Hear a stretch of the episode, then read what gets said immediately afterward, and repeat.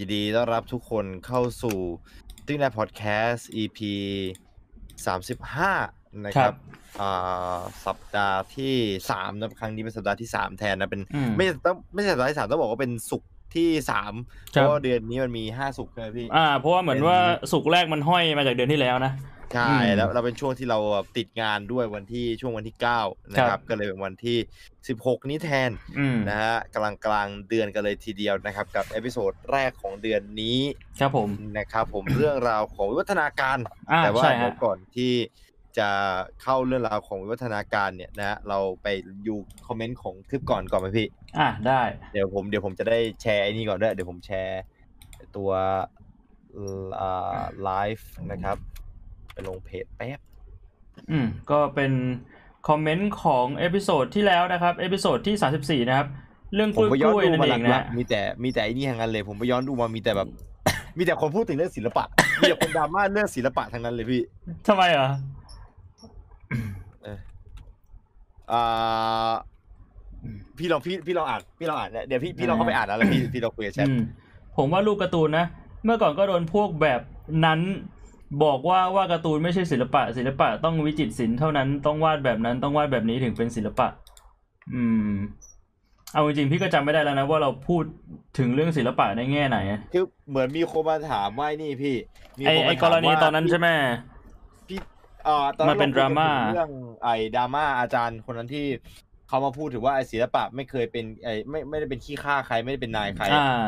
อ่า แล้วก็มีคนพูดว่าเออพี่น่าทำแบบพอดแคสต์เกี่ยวกับเรื่องของศิลปะบ้างอืมคือเหมือนแบบอยากอยากรู้ความคิดเห็นของเราเกี่ยวกับศิลปะ แล้วผมก็บอกว่าผมไม่มีความคิดเห็น ถึงแม้ตัวเองจะเป็นคนชอบวาดรูปมากๆ แล้วผมก็ชอบเสพศิลปะมากๆ เช่นเดียวกันอืมชอบไปพิพิธภัณฑ์ ผมชอบไปไอไอ้พวกแบบเวลามีจัดนิทรรศการอะไรเกี่ยวกับศิลปะผมก็ไปดูออกบ่อยนะเอออมแต่ว่าผมก็ไม่ค่อยชอบวิจารณ์ศิลปะ เพราะว่าทุกอย่างเป็นศิลปะมัน บอกผมไม่ผมไม่ค่อยเข้าใจคนที่วิจารณ์ศิลปะคือแบบบางคนก็จะมองวิจารณ์ว่าแบบโหแบบนี้เนี่ยมันดีหรือมันไม่ดีอะแต่ว่าจริงๆศิลปะมันไม่สามารถพูดได้ว่ามันดีหรือไม่ดีอะอืม สำหรับผมนะตราบใดที่มันไม่ไม่ได้ไปหนักหัวใครอะมันก็ไม่ได้ดีหรือว่าไม่ดีอะมันแค่แบบว่า มีหลากหลายอารมณ์มีหลากหลายรูปแบบ feel มันแล้วผมก็เลยไม่รู้จะพูดอะไร อืม อ่า และผมมองว่าเรื่องพวกนี้แบบควรจะให้แบบพวก expertise เขาพูดแบบพวกคนที่อยู่ใน field เนี้ยเขาจะมีความคิดเห็นที่ไม่ได้เกี่ยวกับตัวอ่าอารมณ์ แบบที่คนชอบพูดถึงแบบว่าโอ้โหเฮียกูรู้เยอะ แต่คือมันเป็นดีเทลของงานพี่แบบอย่างเช่น งานในช่วงแรกๆของแวนโกะที่เขาเพิ่งทำแล้วเขายังเป็นศิลปินไส้แห้งอยู่เนี่ยมคือดีเทลของงานมันออกมาไม่สวยอืมสีเนี่ยมันเป็นสีทับกันมคือพอสีมันเป็นสีทับกันเนี่ย มันทำให้เห็นทำให้เห็นว่าเขาแบบเหมือนยัง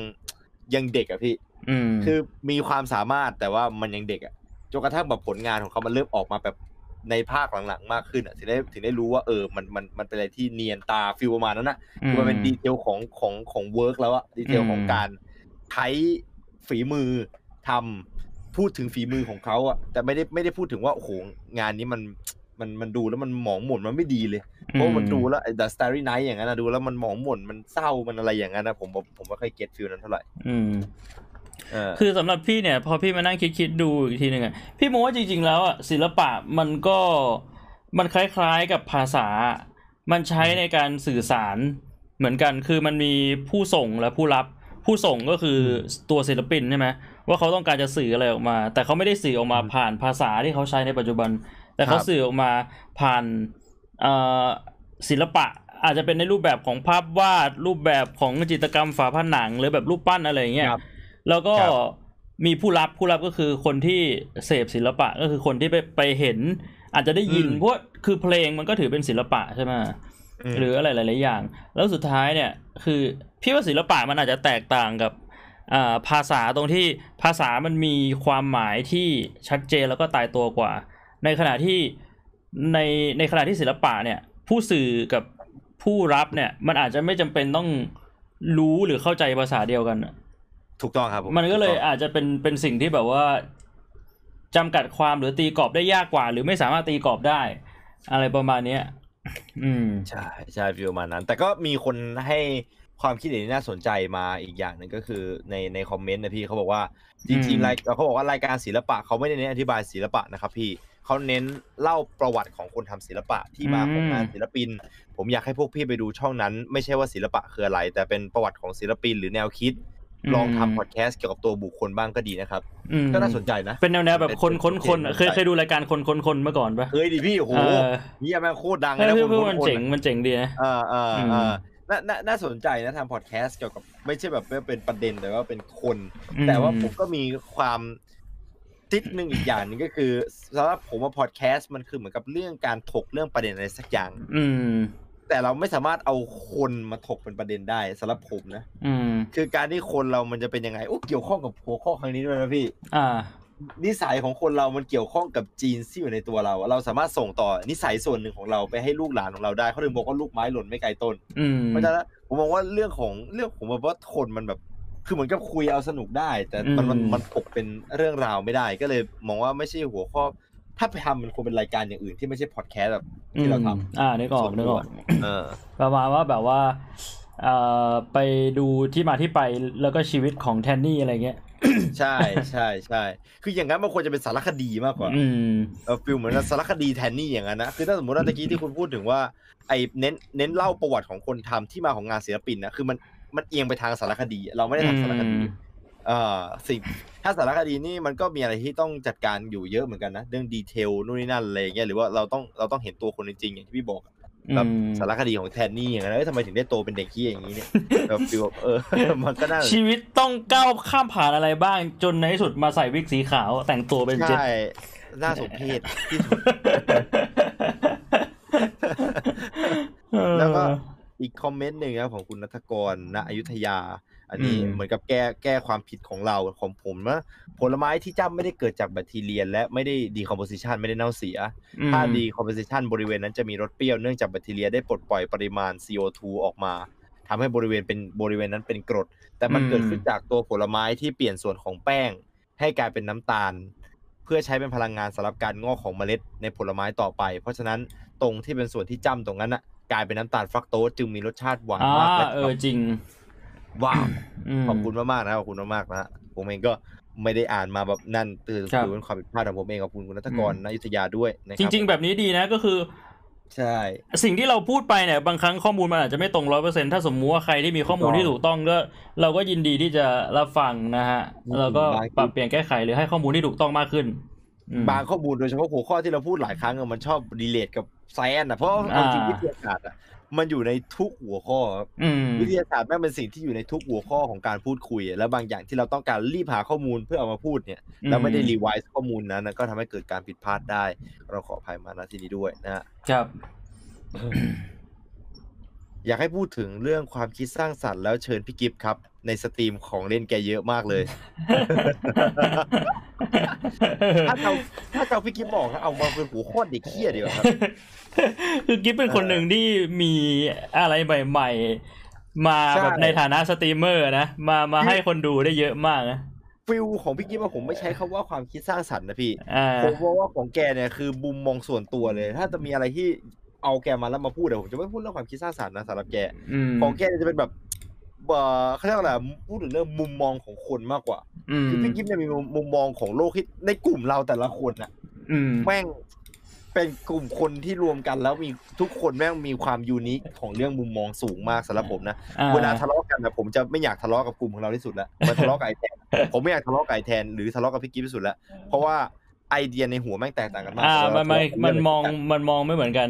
อืมคนละมุมกันเลย แล้วแบบผมแบบโอเค ไม่คุยด้วยแบบมันมันมันเสียเวลาที่จะมาเปลี่ยนแปลงความคิดของของของคนคนเนี้ยอ่าให้เข้าใจมุมมองของเรา และเราก็ไม่ได้อยากจะเปลี่ยนแปลงมุมมองของเราให้ไปเข้าใจของเขาด้วยเช่นเดียวกันเหมือนคุยคุยกับพี่อะพี่ก็จะมีเรื่องที่พี่ไม่เทคเลยอะอ่าเรื่องที่พี่ไม่มีทางเทคเลยแบบว่าเรื่องอ่าแบบเรื่องเรื่องที่แบบได้ยินก็ตัดไปเลยบอกมึงพูดเลยไร้สาระ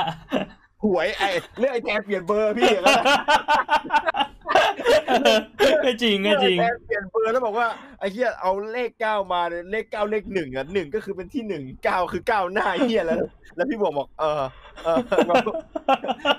อนตอนไอ้แทนแม่งพูดในนี้ให้ฟังอะแล้วผมก็ฟังผมรู้พี่บอกว่าไม่ฟังอยู่ไม่สนใจอะอันนั้นก็คือความเชื่อส่วนบุคคล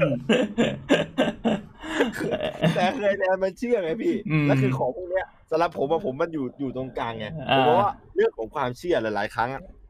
มันไม่ได้ส่งผลแบบส่งผลเลยอะมันไม่ได้ส่งผลโดยตรงแต่ส่งผลทางอ้อมเอออ่าส่งผลทางจิตใจเพราะแบบเฮ้ยอ่าเราเปลี่ยนเบอร์แล้วเรารู้สึกดีอะอ่านึกออกพี่มันเหมือนเปลี่ยนชื่ออะพี่อ่าคือแม่ผมอะเป็นคนที่จะดีเทคเรื่องนี้ เบอร์แต่ก่อนหน้านี้พ่อผมชื่อสนธยาอืมสนธยาแปลว่าความมืดมิดอืมแล้ว พ่อผมเป็นมะเร็ง แม่ผมบอกว่าชื่อเนี่ยสนธยานะชื่อเขาว่ามืดมิดเนี่ยมันไม่ชื่อไม่ดีชอบให้เป็นมะเร็งทำให้เป็นมะเร็งบอกให้พ่อผมไม่เปลี่ยนชื่อ พ่อผมก็ไม่เปลี่ยนชื่อหายมะเร็งพี่แม่ผมพูดไม่หยุดเลยพูดนี่หายมะเร็งเขาเปลี่ยนชื่อ พ่อผมเป็นเบาหวานความดันแล้วก็เป็นไอ้นี่แทนหายหายไปสองโรคเป็นอีกสี่โรคเออมันเกี่ยวกับความแบบ แล้วพอเวลาเป็นอย่างเงี้ยคนมันก็จะดีเทคแบบเหมือนกับเรื่องดีที่เกิดขึ้นอะแต่อืมแต่ลืมเรื่องร้ายแทนอะอืมถ้าสมมติว่าเอาพี่กิ๊ฟมาคุยเรื่องนี้แบบเรื่องของมุมมองมันจะน่าน่าจะน่าจะน่าสนใจดี เออ มีอันไหนอีกเดี๋ยวนะ ครับผม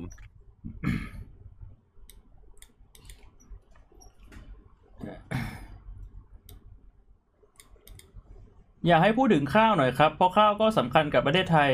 เหมือนกับกล้วยสำคัญต่อฝั่งทวีปอ่าทวีปอเมริกา อืม จริง ๆ ข้าวก็เป็นเรื่องที่น่าสนใจนะ จริง ๆ ถ้าพูดถึงเรื่องข้าว ผมก็มีเรื่องพูดอยู่นะ แต่อาจจะไม่ได้พูดถึงในมุมของอุตสาหกรรมเหมือนกับคลิปที่แล้ว แต่ว่าข้าวเนี่ยมันเป็นมันมันมีมันมีงานวิจัยงานหนึ่งเนี่ยเขาเขาสังเกตว่าทำไมคนเอเชียถึงมีค่าเฉลี่ยร่างกายต่างกับคนฝั่งยุโรปหรือฝั่งอเมริกา ก็คือเรียกได้ว่าอืมคนเอเชียผอมกว่านั่นแหละ อันนี้คือค่าเฉลี่ยนะ แล้วเขาก็สังเกตว่าสิ่งที่คนเอเชียกิน แต่คนฝรั่งหรือคนทางฝั่งยุโรปไม่กินเนี่ยก็คือข้าว แล้วเขาก็เลยตั้งข้อสงสัยว่าเฮ้ยหรือว่าในข้าวเนี่ย มันมีอะไรที่ทำให้คนที่กินข้าวเนี่ย มีสุขภาพร่างกายที่แข็งแรง หรือมีรูปร่างที่แบบดูดูผอมกว่า แล้วเขาก็แบบไปศึกษา อันเนี้ยจริงๆจริงๆมันมีรายละเอียดอีกเยอะมากเลยผมผมไม่พูดทั้งหมดแล้วกัน แต่ว่าครับเขาไปศึกษามาก็มันมันทำให้ได้ เห็นถึงแง่มุมหลาย ๆ แง่มุมของเรื่องของอาหารการกิน หรือว่าชีวิตการเป็นอยู่ของคนปัจจุบันกับคนสมัยก่อนอะถ้าถ้าจะพูดก็ก็มีเรื่องให้พูดเยอะนะ เรื่องนี้น่าสนใจเหมือนกัน อืมครับผมเอ่อตอนนี้ไม้ไนท์ใช้ไม้ไอ้นี่อยู่ใช่ไหมไอเยติพี่เป็นไงพี่มันมันโอเคพี่หรือว่าปรับยังไงปรับพี่มาตรงกลางนิดนึงได้ไหมมันเสียงอูอี้เวลาไม้หันอ่านายหันหน้าอ่าอ่าอ่าลืมลืมลืมอะอ่าลืมทำโอเคมาตรงนี้โอเคนะคิดว่าน่าจะดีขึ้นแล้วนะครับ ลืมไปผมไม่ได้ผมไม่ได้ปรับให้มันมาอยู่ตรงกลาง ตอนที่ไว้นี่ อาจจะเห็นเป็นดิวโดอยู่ข้างๆตัวนี้ก็ไม่ไม่ไม่เป็นไรนะไม่เข้าไม่เข้าตรงนั้นไม่เข้าไม่เข้าเลยไม่เข้าไม่เข้าพี่อืม มีอะไรอีกไหม่เอ่ยเดี๋ยวลองดูก็หลักๆที่เหลือก็น่าจะเป็นเขาก็พูดกันเรื่องกล้วย แล้วก็ก็ก็มีแต่กล้วยกับศิลปะอะพี่ อืม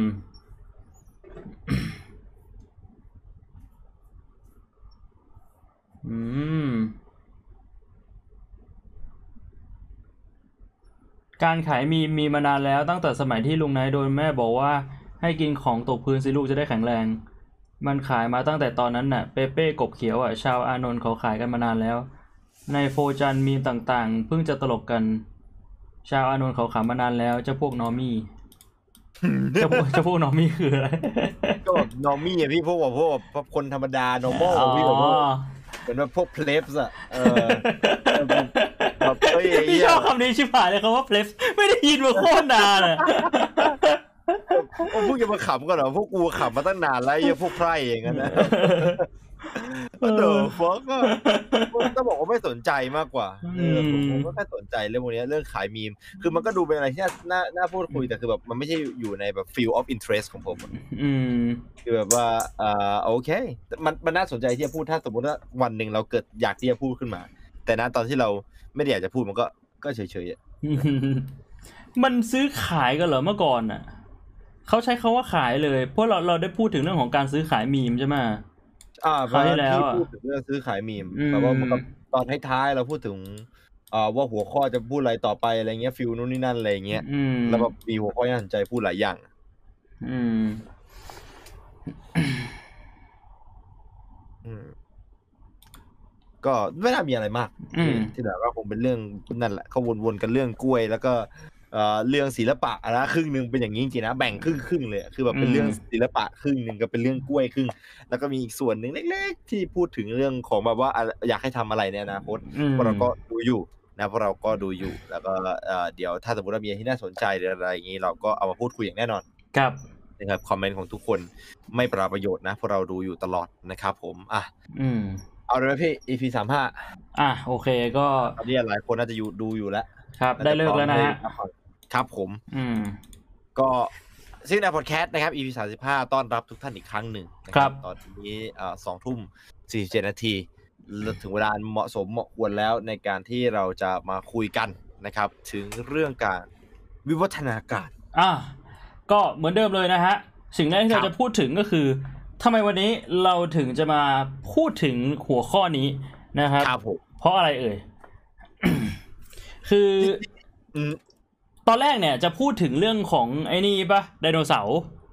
ใช่คือจริงๆวันเนี้ยมันมีหัวข้อให้พูดเยอะมากอืมคือแบบว่าคือเหมือนผมอะมีอะไรที่อยากพูดเยอะมากเลยอืมมันตั้งแต่ที่ผมแท็กพี่ไปเรื่องไดโนเสาร์ที่ เอ่ออีลอนมัสเหเอออีลอนเออใครสักคนหนึ่งมาโผล่ในเฟซอะแล้ว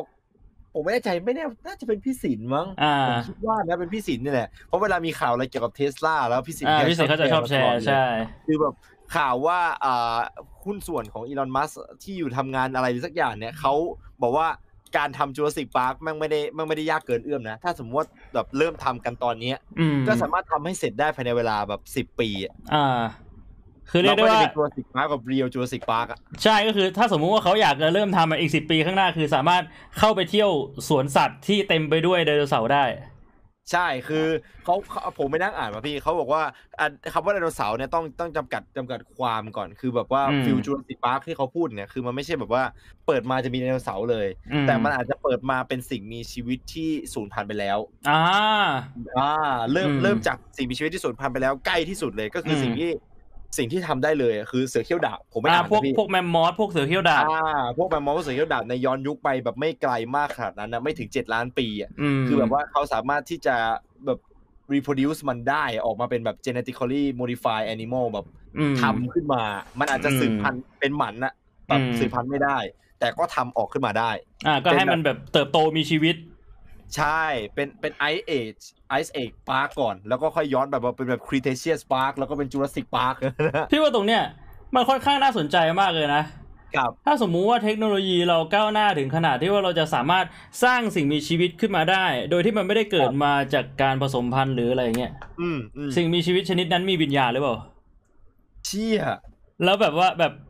วิญญาณที่อยู่ในนรกหรืออยู่บนสวรรค์เนี่ยลงมาเกิดเป็นแบบช้างที่แบบถูกโคลนขึ้นมาจากในแลบอะไรเงี้ย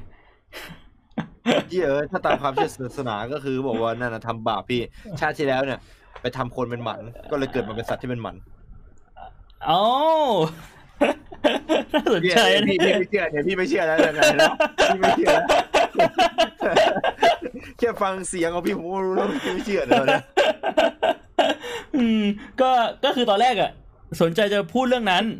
แต่รู้สึกว่าข้อมูลมันก็อาจจะมีไม่พอใช่ไหมครับ อ่าแล้วก็ไปไปประมาณเนี่ยคือพอพูดถึงเรื่องของไดโนเสาร์เนี่ยมันก็จะมาเชื่อมโยงกับเรื่องของวิวัฒนาการ แล้วพอดีเนี่ย ผมไปดูช่อง YouTube ช่องหนึ่ง ชื่อช่องว่า Primer คือ Primer เนี่ยเป็นช่องที่ครับต้องบอกว่าเขาทำเอ่ออินโฟกราฟิกเกี่ยวกับพวกตัวเลข แล้วก็พวกพวกเรียกว่าคณิตศาสตร์แบบขั้นสูงอะ่ะ แล้วก็ครับ ผมชอบซีรีส์ซีรีส์หนึ่งของเขาคือเขาทำซีรีส์เป็นการจำลองเหตุการณ์ว่าในระยะเวลาที่กำหนดมาเนี่ยสิ่งมีชีวิตที่มีความสามารถแบบไหน จะ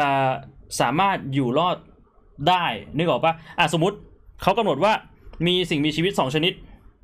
ชนิดหนึ่งเป็นสิ่งมีชีวิตที่เห็นแก่ตัว ชนิดหนึ่งเป็นสิ่งมีชีวิตที่ช่วยเหลือตัวอื่น แล้วเขาก็จำลองเหตุการณ์ว่ามีสิ่งมีชีวิต ชนิดนี้กี่ตัว ชนิดนี้กี่ตัว มีอาหารอยู่เท่าไหร่ มีนักล่าอยู่เท่าไหร่ แล้วเขาก็ให้มันรันเป็นแบบซิมูเลชันไปเรื่อยอืมๆประมาณสักแบบ 5 ปี 10 ปี สมมุติเขากำหนด แล้วก็จะมาดูว่า เฮ้ย สิ่งมีชีวิตชนิดไหนที่อยู่รอดปลอดภัยมาได้ หรือว่าออกลูกออกหลานออกมาได้เยอะ แล้วก็เหมือนว่าตั้งเป็นข้อสันนิษฐาน หรือว่าข้อสังเกตการณ์ว่าแบบ เฮ้ย เพราะอะไรถึงทำให้ไอสิ่งมีชีวิตที่เห็นแก่ตัวเนี่ย มันรอด แล้วไอสิ่งมีชีวิตที่ชอบช่วยเหลือผู้อื่นเนี่ยมันสูญพันธุ์อะไรแบบเนี้ยอืมคือคือเหมือนเป็นการดูวิวัฒนาการของสิ่งมีชีวิตจากการจำลองครับอ่าซึ่งซึ่งซึ่งมันอยู่ในส่วนหนึ่งของการทำคณิตศาสตร์อะไรของเขาอะนะครับแล้วผมผมก็เลยแบบมาแชร์ไอเดียกับไนท์แล้วไนท์ก็บอกเออน่าสนใจอะไรเงี้ยวิวัฒนาการ อ่าใช่วิวัฒนาการ เป็นเรื่องที่ผมชอบแบบชอบมากๆเลย เป็นอืมเป็นเป็นแขนงเป็นแขนงแตกย่อยมาจากไอตัว genetic ที่ย่อยมาจาก bi bio อีกทีหนึ่งอะอ่าชีววิทยาที่ผมชอบที่สุดแล้ว เวลาแบบถ้าสมมติว่าเลือกดูสารคดีเนี่ยผมจะชอบดูสารคดีเกี่ยวกับชีวิตมากเลยอืมพวกแบบ อ่า Our Planet ของ Netflix อย่างนั้นนะที่แบบอืมพาไปดู อ่าใช่ใช่ใช่ใช่เออผมชอบมาก ดูแล้วรู้สึกมีความสุขกับอยากเกิดเป็นอะไรสักอย่างที่ไม่ใช่คนอะอยากอืมลองเกิดเป็นอะไรสักอย่างที่ไม่ใช่คนดูสักแบบแต่จำได้ว่าเป็นคนอย่างนั้นอะอืมมันน่าสนใจดีผมคิดว่าเออมันน่าพูดอะพี่วิวัฒนาการอะเป็นสิ่งที่ เอ่อมันมันเป็นวิทยาศาสตร์ก็จริง แต่ผมว่าแขนงของชีวะเนี่ย ถ้าสมมติว่าไม่ได้ลงลึกนะแขนงของชีวะเป็นสเป็นแขนงที่คุยกับคนที่ไม่เข้าใจแล้วคุยกันง่ายสุด อืม เพจริงราะว่าถ้าสมมติว่าอธิบายเรื่องของแบบว่าเอ่อ chemistry เอ่อเรื่องเคมีอะไรอย่างเงี้ยนะมันจะอธิบายให้คนฟังเข้าใจยากอ่าเพราะมันต้องอธิบาย composition อะองค์ประกอบของใช่เคมีใช่หรือว่าฟิสิกส์เนี่ยอย่างน้อยๆก็คือต้องมีความรู้พื้นฐานใช่เกี่ยวกับเอ่อคณิตเพศาราะสตว่าร์การการถ่วงแรงไอ้เหี้ยอืมนาย A ไปมุ่งไปที่จุด B มีเสา 45 องศาเงาพาดลงมาอย่างเงี้ยเงาพาดกี่องศาอย่างนั้นอะคือมันไม่มันเป็นจุดที่พูดยากอะแต่ในทางที่แบบ biodiversity อะเราสามารถพูดได้แค่แบบว่าเอ่อหนอนอะอ่าแม่งกลายเป็นดักแด้แม่งกลายเป็นผีเสื้อนั่นนะแบบมันคือเมตา m อ r p h o s i s คนมันเข้าใจ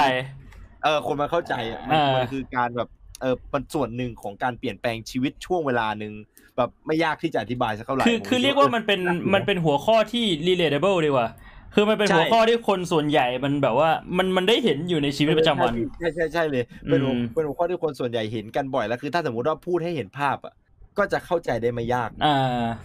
และเทียบกับอย่างอื่นแล้วเอ่อในหัวข้อของเคมีกับฟิสิกส์เนี่ย จะพูดถึงอนาคต จะบอกว่าไม่ค่อยได้ก็ไม่เชิงหรอกมันเป็นเป็นเพราะว่าเราไม่รู้มากกว่าเราทั้งสองคนอืมไม่ได้ไม่ได้ไม่ได้เชี่ยวชาญจนพอจะรู้ได้ว่ามันจะเอาไปใช้ในการพูดถึง เวลาพูดถึงหัวข้อพอดแคสต์อะผมจะชอบหัวข้อที่มันพูดถึงอดีตกับอนาคตได้อืมรู้สึกว่ามีอะไรพูดเยอะดีอืมอย่างวิวัฒนาการอะเราพูดไปถึงอนาคตได้ฮะว่าแบบว่าเอออนาคตจะวิวัฒนาการไปอย่างไร อดีตเราวิวัฒนาการไปอย่างไร ก็เลยคิดว่าเออเรื่องนี้แหละ วันเนี้ยสน่านุกพูดนะถึงใช่น่าฮะพูดถึง ก็โอเค อันนั้นเป็นที่มาว่าทำไมเรามาถึง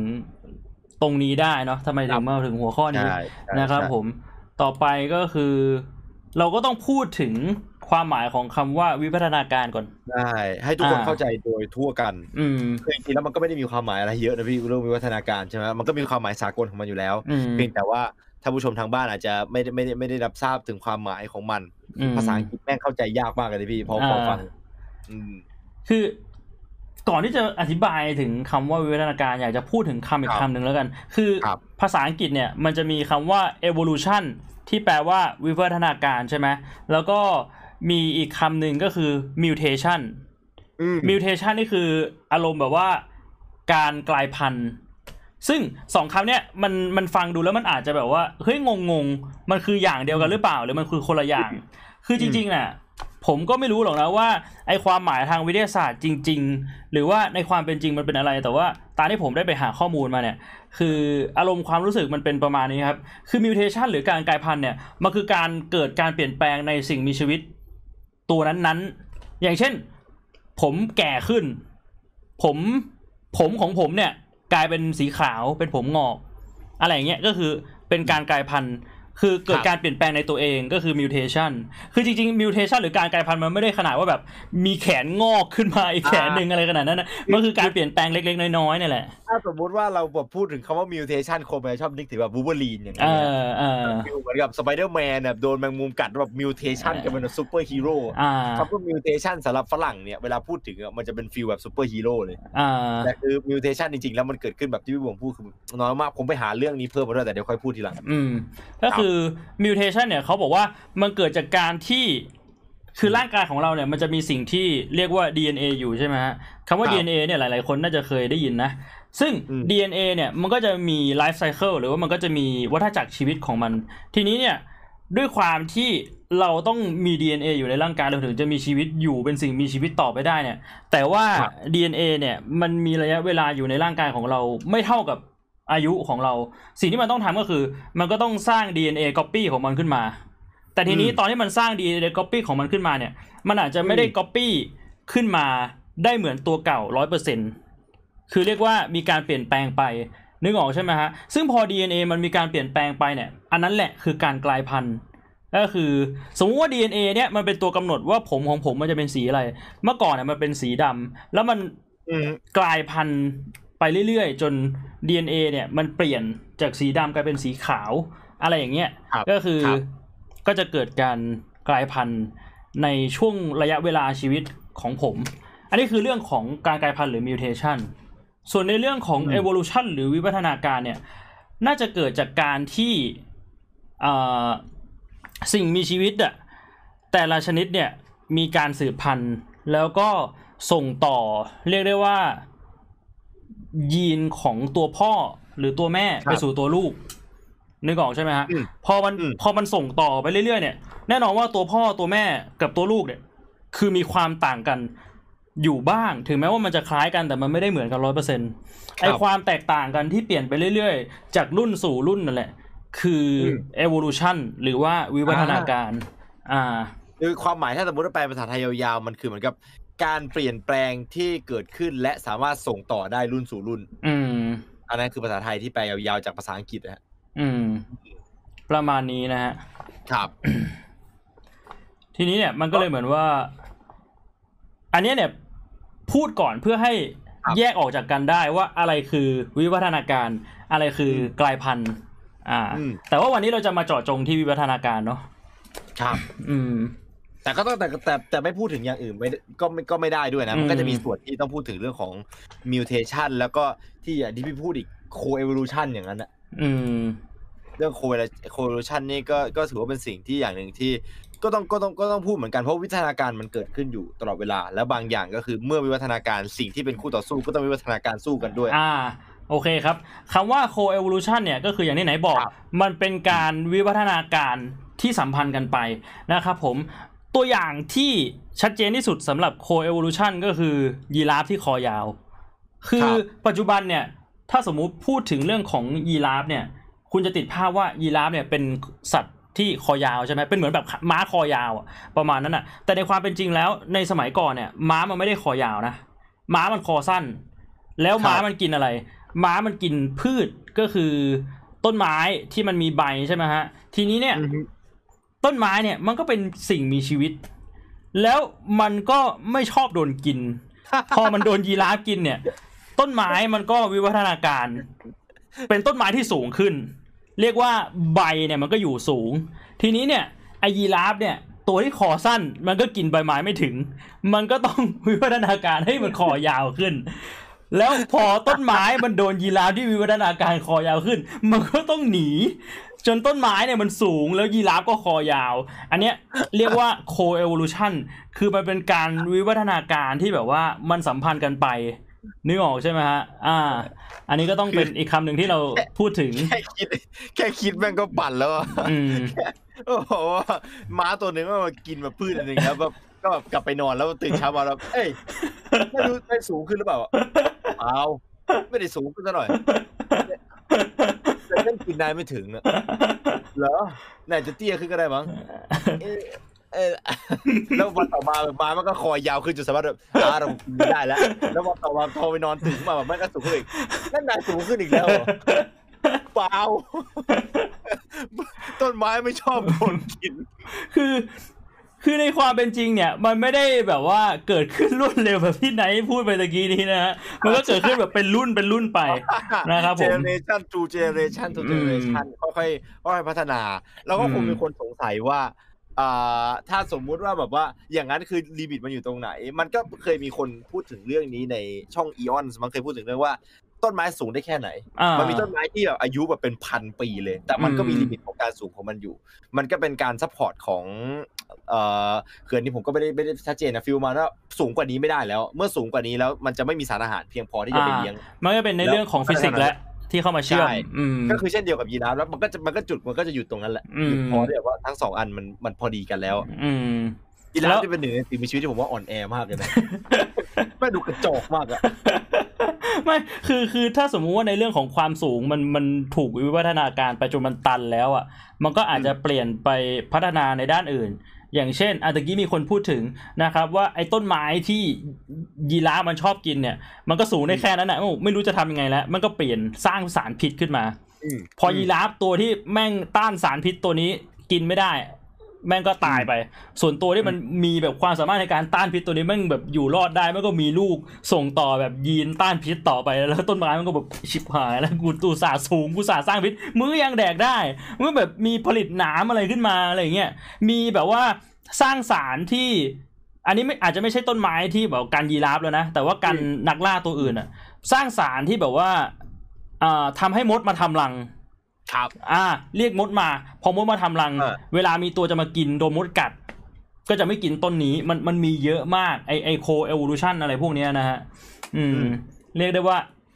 อันนี้ก็เป็นอีกคำศัพท์หนึ่งที่อาจจะมีพูดถึงในพอดแคสต์นี้เราต้องอธิบายก่อน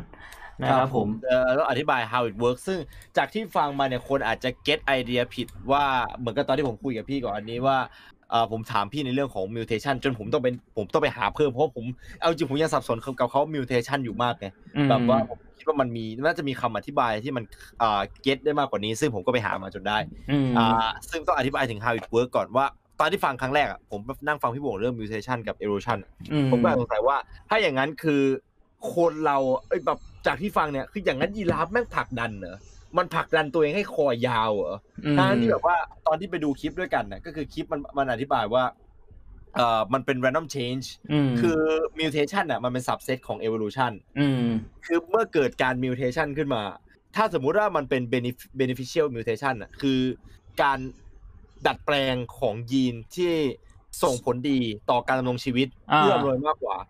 สสายพันธุ์นั้นก็จะมีชีโอกาสรอดสูงกว่า แล้วทำให้สายพันธุ์ที่โอกาสรอดน้อยเนี่ยตกต่ำลงไป อืมในขณะที่เป็น harmful mutation อย่างพวกมะเร็งอย่างนั้นอะอืมคือมันก็จะทำให้สิ่งมีชีวิตชนิดนั้นตายลงไปเลย แบบค่อย ๆ แบบสูญสลายลงไปด้วยเหตุผลทางกรรมพันธุ์ใดๆก็แล้วแต่ในลูกหลานของเขา อืมอ่า ทีนี้ก็ต้องก็ต้องพูดถึงเรื่องว่า คือของพวกเนี้ยมันเป็น random change อืมแต่ว่า random change ที่มันได้ผลดี มันก็จะส่งผลให้สายพันธุ์นั้นเติบโต ใช่คือถูกต้อง ไม่งั้นไม่งั้นถ้าบอกว่าผลักดันได้ ถ้าสมมุติว่าผมใช้แรงใจผลักดันได้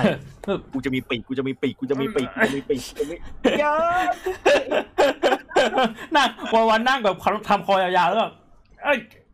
กูจะกูจะขอแม่งยาวขึ้นแบบวันละเซนมันก็ไม่ใช่นะ คือต้องบอกว่าอย่างนี้ครับเอ่อ ถ้าถ้ายกตัวอย่างในกรณีของยีราฟกับไอ้ต้นไม้ที่มันสูงนี่ยีราฟเนี่ยมันก็จะเป็นอารมณ์ประมาณว่า มันมียีราฟกับต้นไม้อยู่ต้นหนึ่งใช่ไหมอ่าต้นไม้เนี่ยโดนยีราฟกิน ทีนี้ต้นไม้มันก็ออกลูกของมัน มันก็มีต้นไม้ต้นใหม่ขึ้นมาใช่ปะเวลาสมมติต้นไม้มันมีลูกห้าต้นห้าต้นเนี้ยมันก็จะสูงไม่เท่ากันหรอก ไม่มีต้นที่สูงเท่าตัวพ่อ ต้นที่เตี้ยกว่าตัวพ่อ ต้นที่สูงกว่าตัวพ่อ ถูกปะพอมันมีลูก ตัวที่เท่าตัวพ่อกับตัวที่เตี้ยกว่าตัวพ่อ มันก็โดนยีราฟคอสั้นกินหมด มันก็ไม่มีโอกาสได้ได้ผสมพันธุ์แล้วก็สืบพันธุ์ต่อ ในขณะที่ไอตัวที่มันสูงขึ้นอะไอต้นไม้ที่มันสูงขึ้นอะ มันก็รอดจากการกินของยีราฟคอสั้น ถูกไหมอืมันก็เลยรอดใช่ใช่ใช่เช่นเดียวกันส่วนพวกต้นไม้ที่ไม่ไม่ไม่มีวัฒนาการก็คือโดนแดดใช่ เช่นเดียวกันร้องไห้ไอตัวยีราฟเนี่ย สมมุติตัวพ่อมันคอสั้น มันมีลูกออกมา จะมีลูกตัวที่คอเท่า ตัวพ่อมัน คอสั้นกว่าตัวพ่อมัน แล้วก็คอยาวกว่าตัวพ่อมัน แน่นอนว่าพอต้นไม้มันสูงแล้วอะไอตัวที่มันคอยาวกว่าตัวพ่อมันอะก็จะมีโอกาสรอด แล้วก็มีโอกาสสืบพันธุ์มากกว่าไอตัวที่คอเท่าเดิมหรือสั้นลง อันเนี้ยเขาเรียกว่า natural selection ก็คือการคัดสรรทางธรรมชาติ อืม เด็กเรียนสายวิทย์ต้องคุ้นเคยกันแน่นอน ใช่ หรือว่าผมเยนสยศิลป์มันจะมีอีกคำหนึ่งที่ได้ยินกันบ่อยๆ ก็คือ survival of the fitness อืม คือคำว่า survival of the fitness อ่า survival of the fitness เนี่ย แปลเป็นไทยเนี่ย มันไม่ได้หมายความว่าแข็งแกร่งอยู่รอดนะ แต่มันหมายความว่าตัวที่เหมาะสมที่สุดในการที่จะอยู่รอดในสถานการณ์นั้นๆน่ะ จะอยู่รอดได้ นึกออกใช่ไหมฮะ ซึ่งส่วนใหญ่เนี่ยคือ การที่มันจะอยู่รอดได้ในธรรมชาติในปัจจุบันหรือในอดีตเนี่ย มันคือคือตัวที่แข็งแรงกว่า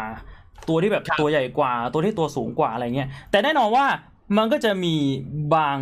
อย่างที่มันไม่จำเป็นต้องดีกว่า มันแย่กว่ามันก็อยู่รอดได้ อย่างเช่นสล็อตเป็นต้น คุณอาจจะสงสัยว่าเฮ้ยถ้าสมมุติว่าการวิวัฒนาการมันก็แบบตัวใหญ่แข็งแรง ตัวสูงทำไมสล็อตถึงอยู่รอดได้ในเมื่อมันเป็นสัตว์ตัวเล็ก ๆ แล้วมันก็แบบขยับช้าๆ มันก็ครับอาจจะมีเหตุผลทางธรรมชาติที่แบบว่า เฮ้ยสล็อตมันวิวัฒนาการมาอยู่รอดมาได้ ครับ แล้วก็เขามีการสันนิษฐานว่าสล็อตเนี่ยมันช้ามาก มันช้ามากจนขนมันเนี่ยเอ่อ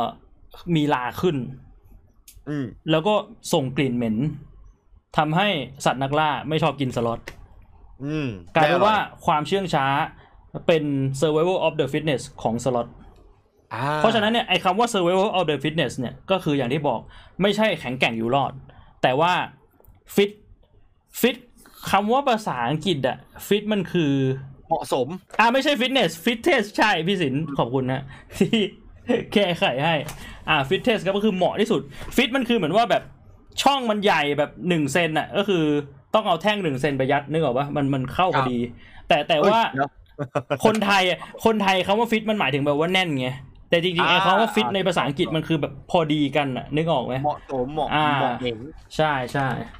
คือไม่ใช่ว่าแข็งแกร่งกว่า ถ้าแข็งแกร่งกว่า ถ้าอย่างนั้นไดโนเสาร์หรือว่าพวกเมกาโลดอนก็คงมีชีวิตอยู่จนถึงทุกวันนี้ อืม แต่ว่าพวกนั้นแข็งแกร่ง แต่ไม่เหมาะสมกับสภาวะที่เปลี่ยนแปลงไป อาหารก็หาไม่ได้ สุดท้ายโอเคแล้วก็ต้องตายจากไปนะครับครับผม คำว่าเหมาะสมเลยเป็นเรื่องที่เหมาะสำหรับการพูดถึง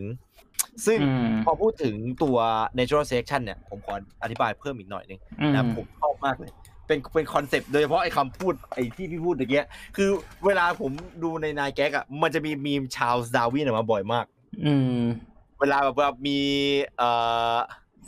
ไอแบบพวกแบบ feel เหมือนกับคนอเมริกันออกมาไอไอล่าสุดอะไอพี่ที่ที่เขาไปถล่มที่ทรัมป์อะอ่าไอ Trump supporter เออเออที่ไปที่ที่ที่ไปถล่มอะแล้วก็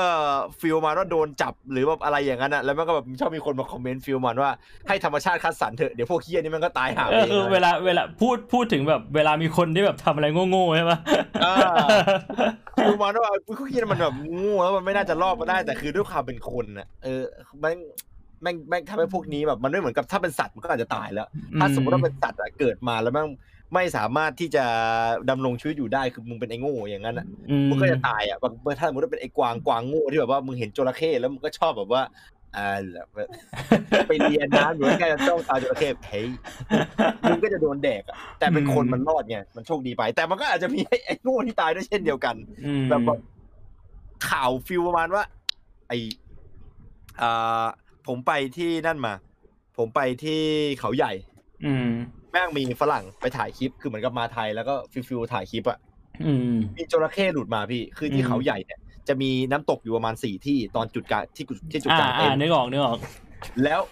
มันดันมีจระเข้อยู่ตรงอยู่ตรงหนึ่งพอดีจระเข้ตัวไม่ใหญ่มาก ตัว feel ประมาณแบบคือไม่ไม่ใช่ตัวเต็มวัยอะคือ feel ประมาณอ่าหนึ่งในสามของตัวเต็มวัยคือยาวประมาณสัก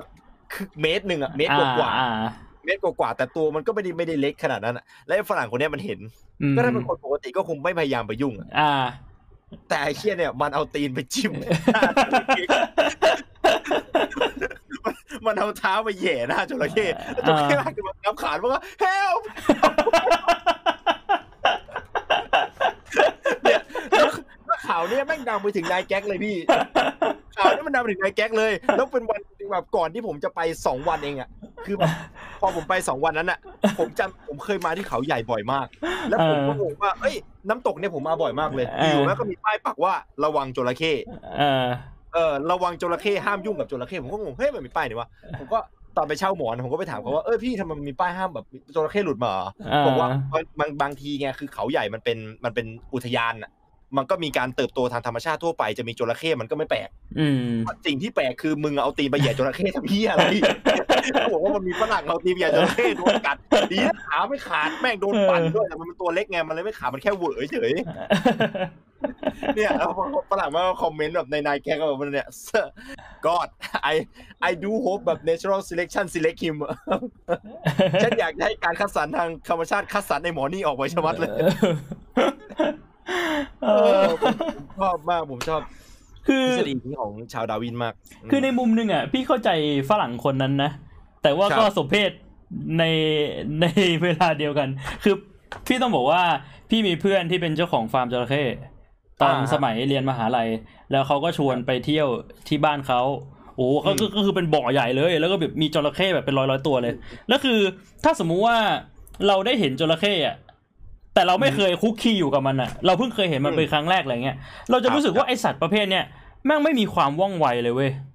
เพราะว่าจระเข้มันจะแบบในในไอดอลโหมดของมันอะในโหมดปกติอะโหมดขี้เกียจอะอ่าที่มันที่มันชอบนั่งตากแดดอ่าแล้วก็มันจะแบบดูมันมันช้าๆใช่ใช่มันจะนั่งเงี้ยอ้าปากแล้วก็เดิน แต่ว่าพอพอเพื่อนพี่บอกว่าบ่วงมึงลองโยนไก่ลงไปเลย เป็นเหมือนแบบ ไก่แบบที่ซื้อตามตลาดไม่ใช่ไก่แบบเป็นตัวตัวๆนะคือถอนขนอะไรเรียบร้อยแล้วตัดคอแล้วเหมือนเหมือนโยนเลี้ยงอะพอโยนลงไปอะแม่งหันมาแบบคือโคตรไวอะ หันมากัดไก่อะ แล้วมันก็เคี้ยวอะ แล้วมันก็อยู่ในโหมดช้าๆของมันต่อ คือคือถ้าเป็นคนที่แบบว่าเพิ่งเคยเห็นครั้งแรกเห็นมันแบบ มองอยู่สักแบบห้านาทีสิบนาทีแล้วแม่งแบบทำท่างงๆเดินช้าๆก็คงจะอารมณ์แบบว่าเออเอาเอาตีนไปเขี่ยได้ แต่พอตีนยื่นไปมันหายเอากลับก็คือแบบแตกความอาหารไวมากและจริงๆจระเข้วิ่งไวกว่าคนใช่โดยเฉพาะในทางตรงอ่าถ้าสมมติว่าวิ่งทางตรงเนี่ยคือ โดนแบบยังไงก็อาจจะมีสิทธิ์โดนโดนกัดขาแน่นอนวิธีหลใช่บได้ใช่กระโดดหลบแต่ถ้ากระโดดแล้วพลาดก็แตกเหมือนกันอยู่ดี อืมอืมเปิดโหมดนักล่าใช่ คือมันมันดุอยู่ แล้วก็เพื่อนเพื่อนพี่ชอบบอกว่าเนี่ย จุดอ่อนของจระเข้คือตรงจักระเละแล้วแบบเอาไม้ไปแทงแทงจริงเหรอพี่ใช่ทำไมอะ คืออันนี้ผมคือไม่รู้จระเข้มันจะอยู่อย่างนี้ใช่ปะล่ะแล้วก็ไอไอตรงผิวหนังตรงบริเวณเนี้ยมันก็จะเป็นผิวหนังที่นิ่มเพราะว่าถ้าเป็นตรงหลังอะมันจะหนาไงอ่าคือคือถ้าเอาไม้ไปแบบทิ่มทิ่มหลังมันอะแม่งก็นั่งเฉยๆแต่พอเอาไม้ไปแบบทิ่มทิ่มตรงจักรแล้วนะแม่งจะหันมาแบบเอ้ยทำอะไรวะเดินหนี ว้าว้าว้าจริงเหรอใช่ใช่ใช่โอ้โหบอกเลยเนี่ยลองเราไปจิ้มจักรแล้จระเข้ดูดิไม่แต่ฟิวนั้นอะมันน่าจะเอ็นนอยว่ะพี่ที่บอกว่าเป็นจุดอ่อนอะ แต่ถ้าสมมติเราโดนไล่จระเข้เราคงไม่ไปเกาะหลังมันหรอกใช่ใช่ใช่ก็เป็นอารมณ์แบบผิวผิวหนังที่มันแบบมันอ่อนอะเออ เออคือปกติเวลามีคนพูดก็จะพูดถึงเปลือกตาเนี่ยคือใช้ไม่ได้กับจระเข้นะอ่าถ้าถ้าใช้อะจะใช้ได้กับฉลามใช่ไหมเขาบอกว่าถ้าสมมติว่าสู้ฉลามไม่ได้เนี่ยคือเจอฉลามเนี่ยวิธีเอาตัวรอดมันมีอยู่น้อยมากอ่าคือหนึ่งคือปล่อยปล่อยให้มันงับอ่ากับต่อยจมูกมันซึ่งแรงต่อยในน้ำเรามันน้อยมากเราจะคิดว่าเราสามารถต่อยได้แบบโคตรสัตว์เลยแต่คือมันมันช้ามากจนมันอาจจะไม่รู้สึกเลยก็เป็นไม่ได้ ที่ทำจริงๆคือให้กดเข้าไปในจมูกแบบนี้อ่าหรือไม่ก็แบบจกไปที่ตา แต่ว่ากับจระเข้ใช้ไม่ได้เพราะว่าเปลือกตาจระเข้แข็งมาก อืม ตาที่เป็นแบบตาที่เปิดอยู่อะไม่ใช่ตาที่เป็นตาแบบเลยอะมันจะมีเคลือบอีกขั้นหนึ่งอืมก็คือเราจิ้มตาเข้าจระเข้ไม่ได้ทันทีก็คือมีตรงบาเรียอยู่ มีอะไรกั้นอยู่ อ่า ตรงข้างในของเขาคือจุดเสียเปรียบคือตรงแถวๆลิ้นไก่ผมจำจุดไม่ได้อืมแต่คือมันมีจุดมันมีจุดที่เสียเปรียบของเขาอยู่ อืมไอ้เหี้ยแต่ผมว่าเฮ้ยฟักแมน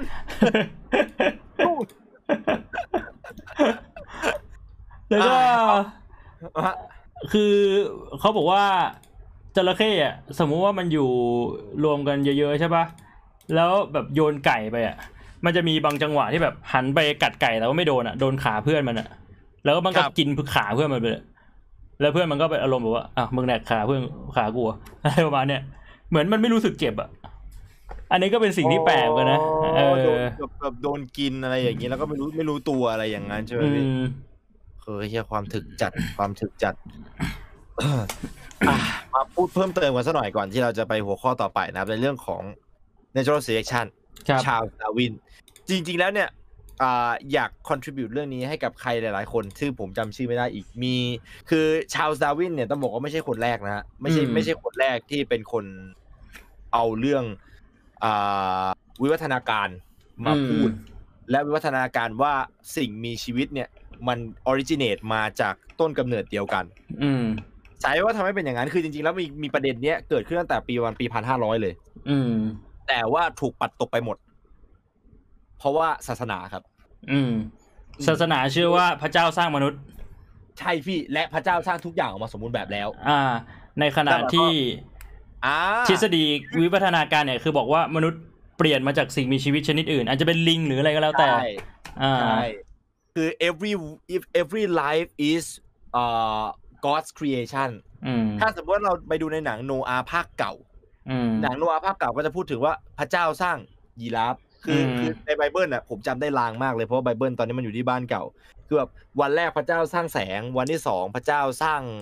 น้ำวันที่สามพระเจ้าสร้างอะไรสักอย่าง แต่คือพระเจ้าสร้างแบบ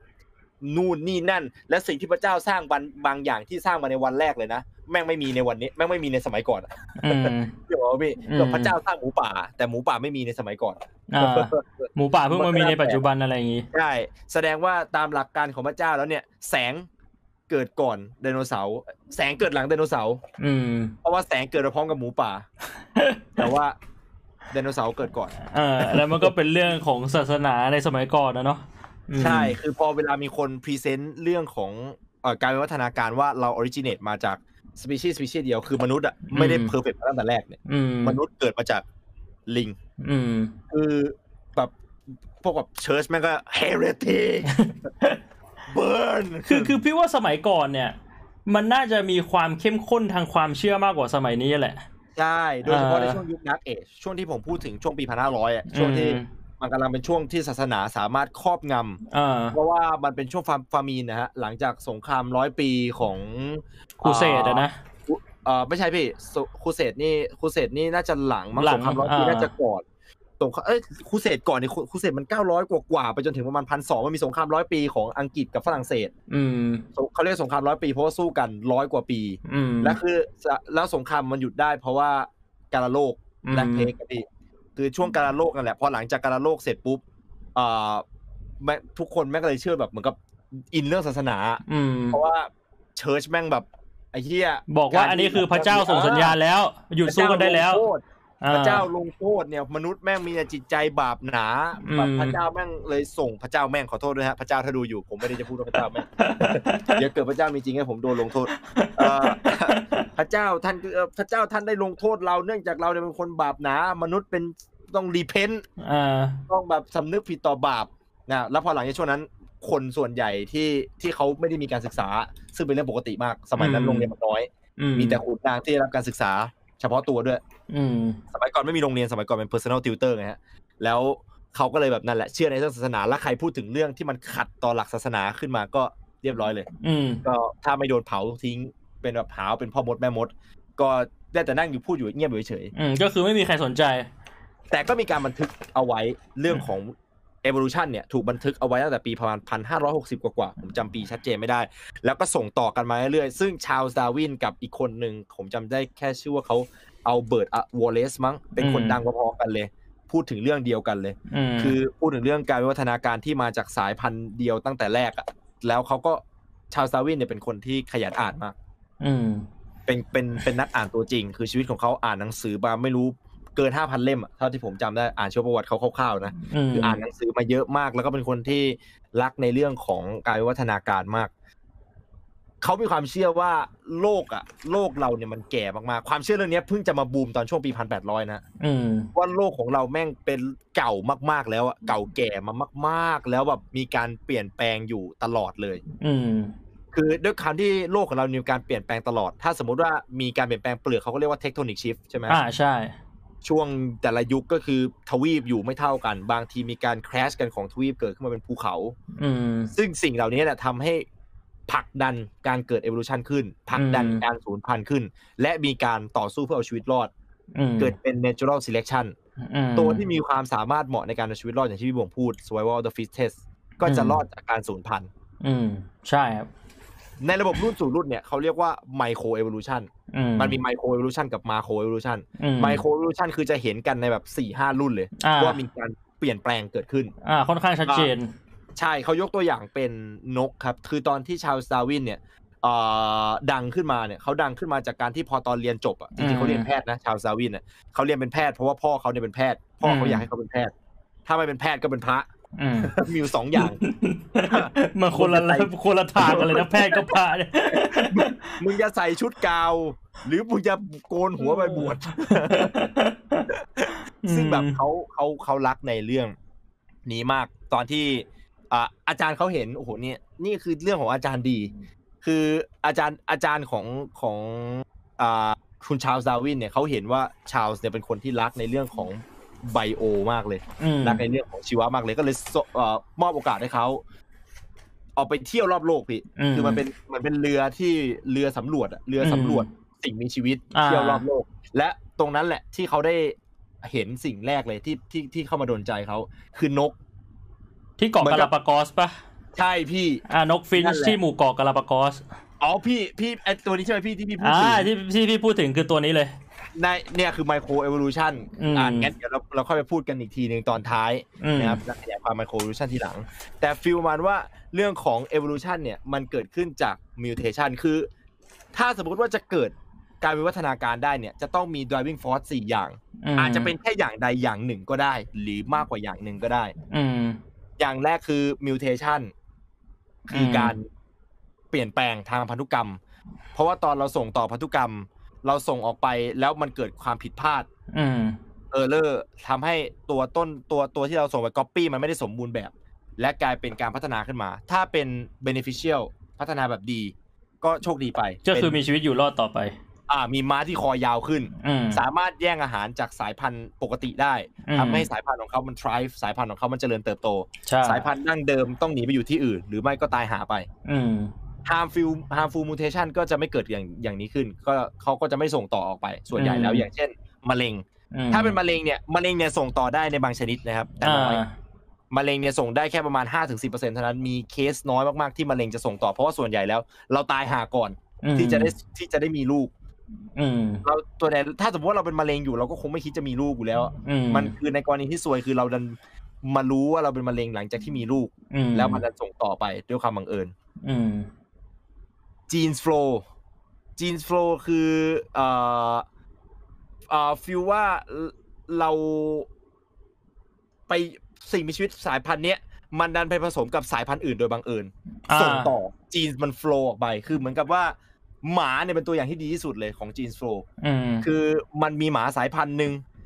ต้นกำเนิดของหมาดัชชุนหมาอ่าไอ้เกรทฮาวอะไรสักอย่างอะคือเป็นต้นกำเนิดเดียวกันไอ้หมาขี้ไส้กรอกกับหมาตัวใหญ่อะแม่งคืออ่ามีมีสายพันธุ์บรรพบุรุษเดียวกัน อืมแล้วมันเกิดจากการที่ไอ้สายพันธุ์บรรพบุรุษนั้นน่ะแม่งไปผสมกับหมาป่าฝูงอื่นอะแล้วอืมจีนมันโฟล์ออกไปอะอืม มีการเปลี่ยนแปลงเออมีการแลกเปลี่ยนกันทางพันธุกรรมอะไรประมาณนั้น ใช่นะครับอืม ก็ก็ก็อาจจะเป็น driving force ให้เกิด evolution ได้อืมดีหรือแย่ค่อยว่ากันอีกอย่างแต่ส่วนใหญ่แล้ว evolution มันเป็น positive นะ เพราะไม่งั้นมันคงไม่มีชีวิตรอดกับออกมาได้หรอกอืมแล้วก็ genetic drift genetic drift นี่ผมยังไม่ค่อยเข้าใจเท่าไหร่ มันมันเป็นค่อนข้างเกี่ยวกับเรื่องของ math อะแต่เขาบอกว่าอืมมันเป็นเรื่องของ driving force ที่ที่บังคับให้ให้สิ่งมีชีวิตหนึ่งแม่งต้องแม่งต้อง mutate อะอืมไม่งั้นมึงจะไม่รอดอะอืมเออ คือมันมันมันก็ คิดซะว่าให้รู้เอาไว้ประมาณนี้ว่าเนี่ยคือส่วนที่ทำให้เกิดการวิวัฒนาการได้ก่อนที่เราจะไปในหัวข้อต่อไปในเรื่องของการวิวัฒนาการที่น่าสนใจ อืมครับผมอืมครับผม โอเคก็มาถึงหัวข้อต่อไปเลยแล้วกันตามตะกี้ที่นายได้พูดถึงนะฮะก็คือ ผมกับนายเนี่ยก็คุยกันว่าแบบ เออมอย่างนี้นะน่าจะเอาวิวัฒนาการที่เรารู้สึกว่ามันแปลก หรือมันน่าสนใจมาพูดถึงเพ ราะว่าจริงๆมันมีตัวอย่างให้เห็นอยู่หลายเรื่องมากเลยนะ เรื่องแรกที่อยากจะพูดถึงเลยก็คือเรื่องของนกฟินช์ตะกี้ที่นายพูดนะครับผมที่ชาลส์ดาร์วินเขาได้ไปเจอ คือไอ้นกฟินช์เนี่ยมันคืออะไร คือมันเกิดเป็นอย่างนี้ฮะอ่าหลายๆคนน่าจะได้ยินเคยได้ยินชื่อหมู่เกาะ ชื่อว่าหมู่เกาะกาลาปากอสถูกต้องครับบอกว่าเป็นหมู่เกาะเพราะว่ามันไม่ใช่เกาะใหญ่เกาะเดียวไอ้หมู่เกาะกาลาปากอสเนี่ยมันประกอบไปด้วยเกาะอีกประมาณสิบกว่าเกาะมันเป็นเกาะเล็กๆอะ่ะ คือแต่ละเกาะก็จะมีชื่อเรียก แต่ว่ามันอยู่ใกล้ๆกัน ก็เลยรวบรวมเป็นหมู่เกาะกาลาปากอส คือชาวดาร์วินเนี่ยเขาได้ไปเห็นนกที่แต่ละเกาะเนี่ย มันมีรูปร่างลักษณะคล้ายกันครับแต่ว่าไม่เหมือนกันซะทีเดียว แล้วเขาก็รู้สึกว่าไอ้นกพวกเนี้ยมันเป็นนกคนละสายพันธุ์ แล้วก็รู้สึกว่าจะเป็นนกฟินช์เนี่ยแหละนกนกชื่อว่านกฟินช์แต่ว่าเป็นคนละสายพันธุ์ ทีนี้เนี่ยพอเวลามันล่วงเลยผ่านมาเนี่ย ก็มีนักวิทยาศาสตร์ เป็นนักชีววิทยาเนี่ยเขาเข้าไปสำรวจ แล้วเขาก็เข้าไปดูว่าไอ้นกพวกเนี้ยมันมาจากไหนทำไมแต่ละเกาะแม่งถึงมีสายพันธุ์ของตัวเอง นึกออกใช่ไหมอืมปรากฏว่าเขาไปสืบไปสืบมาเนี่ย จริง ๆ แล้วไอ้นกพวกเนี้ยมันมีต้นกำเนิดมาจากเผ่าพันธุ์เผ่าพันธุ์เดียว ซึ่งมาจากเมนแลนด์หรือมาจาก เออเขาใช้คาว่าอะไรนะอ่าเขาว่าเมนแลนด์ภาษาไทย เป็นเหมือนแบบแผ่นดินใหญ่อะแผ่นดินมาใหญ่มามาจากแผ่นดินใหญ่ มันมาจากเซาท์แอฟริกาเป็นแผ่นดินใหญ่แบบใหญ่ๆเลยครับ ใช่มาที่เกาะอ่าคือคือเหมือนว่านกประเภทเนี้ยมันบินอพยพมาอยู่ที่เกาะเกาะหนึ่งแล้วเวลาผ่านไปเรื่อยๆเนี่ย พอแม่งออกลูกออกหลานมา แล้วมันกระจายไปตามเกาะอะไรพวกเนี้ยอืมมันเกิดการ evolution หรือมันเกิดการวิวัฒนาการ แล้วเขาก็เข้าไปดูแบบละเอียดเลยนะ คือมันมีเกาะอยู่เกาะหนึ่งอะ่ะ มันเป็นเกาะเล็กครับๆนักวิทยาศาสตร์เนี่ยเขามากันสองคนเป็นผู้ชายกับผู้หญิงแบบแก่มาก เขาบอกว่าเขาศึกษานกพวกเนี้มาสี่สิบกว่าปี เขาทำยังไงรู้ปะเขาไปจับนกทุกตัวบนเกาะทุกตัวเลยนะ มาแท็กเอาไว้ก็คือ เหมือนว่าทำเป็นไอดีเลยว่านกตัวเนี้ยเลขหนึ่งหนึ่งหนึ่งหนึ่งอืมนกตัวนี้เลขอืมหนึ่งหนึ่งหนึ่งสองอะไรอย่างเงี้ยแล้วก็ทุกๆปีอะ คือไม่ใช่แค่ทุกปีอะแบบว่าทุกๆ ครึ่งปีหรือทุกๆควอเตอร์อะไรเนี่ยเขาจะกลับมาดูว่าพฤติกรรมของนกแต่ละตัวแม่งเป็นยังไง แล้วมคือคือไปดูว่านกตัวนี้แม่งไปจับคู่กับนกตัวนี้สืบพันธุ์แล้วลูกออกมาเป็นยังไง แล้วก็ไปแท็กลูกเอาไว้อีก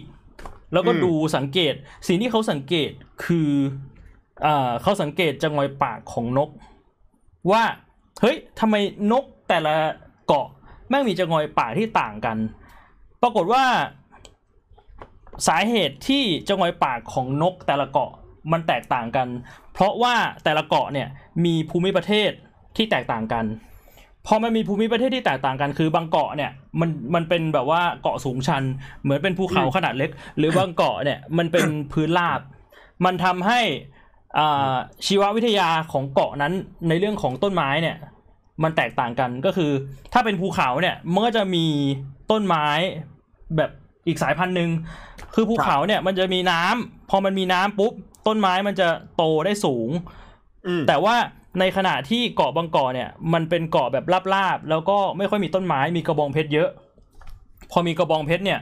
ดอกกระบองเพชรเนี่ยแม่งเป็นดอกที่เอ่อมันต้องมีจงอยปากที่แหลมแล้วก็ยาว นกมันถึงจะกิน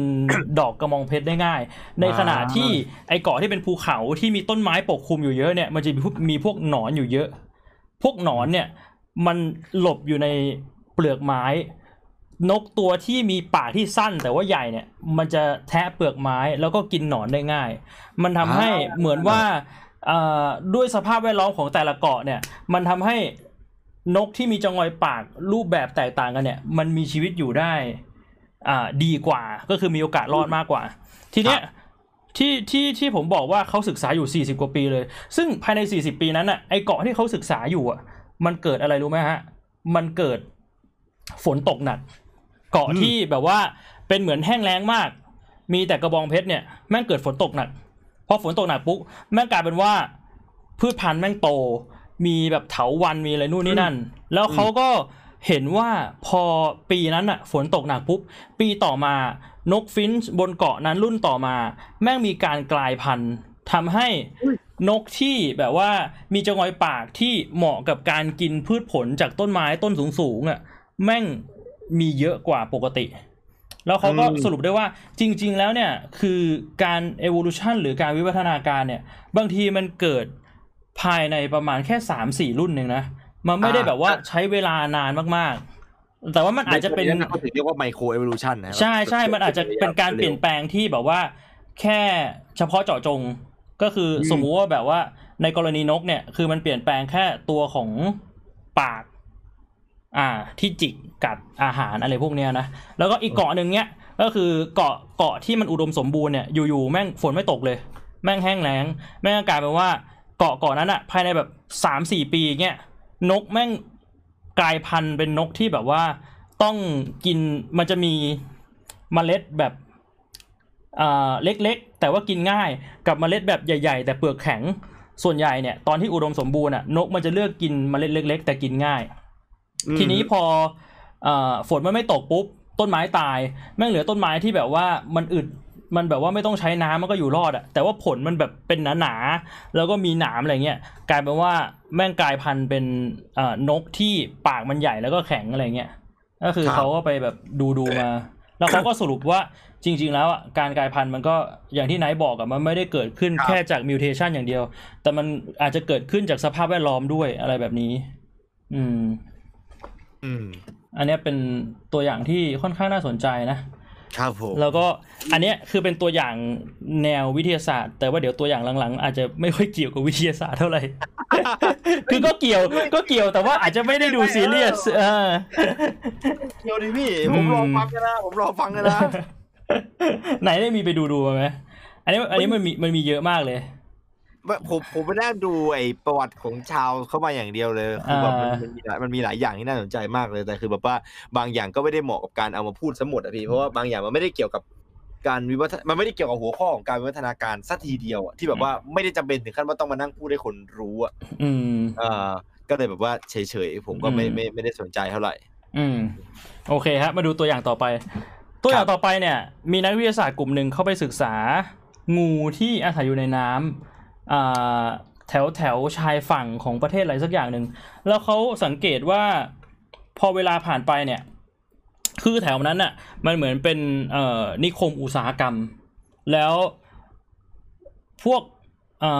โรงงานเนี่ยจะปล่อยน้ำเสียลงมาในน้ำมันทำให้เกิดการกาการกลายพันธุ์ของงูที่อยู่ในน้ำบริเวณนั้น คือเขาสังเกตว่าเกล็ดของงูหรือว่าผิวหนังของงูเนี่ย มัน สีมันเข้มขึ้น แล้วเขาก็ไปศึกษาว่าเฮ้ยเพราะอะไรทำไมงูมันถึงมีเกล็ดสีเข้มขึ้น จากที่เมื่อก่อนเนี่ย งูมันแบบว่ามีเกล็ดแบบสีขาวดำอย่างละครึ่ง แต่ว่าพอวิวัฒนาการไปเรื่อยๆเนี่ยมันกลายไปนว่ามันดำแทบจะทั้งตัว แล้วเขาก็ไปค้นพบว่างูพวกเนี้ยที่มันวิวัฒนาการเป็นเกล็ดสีดำเพราะว่าเกล็ดสีดำเนี่ย มันมีสารที่เขาเรียกว่าเมลาโทนินหรืออะไรสักอย่างหนึ่งอะสารที่ทำให้เกล็ดมันมีสีเข้มอะ เออเมลาโทนินถูกไหมอ่าพี่มากขึ้นใช่ ซึ่งสารตัวเนี้ยมันจะสามารถไปจับพวกเฮฟวี่เมทัลหรือว่าอ่าเขาเรียกว่าโลหะหนักได้ โลหะหนักที่ถูกปล่อยออกมาจากพวกโรงงานเนี่ย ไม่ว่าจะเป็นสังกะสีหรืออะไรพวกเนี้ยคืองูมันกินเข้าไปใช่ปะอาหารแถวๆนั้นที่งูมันกินเนี่ยมันมีโลหะหนักสะสมอยู่ พอมันกินเข้าไปมันย่อยปุ๊บด้วยความที่เกล็ดมันมีเมลาโทนินเยอะอ่าเมลานินอ่าเมลานินเมลานินอ่าขอไปเมลานินมันก็จะไปจับ พวกสังกะสีพวกนี้ทำให้งูเนี่ยไม่มีสังกะสีวนอยู่ในกระแสเลือดก็คืองูไม่ไม่โดนสังกะสีทำร้ายนั่นเอง แล้วทีนี้เนี่ยงูมันกำจัดเปลือกพวกนี้หรือผิวหนังออกไปได้ยังไงก็คือมันลอกคราบ แล้วเขาก็ไปตามดูว่าไอ้งูพวกนี้มันมีพฤติกรรมยังไง ปรากฏว่าพฤติกรรมของงูที่มีผิวหนังเข้ม ก็คือมีเมลานินอยู่ในผิวหนังเยอะ มันลอกคราบบ่อยกว่า งูที่มีผิวหนังอ่อนถึงสองเท่า ก็คือแบบปกติปีหนึ่งอาจจะลอกคราบครั้งหนึ่งไอ้งูพวกงูปกติอะนะ แต่ว่างูที่แบบว่าเกล็ดมันเข้มแล้วก็มีเมลานินเยอะ มันลอกคราบปีละสองครั้ง แล้วเขาก็ไปเอาคราบพวกนั้นอะมาดู ปรากฏว่าในผิวหนังของมันอะก็มีพวกโลหะหนักอยู่เยอะ ก็คือเหมือนเป็นเป็นการวิวัฒนาการของงูที่ต้องอยู่กับสภาพแวดล้อมที่เป็นพิษให้ได้ ที่เออคุณทำอย่างนั้นได้ด้วยเหรอพี่ เออมันค่อนข้างเจ๋งนะ อันนี้คือเรียกว่าเป็นเป็นการวิวัฒนาการที่เอ้ยผมว่ามันเจ๋งดี เชี่ยเทพอะมันก็ถ้าเป็นอืมฟิลคนก็คือแบบถ้าสมมติว่าคนต้องวิวัฒนาการได้อะคือกินอาหารที่เป็นพิษไปแล้วขับออกมาทางผิวหนังอย่างนั้นอะอืม เชี่ยเท่จัด อืม แล้วก็อีกตัวอย่างหนึ่งที่เขายกตัวอย่างขึ้นมาที่เขาไปศึกษาเนี่ยอันนี้เป็นตัวอย่างที่ค่อนข้างจะเศร้าเล็กน้อย ก็คือเหมือนว่าเขา สังเกตว่าช้างในปัจจุบันเนี่ยไม่ค่อยมีงากันแล้ว เพราะว่าเพราะว่าโดนช้างที่มีงาล่าโดนล่าใช่เออเชี่ยช้างช้างช้างในปัจจุบันเนี่ย โดยเฉพาะช้างตัวเมียเนี่ย98%ไม่มีงาแล้ว ก็คือไม่ใช่ไม่มีงาแบบว่าตอนโตนะ คือไม่มีงาทั้งชีวิตเลย อะไรอย่างเงี้ยมีงานเลยอะพี่ใช่เนื่องจากว่าช้างตัวเมียที่มีงาคือคือช้างตัวเมียมันก็มีบางตัวมีงานะอาจจะไม่ได้ มีร้อยเปอร์เซ็นหรือไม่มีร้อยเปอร์เซ็นแต่เมื่อก่อนอะ มันมีอยู่เยอะช้างตัวเมียที่มีงา ทีนี้พอมีการล่างาเอามาขาย เพราะว่าช้างส่วนใหญ่มันจะอยู่ทวีปแอฟริกาใช่ปะที่ทวีปแอฟริกาเขามีสงครามชนเผ่ากันใช่ไหมแล้วพอเขามีชนสงครามชนเผ่าเขาต้องล่าช้างมาแล้วเอางาไปขาย เพื่อที่จะเอามาซื้ออาวุธ มันทำให้ช้างที่มีงา ยังไม่ทันที่จะโตแล้วก็สืบพันธุ์ได้ โดนล่าไปก่อน คือพอโดนล่าปุ๊บมันกลายไปนว่า ช้างตัวที่ไม่มีงาได้โต แล้วก็ได้ออกลูกออกหลาน แล้วก็ส่งต่อความไม่มีงาต่อไปให้ลูกหลานทำให้ช้างในปัจจุบันตัวเมียไม่ค่อยมีงาแล้ว ตัวตัวเออออย่างของแบบไอไอ mutation ที่กลายเป็น evolution ได้ดีเลยเนี่ยอืมเหมาะสมกับการใช้ชีวิตมากกว่า เพราะจากตอนแรกคือไม่มีงา ถ้าเป็นสมัยก่อนไม่มีงาจะทำให้ต่อสู้ยากแต่คือ มันไม่ต้องต่อสู้กับอะไรแล้วนอกจากคน อื มันก็เลยกลายเป็นว่า มันเป็นการวิวัฒนาการที่มันก็ไม่ได้มีประโยชน์กับตัวช้างซะทีเดียว เพราะว่าจริง ๆ งาของช้างเนี่ยมันไม่ได้เอาไว้ใช้ต่อสู้กับช้างตัวอื่น หรือแบบสิ่งมีชีวิตชนิดอื่นอย่างเดียว แต่ว่างาของช้างเนี่ยมันเอาไว้ใช้คุ้ยเขี่ยหาอาหารตามดินได้ด้วยนะ อืมเชี่ยเศร้าจริงด้วยว่ะพี่ อืม คือเป็นเพราะว่าแบบพอไม่มีงา ก็เลยแบบว่ามีชีวิตรอดมาได้ แกเป็นแบบ evolution ที่ทำให้แบบตัวเองรอดออกมาจากการโดนคนฆ่า อืม แต่มีชีวิตที่ยาก อย่างน้อยก็ยังมีชีวิตอยู่ แต่มีชีวิตที่ยากลำบากขึ้น แล้วก็มีอีกสองอันที่พี่ไปดูมานะที่มันน่าสนใจก็คือ อันหนึงจะเป็นเรื่องของนกที่ทำรังอยู่ตามหน้าผา คืออมเมื่อก่อนเนี่ยนกมันทำรังอยู่ตามหน้าผาใช่ปะแต่ว่าปัจจุบันเนี่ยพอเรียกว่ามนุษย์เนี่ยคือของโลกแล้วแล้วก็สิ่งที่ตามมนุษย์มาก็คือเรื่องของถนนหนทาง พอครับมนุษย์ทำถนนนู่นนี่นั่นอะไรอย่างเงี้ยเอ่อนักวิทยาศาสตร์เขาก็สังเกตว่านกมันเริ่มไม่ทำรังตามหน้าผาแล้วแต่มันไปทำรังตามสะพาน คือพวกสะพานเนี่ยมันเหมือนว่ามันจะมีพื้นที่ในการทำรังที่มันสร้างรังได้ง่ายกว่าหน้าผาอะไรเงี้ย แต่ว่าพอมีสะพานแล้วมันก็มีรถใช่ไหมรถมันก็วิ่งบนสะพาน สิ่งที่เกิดขึ้นคือนกแม่งโดนรถชนตายเยอะมาก แต่ว่าอยู่ๆอะในปี 1980 เนี่ยจำนวนนกที่โดนรถชนตายก็ลดลง แล้วเขาก็ไปศึกษาปรากฏว่านกวิวัฒนาการทำให้ปีกสั้นลง แล้วเขาก็มาสังเกตว่า คือหลังจากปี 1980 เนี่ยมันก็ยังมีนกที่โดนรถชนตายอยู่ แต่เขาสังเกตว่านกที่โดนรถชนตายอะจะเป็นนกสายพันธุ์นั้นที่ปีกยาว ส่วนใหญ่นกที่รอดอะมีชีวิตอยู่ปกติก็คือนกที่ปีกสั้น แล้วเขาก็มาดูเรื่องฟิสิกส์ของนก แล้วเขาก็ค้นพบว่านกปีกสั้นเนี่ยจะบินได้ช้ากว่า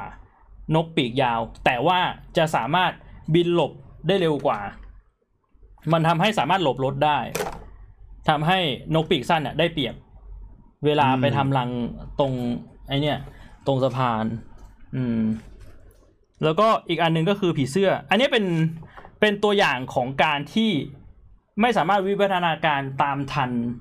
สภาพแวดล้อมศูนย์ได้พันธุ์เหรอพี่อ่าศูนย์พันธุ์ก็คือน่าเศร้ามันมีผีเสื้ออยู่ชนิดหนึ่งใช่ไหมมันออกไข่ในต้นไม้ชนิดหนึ่ง ซึ่งตอนนั้นอะตรงนั้นอะมันเป็นที่ราบ ก็คือเหมือนว่าอุดมสมบูรณ์แล้วมันก็มีผีเสื้อมีอะไรของมัน ทีนี้เนี่ยอืมมนุษย์ก็เข้าไปเรียกว่าทำฟาร์มปศุสัตว์ทำนู่นทำนี่ แล้วก็เอา พันต้นไม้มาปลูก แล้วพอมันมีต้นไม้ประเภทใหม่ขึ้นมาเนี่ย ผีเสื้อมันเห็นว่า เฮ้ย ไอ้ต้นไม้ต้นเนี้ย มันสามารถเอาไว้ใช้สืบพันธุ์ได้ดีกว่าต้นไม้พันธุ์เก่าที่มันใช้ อ่าสมมติให้ต้นไม้พันธุ์เก่าเป็นต้น A ใช่ปะต้นไม้พันธุ์ใหม่เป็นต้น B มันก็เลยรู้สึกว่า เอ้ย ต้น B ดีกว่าต้น A มันก็ไปสืบพันธุ์โดยการวางไข่ไว้ที่ต้นไม้ต้น B ทีเนี้ยพอ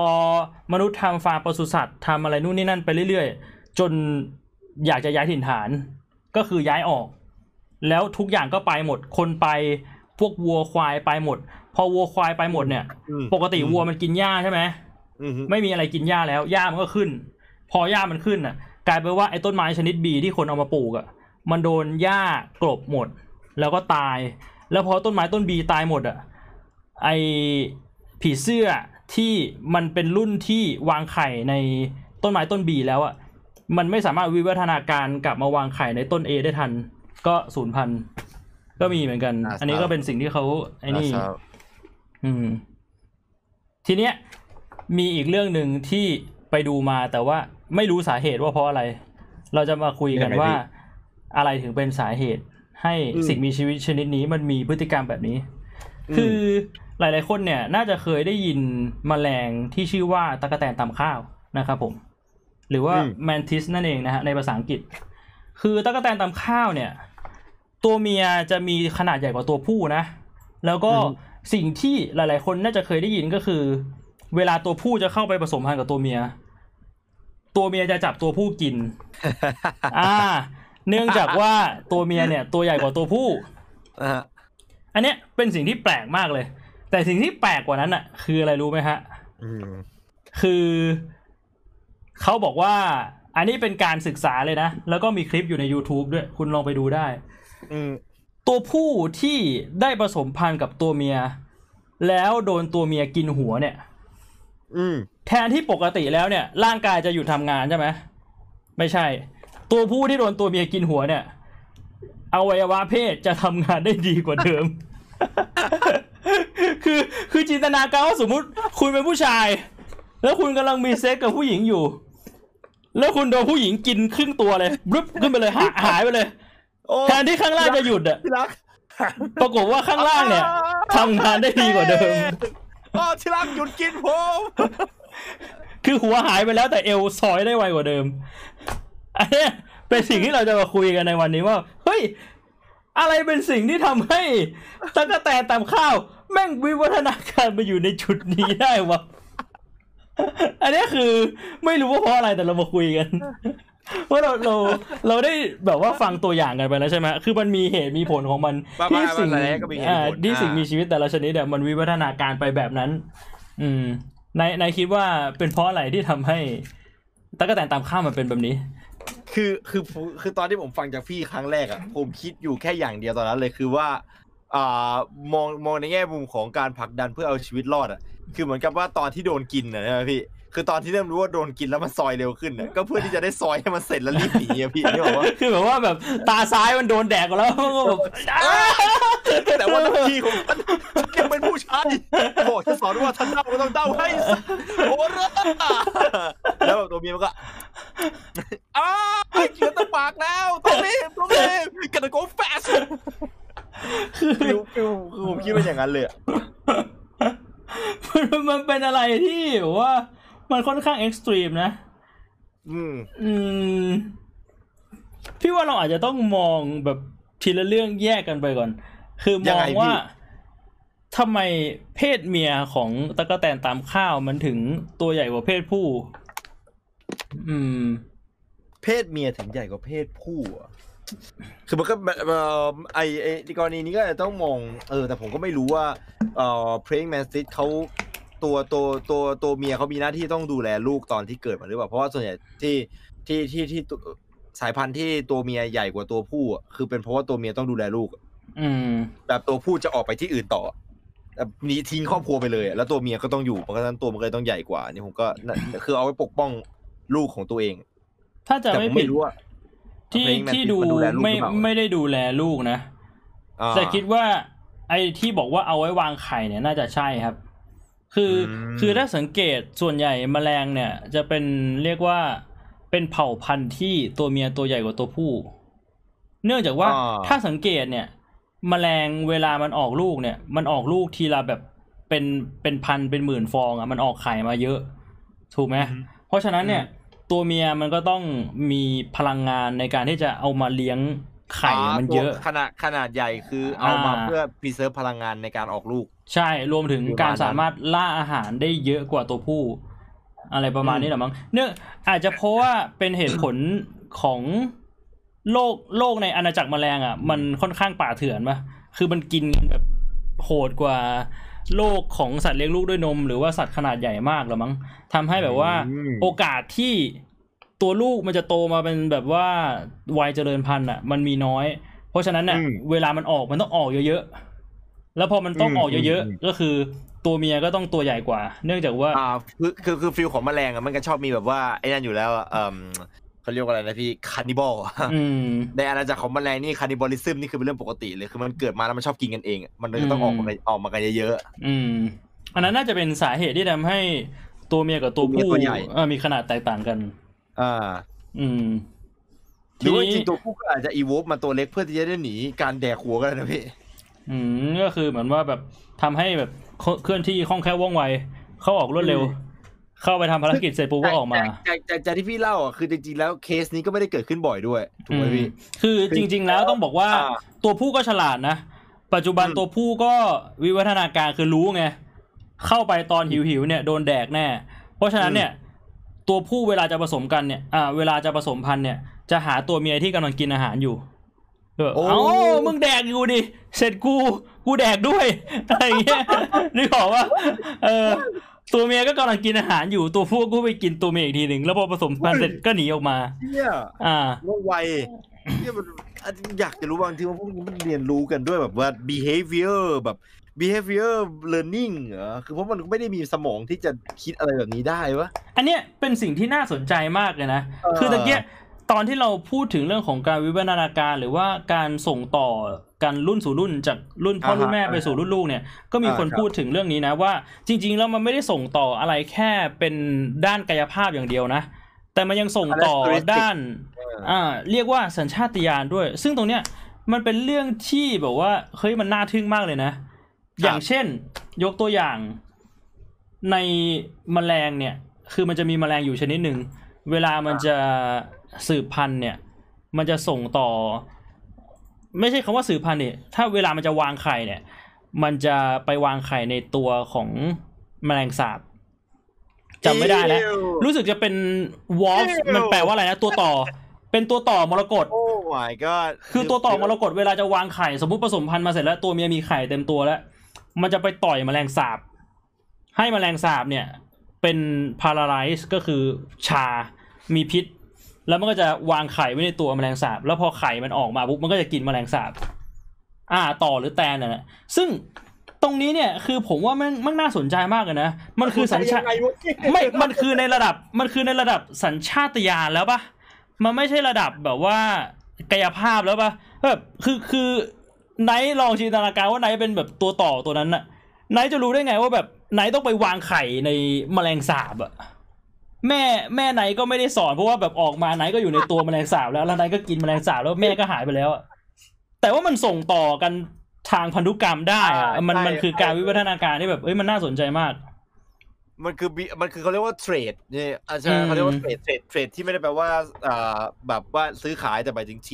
T R A I T อะเป็นเทรดเป็นเป็นลักษณะพิเศษของสิ่งมีชีวิตที่ส่งต่อกันผ่าน เพราะว่าไอตอนที่เราอธิบายมาอธิบาย น้อยไปนิดหนึ่งเรื่องของการส่งต่อยีนว่าแบบว่ามันมาจากตัวตัวผู้ห้าสิบตัวเมียห้าสิบอืมซึ่งถ้าสมมติว่ามันมีลักษณะที่เหมือนกันนะสิ่งสิ่งนั้นก็จะถูกส่งต่อมาอย่างแน่นอนนั่นก็คือลักษณะพิเศษของสปีชีส์นั้นอืมๆซึ่งในกรณีนี้ก็คือสปีชีส์เนี้ยเขาทำกันแบบเนี้ยอืมที่นี่เราทำกันแบบนี้เออถ้านายไม่ออกลูกในแมงสาบนายก็ออกจากเผาเราไปเลยก็เป็นสิ่งที่น่าสนใจนะ อืมไม่แล้วทำไมต้องไปออกไข่ในตัวแมงคือมันไม่มีที่ เพราะว่ามันต้องกินแมงสาบตอนออกมาอะพี่ มันอาจจะเพราะว่าในบริเวณที่ไอต่อมรกตนี่มันอยู่เนี่ยมันมีแมงสาบอยู่เยอะ แล้วอาจจะเพราะว่าแมงสาบเป็นแมลงที่ไม่สามารถต่อสู้ได้ คือเหมือนว่าไม่มีความสามารถในการต่อสู้สวนกลับอะอะไรประมาณนี้หรอมั้ง อืมโอ้ลุกเลยว่ะ แล้วเชื่อเอ้ยคือน่ากลัวเหี้ยและไอ้ตรงเนี้ยคืออยากจะมาเชื่อม กับอีกเรื่องหนึ่งก็คือเรื่องของ metamorphosis ที่ตะกี้อาจจะไม่ได้พูดไปนะฮะ แต่ว่า metamorphosis มันคือการกลายร่าง ซึ่งสิ่งมีชีวิตที่มีการ metamorphosis ส่วนใหญ่ก็จะเป็นในเรื่องของหนอนที่กลายร่างไปเป็นแมลงเกิดวัยส่วนใหญ่เป็นแมลงวัยเจริญพันธุ์เป็นแมลงใช่ไหมฮะ แต่ว่าครับตอนเป็น baby เนี่ย ตอนเป็นเด็กเนี่ยเป็นหนอน คือมีการเรียกว่าทำการทดลอง แล้วก็ดูว่าไอตอนที่มันเป็นหนอน แล้วเป็นดักแด้ แล้วเป็นแมลงเนี่ย ตอนที่มันเป็นดักแด้เนี่ยมันเกิดอะไรขึ้น อืม คือนักวิทยาศาสตร์เขาเขาส่องกล้องเอ็กซเรย์ใช่ปะเพื่อครับดูว่าตอนที่เป็นดักแด้มันเป็นอะไรอืมเขาบอกว่าตอนที่มันเป็นดักแด้อะมันร่างกายของหนอนอะ มันจะปล่อยสารอะไรบางอย่าง เพื่อที่จะละลายตัวเองให้กลายเป็นของเหลว แล้วพอมันกลายเป็นของเหลวอะ ยีนของมันอะจะทำงานมันจะมียีนอยู่ชนิดหนึ่งในตัวหนอนพวกเนี้ยมันจะทำงานแล้วจากของเหลวอะมันจะค่อยๆประกอบร่างใหม่ กลายเป็นผีเสื้อขึ้นมาเท่ว่ะพี่ อันเนี้ยคือสิ่งที่นักวิทยาศาสตร์เขาสงสัยมาก เพราะว่าคิดดูว่าจากหนอนกลายเป็นของเหลว แล้วกลายมาเป็นแมลงครับแล้วเขาทำการทดลองไงรู้ไหมเขาทำการทดลองก็คือเขาดูว่าความทรงจำตอนยังเป็นหนอนน่ะ แม่งอยู่ตอนที่เป็น ผีเสื้อแล้วหรือเปล่า โดยการที่แบบว่า ผมจำไม่ได้แล้วว่ามีการทดลองยังไงบ้าง แต่อะสมมติสมมติคือเขาจะให้หนอนเนี่ยดมกลิ่นกลิ่นหนึ่งอืมแล้วก็ associate กลิ่นกลิ่นนั้นน่ะกับความอันตราย คือสมมุติว่าให้หนอนดมน้ำหอมกลิ่นเนี่ยแล้วก็ไปจุดไฟเผาหนอนทุกๆ ครั้งที่หนอนดมน้ำหอมกลิ่นเนี่ยอ่าแล้วตอนที่หนอนตัวนั้นอะแม่งกลายเป็นผีเสื้อแล้วอะเขาทำการทดลองก็คือเขาฉีด น้ำหอมไปที่ผีเสื้อตัวนั้นปรากฏว่าพอผีเสื้อตัวนั้นแม่งได้กลิ่นอะแม่งบินหนีเลยอะคือมันจำได้ว่าตอนเป็นหนอนอะเวลามันได้กลิ่นเนี่ยมันคืออันตรายอะแล้วแล้วมันกลายร่างจากหนอนเป็นของเหลว แล้วเป็นผีเสื้อแล้วอะแต่ความทรงจำมันยังยังอยู่อะอืมเย้ยก็เป็นอีกเรื่องที่แสดงแสดงว่ายีนในร่างกายเราอะมันไม่ได้ส่งต่อ ไปยังรุ่นลูกแค่รูปลักษณ์ภายนอก หรืออะไรที่มันเป็นกายภาพ ครับ อะไรที่มันเป็นแบบจิตใต้สำนึกหรือว่ามันเป็นเหมือนสัญชาตญาณ instinct เออสัญชาตญาณมันก็ถูกส่งต่อไปด้วยในเลเวลสัญชาตญาณก็จะถูกส่งต่อไปทางจีนของเราด้วย อืม เชี่ยเฮ้ยเอ้ยแบบพูดพูดพูดถึงแบบต่อไอแตนวางไข่แมงสาบแล้วผมผมรู้สึกข้าวไม่อร่อยเลยว่ะพี่ ถ้าไหนแบบ ลืมตาดูโลกขึ้นมาแล้วอยู่ในท้องแมลงสาบคือนายจะรู้สึกไงอ้าวเหรอพี่อุปานั่นเหรอพี่ถ้าสมมติผมลืมตาผมออกจากท้องแมงสาบสิ่งที่ผมจะทำคือผมจะออกมาแล้วผมจะตามหาพี่อะ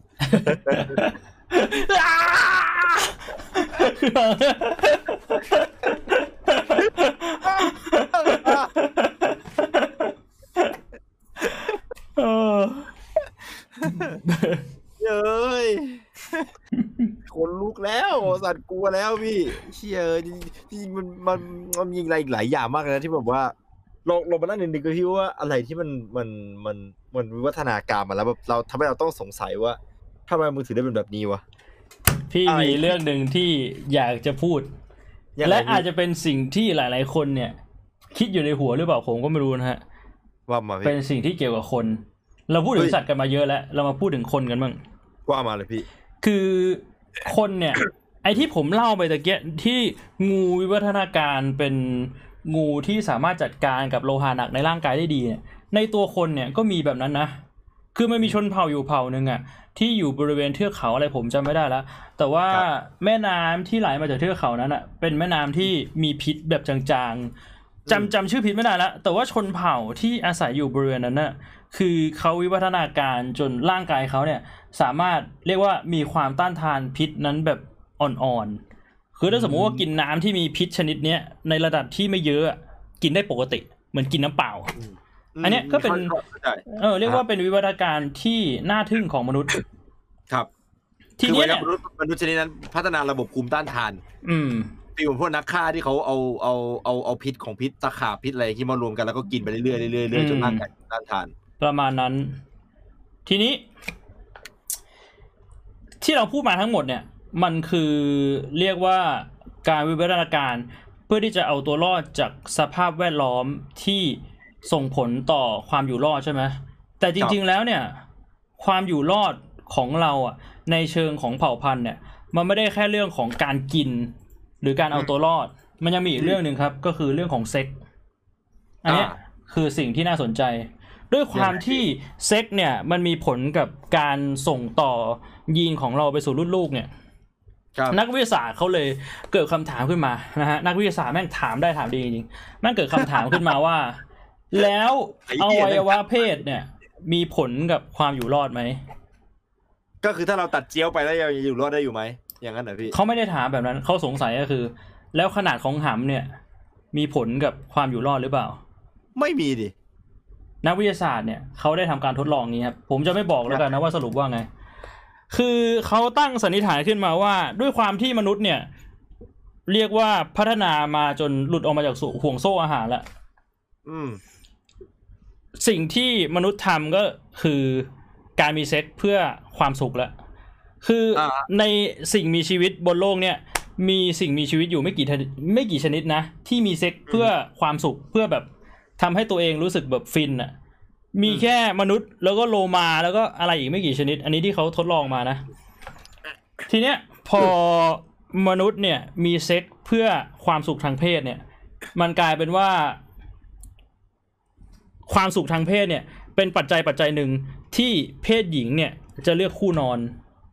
อืมไม่ได้คือมันไม่ได้เกี่ยวกับเรื่องของการอยู่รอดแล้วอะมันไม่ได้เกี่ยวกับเรื่องของการเอาตัวรอด หรือเรื่องของการหาอาหารแล้ว แต่มันคือเรื่องของความสุขแล้วเพราะว่าอ่ามมนุษย์พัฒนามาอีกระดับหนึ่งแล้วอืมแล้วเขาก็อยากจะรู้ว่าขนาดของอวัยวะเพศเนี่ย มันมีผลจริง ๆ เหรอ เกี่ยวกับเรื่องของการอยู่รอดหรือการสืบต่อ หรือเรียกว่าการเลือกคู่นอนนั่นเอง เขาก็เลยทำการทดลองอย่างนี้ครับ เขาเนี่ยสร้างหุ่นจำลองขึ้นมา โดยหุ่นจำลองเนี่ยจะมีความแตกต่างกันอยู่สามอย่าง อย่างแรกคือเรื่องของความสูง ความสูงเนี่ย จะไล่จากเตี้ยไปสูงเจ็ดระดับอืมอย่างที่สองคือเรื่องของเชฟของร่างกาย จะมีตั้งแต่ V shape ก็คือไหล่กว้าง แล้วก็เอวแคบ ไปจนถึงไหล่แคบแล้วก็เอวกว้างก็คือเหมือนแบบตัวอ้วนๆท้วมอืมๆเจ็ดขนาดเหมือนกัน อย่างที่สามคือขนาดของอวัยวะเพศ หรือหำนั่นเองนะครับ มีเจ็ดขนาดตั้งแต่ครับผมห้าเซนไปจนถึงประมาณสิบสามเซน ทีเนี้ยนักวิทยาศาสตร์เขาก็ตั้งข้อสันนิษฐานว่าสิบเขาสามเซนหรือว่าสิบสามนิ้วหรือเปล่าพี่สิบสามเซนสิบสามเซนเขาเขาทำเป็น13เซนติเมตรตั้งแต่ห้าเซนไปจนถึงสิบสามเซนทำไมอะถึง13เซนอันนี้อันนี้อันนี้คือแบบว่าในสภาพแบบว่างอหรืออ่อนตัว ไม่ใช่สภาพแบบแข็งอ่าห้าเซนถึงสิบสามเซนอืมแล้วทีเนี้ยเขาก็คิดว่า ถ้าสมมุติว่าทำแบบเนี้ยแล้วมาโชว์ให้ผู้หญิงดูใน ในคอมอะแล้วให้ผู้หญิง rate ว่า figure แบบไหนที่มีความเซ็กซี่มากกว่ากันอะเขารู้สึกว่าอ่าฮะมันไม่มีประสิทธิภาพ เขาต้องทำเป็นขนาดจริงขึ้นมาอ่าฮะคือด้วยความที่มันมีความสูงเจ็ดระดับ มีขนาดหำเจ็ดระดับ แล้วก็มีขนาดรูปร่างเจ็ดระดับใช่ปะเอาเจ็ดมาคูณเจ็ดมาคูณเจ็ดเนี่ยก็จะได้มาเป็นสามร้อยกว่ารูปปั้นก็คือเขาเขาทำการปั้นรูปปั้นขึ้นมาสามร้อยกว่ารูปปั้นอืม แล้วก็เอาผู้หญิงมาหนึ่งร้อยคน แล้วก็ครับให้เวลาผู้หญิงเนี่ย ดูรูปปั้นแต่ละรูปปั้นประมาณสามถึงห้าวิ แล้วก็ให้ผู้หญิงเนี่ยเลดรูปปั้นรูปปั้นเนี้ยว่าเซ็กซี่แค่ไหนหนึ่งถึงสิบนึกออกใช่ไหมคือสาเหตุที่ต้องให้ผู้หญิงเนี่ย ตัดสินใจเร็วๆ ต่อหนึ่งรูปปั้นเนี่ย ก็เพื่อให้การตัดสินใจนั้นอะมันมาจากสัญชาตญาณหรือว่า first อ่า impression จริง instinctual base ๆใช่แบบว่าใช่ถ้าต้องถ้าต้องเลือกอะฟึบก็เอาอันนี้อ่าทีเนี้ย คือด้วยความที่มีผู้หญิงร้อยกว่าคน มีรูปปั้นประมาณสามร้อยเจ็ดสิบกว่ารูปปั้น สิ่งที่ได้ก็คือข้อมูลประมาณนักสี่หมื่นกว่าชุด เขาก็เอามาพลอตเป็นกราฟ ปรากฏว่าข้อมูลที่ได้เนี่ยค่อนข้างน่าสนใจ คือยังไงเขาบอกว่ารูปร่าง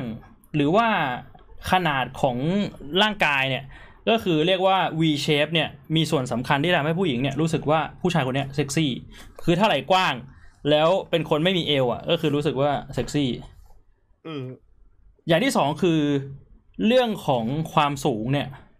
ก็มีผล คือผู้ชผู้หญิงเนี่ยจะมองว่าผู้ชายที่สูงร้อยแปดสิบห้าเซนเนี่ย เซ็กซี่มากมึงเขี้ยอยากมีผัวเป็นไททันเลยอืมในขณะที่ผู้ชายที่สูงแค่ร้อยหกสิบเซนติเมตรเนี่ย ต่อให้รูปร่างดี ผู้หญิงก็จะมองว่าไม่ค่อยเซ็กซี่เท่าไหร่ อย่างที่อ่าสาม คือขนาดของหำหลายๆคนเนี่ยจะชอบได้ยินบ่อยๆนะครับ จากปากของผู้หญิง เวลาที่ถามผู้หญิงว่าแบบเฮ้ยขนาดของหำเนี่ยมันจำเป็นหรือเปล่า มันสำคัญหรือเปล่า กับการมีเซ็กกับความสุขของทางเพศของผู้หญิง แล้วผู้หญิงก็จะตอบเป็นเสียงเดียวกันว่า ไม่สำคัญ ขนาดไม่สำคัญอยู่ที่ว่าใช้งานเป็นหรือเปล่าใช่ไหมอ่าอ่าแต่ว่า ข้อมูลทางวิทยาศาสตร์ที่การวิจัยนี้ได้เปิดเผยออกมา บอกว่าขนาดของอวัยวะเพศมีความสำคัญไม่แพ้ความสูง คือแล้วเขาพลอตออกมาเป็นกราฟเลยนะเขาพลอตออกมาเป็นกราฟเลยเขาพลอตขนาดความสูงกับขนาดความใหญ่ของหำเขาบอกว่าผู้ชายที่มีความสูงหนึ่งร้อยสิบหกสิบเซนติเมตรเนี่ยอืมต่อให้หำใหญ่ก็ไม่เซ็กซี่เออ คือถ้าความสูงไม่ถึงอะก็คือไม่ดูเลยก็เหมือนกับเป็นเป็นเป็นคัดที่สูงก่อนอ่าคือตัดเอาตัดออกไปก่อนเลย อ่า แต่ว่าสิ่งที่น่าสนใจคือ ผู้ชายที่สูงร้อยแปดสิบเซนแต่หำเล็ก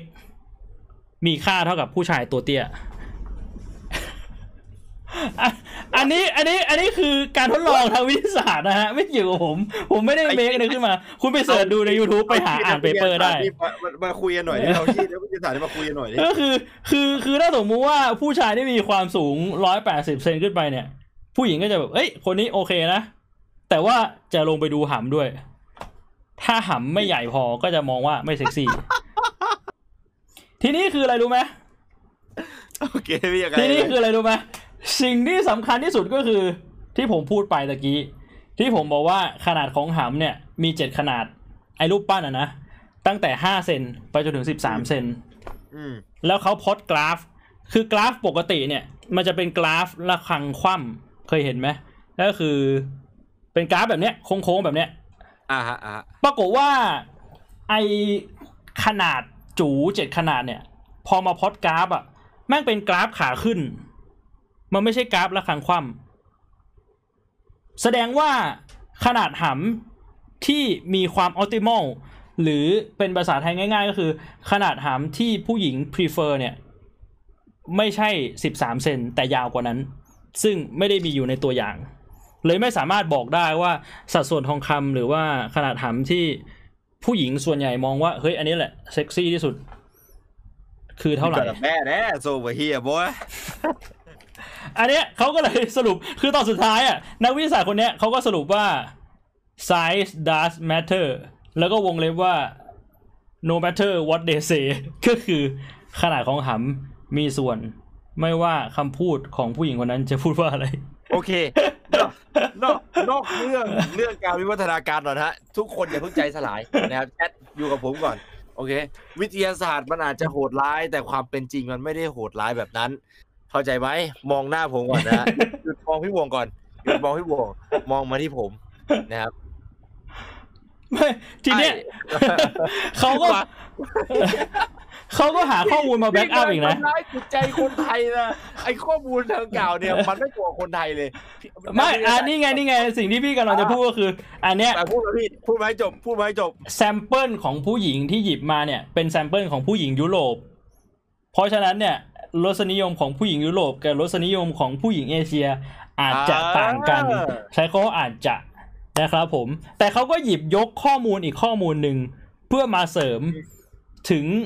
เอ่อไฮโปเทซิสที่บอกว่าขนาดเนี่ยมีความสำคัญก็คือ เขาบอกว่า รู้ไหมว่าในสัตว์เลี้ยงลูกด้วยนมเนี่ย มนุษย์เป็นสิ่งมีชีวิตที่ขนาดหำต่อร่างกายเนี่ย penis to body ratio เนี่ย ใหญ่ที่สุดแล้วนะ อะไรนะพี่ ก็คือสมมุติว่าเอาลิงกับคนตัวเท่ากันมาเทียบกันอะ คนจะหำใหญ่กว่าลิง เราจะไปเทียบหางกับลิงทำไมอะพี่แบบว่าถึงเขาสรุปว่าก็เพราะว่าสิ่งมีชีวิตชนิดอื่นเนี่ยหำไม่สำคัญ อ๋อ แต่เพราะว่าสิ่งมีชีวิตแบบมนุษย์เนี่ยหำมันสำคัญเราถึงได้วิวัฒนาการให้หำใหญ่ขึ้น ใช่ เนื่องเนื่องจากว่าสิ่งมีชีวิตชนิดอื่นน่ะแม่งไม่ได้สนใจเรื่องเซ็กเลย เซ็กไม่ได้เป็นปัจจัยหลักของชีวิตมันน่ะในการเอาตัวรอดอะแม่งต้องแบบว่าหาอาหารแม่งต้องหนีจากนักล่า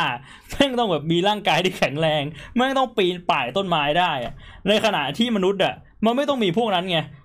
มันไม่ต้องไปล่า มันไม่ต้องแข็งแรง มันไม่ต้องสู้กับศัตรูมันไม่ต้องหนีนักล่า แต่ว่าเซ็กเนี่ยเป็นส่วนสำคัญของชีวิตไปแล้ว แล้วมนุษย์เพศเมียก็มีการดิกเทต หรือมีการเห็นพ้องต้องกันว่า ขนาดทำเป็นสิ่งสำคัญเอาล่ะพี่บวงหันหัวมานี่พี่โนฮอนี่ไม่ไม่ได้พูดถึงเรื่องของความต้องการทางเพศเลย อันนี้คือพูดถึงขนาดทำล้วนๆไม่เกี่ยวบอมคิวเมนสต็อปฮอนี่ เป็นเพราะว่าพวกนายนี่เองสินะ เป็นเพราะพวกแกทุกคนนั่นแหละ ไม่ทำให้พแต่วกว่าเราต้องวิวัฒนาการเนี่ยทีนี้เนี่ย มันไม่ใช่แค่นั้นอืม ในปัจจุบันเนี่ยมันสังคมมนุษย์มันก็วิวัฒนาการไปเกินขนาดหำแล้วอืมไอขนาดหำเนี่ย มันอาจจะเกิดจากการที่ยุคที่มนุษย์แบบว่าครองโลกแล้ว แต่ว่ายังไม่ได้มี civilization หรือยังไม่ได้มีวัฒนธรรมอะไรมากมาย คือมนุษย์ยังแบบว่าไม่ใส่เสื้อนึกออกปะครับคือพอไม่ใส่เสื้อมันก็เห็นกันตรงๆว่าแบบเอ้ยคนนี้มันมีของดียังไงยังไงอ่าแต่ในปัจจุบันเนี่ย คือการเลือกคู่ของเพศชายเพศหญิงเนี่ย มันไม่ได้มีแค่เรื่องของเซ็กอีกต่อไปอืมมันมีเรื่องของสถานะทางสังคม มีเรื่องของอืมหน้าที่การงาน มีเรื่องครับของทรัพย์สิน มีเรื่องของมันเกี่ยวข้ด้วยอ่าทำให้แบบใช่แอปพิลิงแอปมีแอปพิลิงเพิ่มเติม ใช่ มันเลยทำให้ขนาดของหำเนี่ย มีความสำคัญลดลดลงไป อันนี้อืมคือสิ่งที่เขาสรุป ครับผม แล้วมันเชื่อมต่อไปกับหัวข้อต่อไปที่เราจะพูดถึงอะ ก็คือนายคิดว่าในอนาคตเนี่ย มนุษย์มันจะวิวัฒนาการไปในทางไหน ถ้าสมมุติว่ามันยังเป็นไปในแบบนี้ คิดว่าขนาดของหำจะกลับมามีความสำคัญไหมขนาดของหำอะมันจะมีความสำคัญเพิ่มขึ้นอีกเรื่อยๆเว้ยถ้าใช่จากเหรอถ้าจากวิวัฒนาถ้าจากวิทยาศาสตร์ไม่ต้องมาใช่เหลยเลยพี่เดี๋ยวฟ้องเลยไม่ต้องมาใช่เหลยผมเลย เดี๋ยวเดี๋ยวฟ้องกันสองทีเลย คือถ้าสมมุติว่าในอนาคตมันไม่มีการ implant chips อะไรสักอย่างที่แบบว่าทำให้คนเราต้องแบบว่าปรงอะไอ้เหี้ยแบบอืมกลายเป็นแบบว่าเอ่อคนที่แบบไม่แบบมองเรื่องพวกนี้เป็นเรื่องแบบ trivial ไม่ไม่เขาเรียกว่าอะไรนะพี่แบบเหมือนกับ feel แบบเอ้ยภาษาไทยมันมีอยู่อะไอ้โลกที่แบบทุกคนไม่มีหน้าตาสวยหล่อเท่ากันอะอืมพี่พี่เคยได้ยินปะยูโทเปีย เออ feel ประมาณนั้นอะโลกในอุดมคติ คือถ้าสมมติว่ามันไม่ได้มีอะไรแบบนั้นอะ ยังไงเรื่องพวกนี้ก็จะมีความสำคัญ และยิ่งในอนาคตที่ปัจจัยมันน่าจะน้อยลง หรืออาจจะเยอะขึ้นในบางเรื่องก็ได้ คือมันก็คงต้องมีความสำคัญแหละพี่ ถ้าถ้าถ้าถ้ายังถามเรื่องหำอยู่นะพี่อืมแต่ปัจจัยคือเราจะวิวัฒนาการไปถึงจุดไหนกันดีกว่าอืมเพราะในกรณีเนี้ยผมมองว่าเป็น co co-evolution นะพี่ อืม เป็น co ครับ evo lution ระหว่างอะไรกับอะไร ระหว่างผู้หญิงกับผู้ชายไง อ่า คือไอ้ไอ้วิทยาศาสตร์ที่พี่บอกอะผู้หญิงอะเขาเขารู้สึกว่ายาวยิ่งยาวยิ่งดีใช่ไหมอืมแต่ผมอะมีเพื่อนที่มีผัวฝรั่งอืมและเพื่อนที่มีผัวฝรั่งทั้งทุกคนอะไม่มีใครเอนจอยเลย อืมผู้หญิงเป็นผู้หญิงเอเชียไงพี่อืมคือถ้าเป็นในกรณีนั้นอะสมมุติว่าอ่าลูกเขาก็ต้องไปมีผัวฝรั่งอีก แล้วหลานเขาก็มีผัวฝรั่งอีก ในตระกูลของเพื่อนผมคนนี้ก็อาจจะเป็นคนที่เออจิมส์ใหญ่นะพี่ใช่เพื่ที่จะคือเพราะตะกี้จะรองรับเราพูดถึงขนาดของหำไง แต่เราใช่ไม่ได้พูดถึงขนาดของจิ๋มเพราะว่าคนส่วนใหญ่อาจจะไม่ได้มองว่าจิ๋มเนี่ยมีขนาดรูปร่างแตกต่างกัน แต่ในความเป็นจริงอะมันคือหำกลับด้านเข้าไปข้างในอะ มันก็มีวาไรตี้ของมันนะพี่คิดว่าเป็นแบบนั้นนะ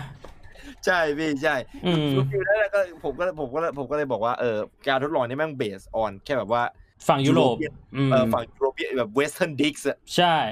western dick กับ western pussy มันมันมันเป็นโคเอว o ลูชันอะอ่าคือถ้าสมมติว่าฝรั่งแม่งจะแบบว่าวิวัฒนาการหำให้ใหญ่ขึ้นอีกอะ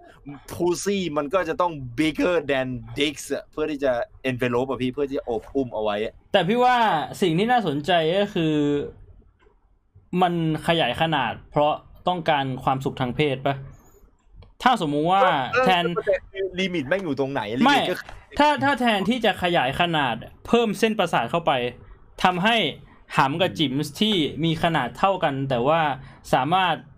อืมสร้างความสุขได้ง่ายกว่า ก็อาจจะเป็นสิ่งที่คนรุ่นต่อไปต้องการ ครับ เออ ไม่แน่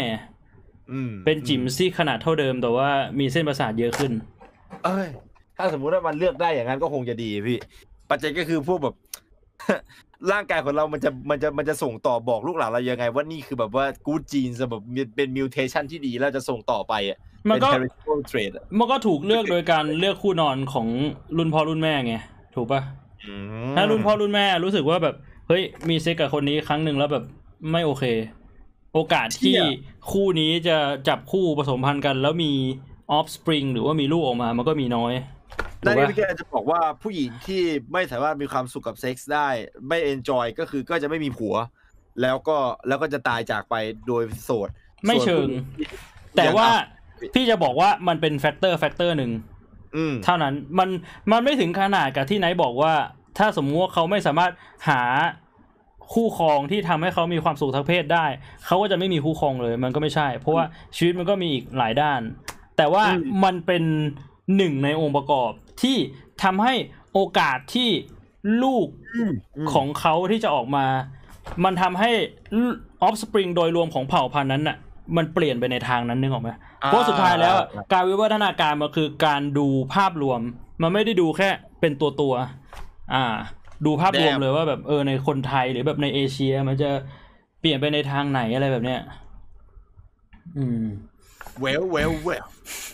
น่าสนใจมากพี่ น่าสนใจมาก เราน่าสนใจมากๆเลย แล้วก็มีมีอีกมีอีกทฤษฎีหนึ่งที่อะนักวิทยาศาสตร์เขา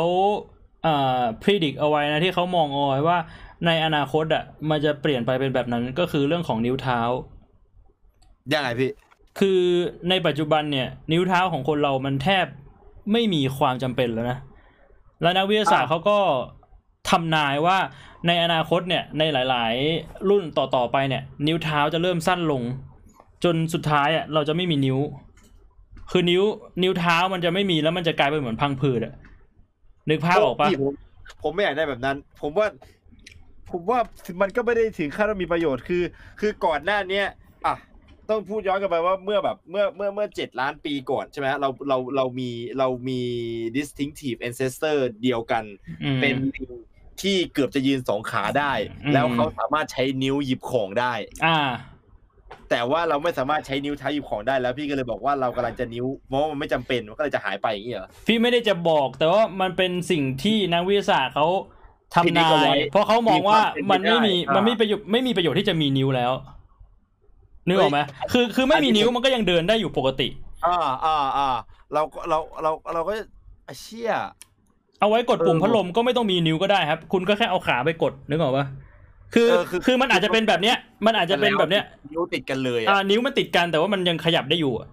เป็นอ่าเป็นเหมือนนิ้วโป้งใหญ่ๆนิ้วเดียวอะตรงปลายก็ยังมีจิ้มได้อยู่อะฟิลเหมือนแบบเป็นนางเงือกอย่างนั้นอะอืม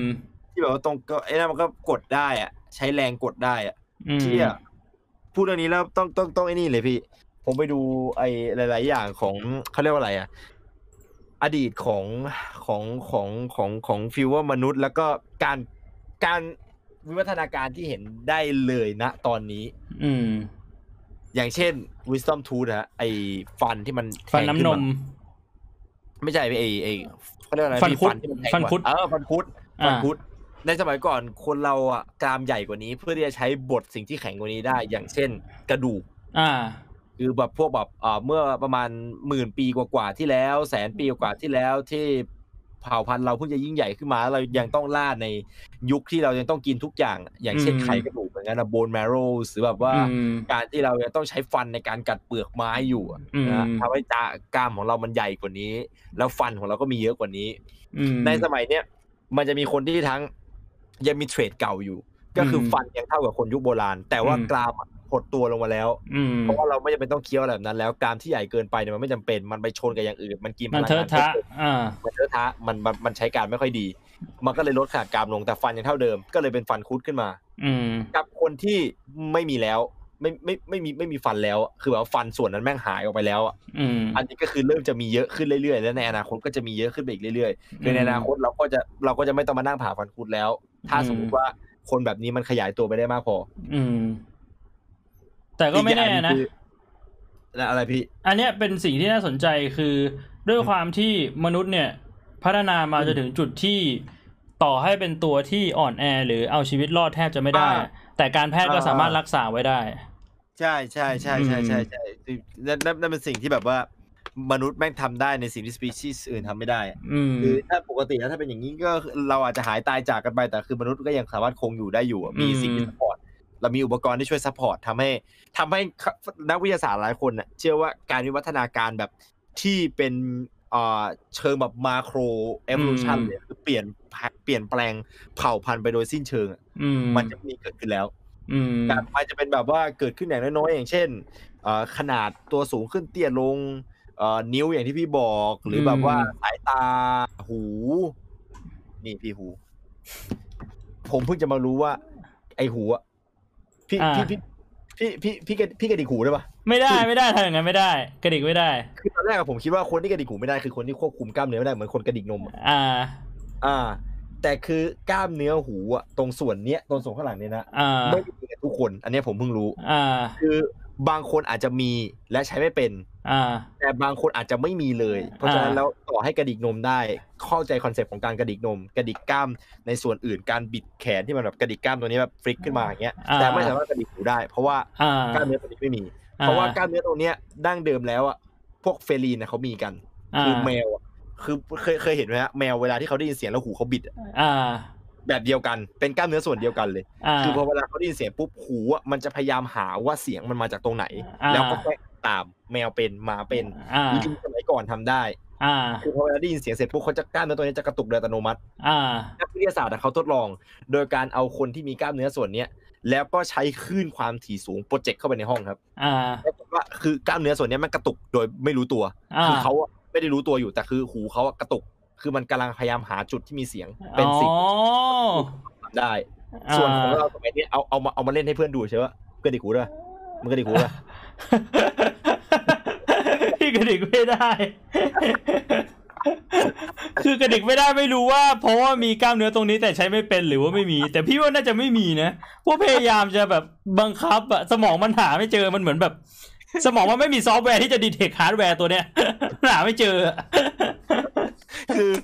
ไอคนที่ทำแบบนี้ได้คือคนที่นั่นแหละมีเศษมาจากยุคโบราณอ่าคือในอนาถ้าสมมติว่าในอนาคตมันมีการรูดอันนี้คือสิ่งที่จะหายไป เพราะว่าเราไม่ใช้อ่าเราไม่ใช้สิ่งนี้แล้ว เราไม่มีความจำเป็นที่จะต้องกระดิกหูมันเอาไว้แค่ขิงเพื่อนอย่างเดียวเฮียกูทำได้โคตรเท่อีกอันหนึงนะกล้ามเนื้อคือส่วนใหญ่มันเป็นลักษณะของลิงอืมพี่บอกว่าทำงี้พี่ เอานิ้วโป้งกับนิ้วชี้มาหนีบติดกันอย่างนี้ นิ้วโป้งกับนิ้วก้อยเออนิ้วโป้งกับนิ้วก้อยพูดผิดพี่นิ้วโป้งกับอ่านิ้วก้อยติดกันอย่างนี้ แล้วกดใส่กันอ่ากดใส่กันแบบแบบใช้แรงประมาณนึงนะพี่ แล้วก็อ่างอพี่งอแขนเข้ามาอย่างเงี้ย อ่า พี่พี่พี่ลองทำอย่างงี้ดิมันขึ้นมันขึ้นปะของพี่ของพี่มีปะของผมไม่มี ขึ้นยังไงอะมันจะขึ้นเป็นเส้นอย่างนี้เลยพี่ พี่อาจจะอ้วนด้วยพี่ก็เลยไม่ขึ้นด้วยไม่ขึ้นนะของพี่ไม่ขึ้น คือเขาบอกว่าคนที่ถ้าสมมติว่ากดนิ้วโป้งกับนิ้วชี้อย่างงี้ใช่ไหมฮะกดนิ้วโป้งกับอ่านิ้วชี้เสร็จปุ๊บอะงองอแขนขึ้นมาเฮ้ยนี่เหรอนี่เหรอใช่ปะเส้นอย่างงี้เดี๋ยวนะพี่มีเส้นมาแล้วเหรอเส้นเส้นนี้ป่ะเส้นเส้นนี้ป่ะเห็นป่ะไหนไหนไหนไหนมันขึ้นป่ะเฮียผมผมไม่เห็นนะพี่มันติดมันไม่ติดกล้องอะมันไม่ติดกล้องอะพี่ ติดยังติดยังเนี่ยเนี่ยเนี่ยเส้นเนี้ยที่พี่นี่ชี้อยู่เฮ้ยไม่ใช่พี่เฮ้ยพี่เหรอพี่พีซ่า พีซ่ามีกล้ามเนื้อปีนป่าย นั่นคือกล้ามเนื้อปีนป่ายของสิ่งมีชีวิตประเภทลิงพี่ลิมเมอร์ไพทอดไพเมดพวกพรีเมตัสพวกเนี้ยทุกชนิดอะจะมีกล้ามเนื้อตรงนี้กันอ่าผมมันไม่ผมไม่มีแล้วคือทำยังไงก็ไม่ขึ้นอะแต่ถ้าสมมติว่าทำแล้วพี่ยังมีเส้นอย่างนั้นอะหรือใครที่ช่องแชทจะทำแล้วขึ้นมานะคือนั่นคือกล้ามเนื้อปีนป่ายของลิงในอนาคตก็จะไม่มีแล้วดิ ก็คือคนที่ไม่มีก็คือแบบว่าแบบสปีชีส์ที่แบบเอเวอร์ลูชันมาแล้วว่าแบบว่าเฮ้ยเราไม่เราไม่ได้ปีนแล้วอะอ่าเราไม่ได้ใช้ปีนแล้วอะคือกล้ามเนื้อส่วนเนี้ยไม่ได้ทำให้เรามีแรงบีบมากขึ้น อืม ไม่ได้ทำให้เรามีแรงเยอะกว่าคนอื่น แต่เป็นส่วนที่ใช้เป็น safety เวลาปีนป่าย คือเพราะว่าเวลาปีนเนี่ยแบบเวลาแบบโหนของลิงอะมันต้องใช้กล้ามเนื้อหลายส่วนมาก และถ้าอืมสมมุติว่ามันแบบมันพลาดอะมันมีกล้ามเนื้อส่วนหนึ่งที่ทำงานพลาดอะกล้ามเนื้อตรงนั้นอะจะเป็นส่วนที่มาทำงานแทนเพื่อไม่ให้เกิดการตกต้นไม้ อืมเป็น safety อืมใช่พี่พี่พี่เป็นลิงเอออีกอันหนึ่งคือกระดูกหลังหัวครับอ่าอ่า เขาบอกว่าคนที่กระดูกหัวเรียบอะคือคือคือคนที่อ่าเป็นเป็นเป็นแบบมนุษย์ยุคหลังแล้ว เป็นมนุษย์ยุคอืม modern แล้ว แต่ถ้าสมมติว่าใครจับแบบรูดไปหลังหัว แล้วมันมีอ่ากระดูกครับเป็นเหมือนโหนกอะกระโหนกกระดูกขึ้นมามันจะอยู่ประมาณตรงเนี้ย คือของผมมันมี อ่าของพี่มีอยู่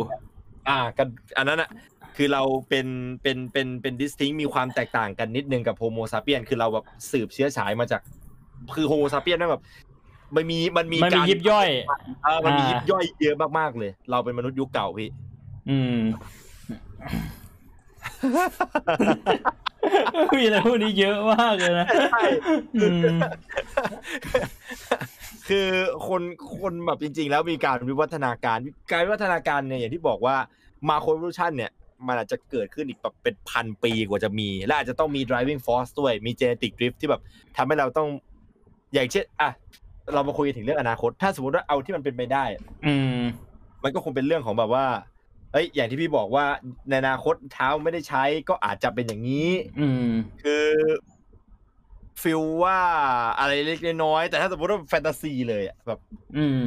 อยู่ๆน้ำแม่งท่วมมันพวกเนี้ยน้ำมันอ่าท่วมโลกเลยอะแล้วมันมีคนที่แม่งไม่มีเรือไปติดอยู่อย่างนั้นอะอืมแล้วคือเขาก็อยู่บนเกาะนานมากเลย แม่งเราอาจจะแบบเป็นเป็นเป็นมนุษย์เงือกก็ได้นะ พี่ว่ามันก็เป็นไปได้นะ แต่มันไม่ได้เกิดขึ้นเออในตัวเจเนเรชันเดียว อาจจะแบบเป็นพันปีอะแต่มันแต่มนุษย์ในพันปีหน้าที่แบบว่าโลกแม่งน้ำท่วมอะแม่งอาจจะกลายเป็นมนุษย์เงือกอะคือเราหรือแบบว่าเราอะไม่เออน่าจะเป็นแต่ว่าแบบว่ารุ่นหลานรุ่นเหลนเราอะขาน่าจะกลายเป็นพังผืด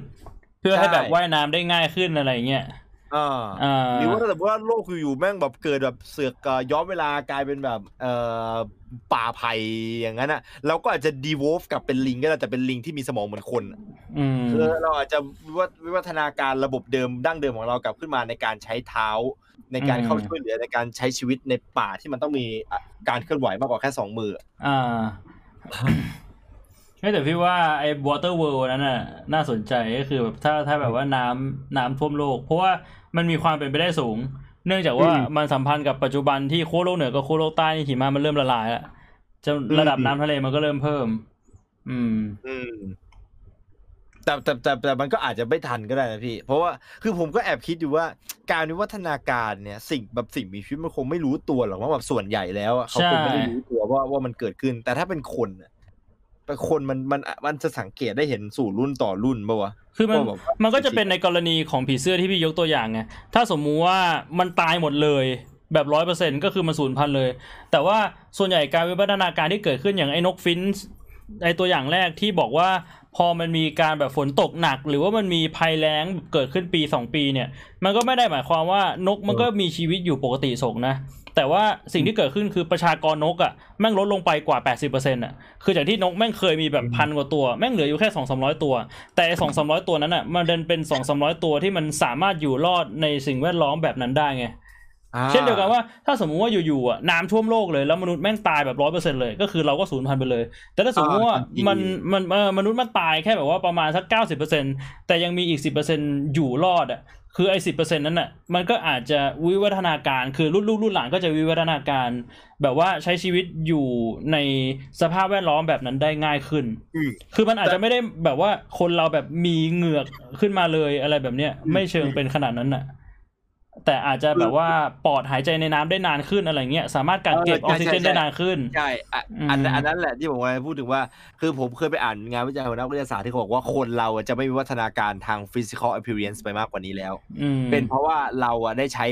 driving force ทั้งหมดของเราอะในกับสมองไปหมดแล้วอืมคือถ้าสมมติว่าเกิด apocalypse ขึ้นเนี่ยเกิดเหตุการณ์ที่ทำให้โลกวิบัติขึ้นเนี่ย สิ่งที่มนุษย์จะทำไม่ใช่วิวัฒนาการ เพราะนั่นเป็นสิ่งที่สัตว์ทำอืมสัตว์จะพยายามวิวัฒนาการเพื่อเปลี่ยนแปลงตัวเอง แต่เราอะมีสมองอืมเราอะจะใช้เทคโนโลยีในการสู้เทคโนโลยีเป็นสิ่งที่ทำให้เราไม่มีวิวัฒนาการแล้วเพราะว่าเราจะใช้ทุกอย่างไปกับสมอง คือถ้าสมมติว่าโลกเราแม่งจมอยู่ใต้น้ำอะเราปุ๊บขึ้นมาสิ่งยกไว้จะจมแบบใต้น้ำนะจมจมจมปุ่มลงไปเลยอะแต่ถ้าสมมติว่ามันมันมีโอกาสที่แบบว่ามันยังมีแผ่นดินเหลืออยู่อะสิ่งที่คนทำคือไม่ใช่วิวัฒนาการ แต่เป็นการแบบหาอะไรสักอย่างมาสร้างอารยธรรมใหม่อะแล้วก็สร้างวิทยาศาสตร์ขึ้นมาใหม่อีกรอบหนึ่งอืมแล้วก็สร้างเรือคือแบบบิ้วเรือขึ้นมาอืมไม่ใช่กลายร่างเป็นปลาแต่เราจะบิ้วเรือขึ้นมาเหมือนเดิม จะบอกเราเลยว่าเทคโนโลยีมันไปปิดกั้นการวิวัฒนาการก็ไม่ผิดนักถูกไหมอืมถ้าเป็นในมุมนั้นอะคิดว่าผมคิดว่ามีมีมีส่วนนะเพราะว่าเราค่อนข้างทุ่มเท คือมันเหมือนกับ เอ่อแต้มอะถ้าถ้าเป็นเกมอะพี่เกมมันคือเหมือนกับว่าไอ้เชี่ยมาถึงยุคนี้แล้วไอ้เชี่ยอุกกาบาตตกเรามีแต้มการวิวัฒนาการอยู่สิบแต้มไอ้เชี่ยไดโนเสาร์แม่งเลือกแบบเปลี่ยนร่างกลายเป็นแบบกิ้งก่าไอ้เชี่ยหนูแม่งใช้แบบแต้มทั้งหมดเลย ในการกลายกลายพันธุ์เป็นแบบมาซูเปีย หนูที่แบบผสมพันธุ์ได้เยอะๆแล้วไปอยู่ใต้ดินได้ แต่คนแม่งแบบ เวลามีหนึ่งแต้มหนึ่งแต้มหนึ่งแต้มคือแม่งแบบกดกดกดไปที่สมองอย่างเดียว คือไม่ต้องไม่รอสิบแต้มเลยมึงกดสมองกดสมองกดสมองอย่างเดียวอ่าเราเลยจะไม่มีทางวิวัฒนาการทางทางกายภาพอีกแล้ว อืมเออแต่ว่าจะกลายเป็นสมองแทน ก็น่าสนใจเอาแต้มอิน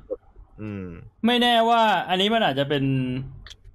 สาเหตุที่ทำให้ทำไมในจักรวาลเรามันไม่มีสิ่งมีชีวิตที่มีความฉลาดอะครับ เพราะว่าพอความฉลาดมันมา มันก็จะมีเทคโนโลยีมา แล้วพอมีเทคโนโลยีมากลายเป็นว่าเทคโนโลยีมันไปบล็อกเอ่อวิวัฒนาการหมดแล้วอะก็คือมันเหมือนว่า setup ของจักรวาลที่เราอยู่แม่งเป็น setup ที่มันมาสุดได้แค่เนี้ยอืมนึกออกปะพอมันวิวัฒนาอ่าพอมันวิวัฒนาการถึงเท่าเนี้ยแล้วเทคโนโลยีมันเข้ามาแทนอะ มันไปต่อไม่ได้แล้วอะแล้วถ้ามันเกิดเหตุการณ์ที่แบบแม่งเปลี่ยนแปลงไปกระทันหันถึงขนาดที่ว่าเทคโนโลยีก็ไม่สามารถทำให้มนุษย์อยู่รอดได้อะก็คืออมมนุษย์ก็สูญพันธุ์ไป แล้วก็ จบในสายพันธุ์นั้น แล้วก็ไปวิวัฒนาการสายพันธุ์อื่นต่อ เออพี่ว่าอันนี้มันก็อาจจะเป็นสาเหตุที่ทำให้ทำไม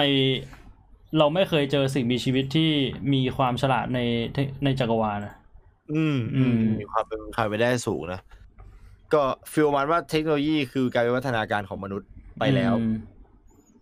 คือถ้ามันจะมีอะไรก็คงเป็นแบบว่า feel แบบเล็กๆน้อยๆหรืออย่างที่พี่บอกอะเออเราอาจจะแบบ adapt กับ คือถ้าถ้าจะมีอะไรที่ผมว่า real ที่สุดเลยนะที่จะเกิดขึ้นได้ มันคือแบบ feel ว่าเราจะ adapt กับสิ่งที่เรากินไม่ได้มากขึ้นอะในอนาคตที่สิ่งของมันแบบ scarce อะแบบอืมหาหายากมากอะจนแบบต้องแดกนมแมงสาบแต่ผมจะไม่กินนะ ผมบอกพี่ไว้ก่อนนะ ผมจะยอมตาย conspiracy theory นมในปัจจุบันอาจจะไม่ใช่นมวัวแล้วก็ได้ไม่อุปาพี่อุปาอุปานมในปัจจุบันอาจจะถูกผลิตมาจากนมแมงสาบ แต่ด้วยความที่โรงงานผลิตนมรู้ว่าคนจะไม่กินแน่ๆ ก็เลยยังโฆษณาว่านมในปัจจุบันมาจากนมวัว ผมไม่รู้เรื่อง เฮ้ยผมไม่ว่ามีความเป็นไปได้นะ คุณคุณไปเคยไปเที่ยวฟาร์มโชคชัยปะ เที่ยฟาร์มโชคชัยเขาบอกว่าข้างหน้ามันเป็นวัว แล้วคนก็เข้าไปดู เอ้ยวัวมันผลิตนมดึงดึงดึงดึงแต่ข้างหลังก็แบบกำลังแบบแมงสาบมันแบบเป็นล้านตัวแบบผลิตนมอยู่ปิ๊บปิ๊บปิ๊บปิ๊บปิ๊บ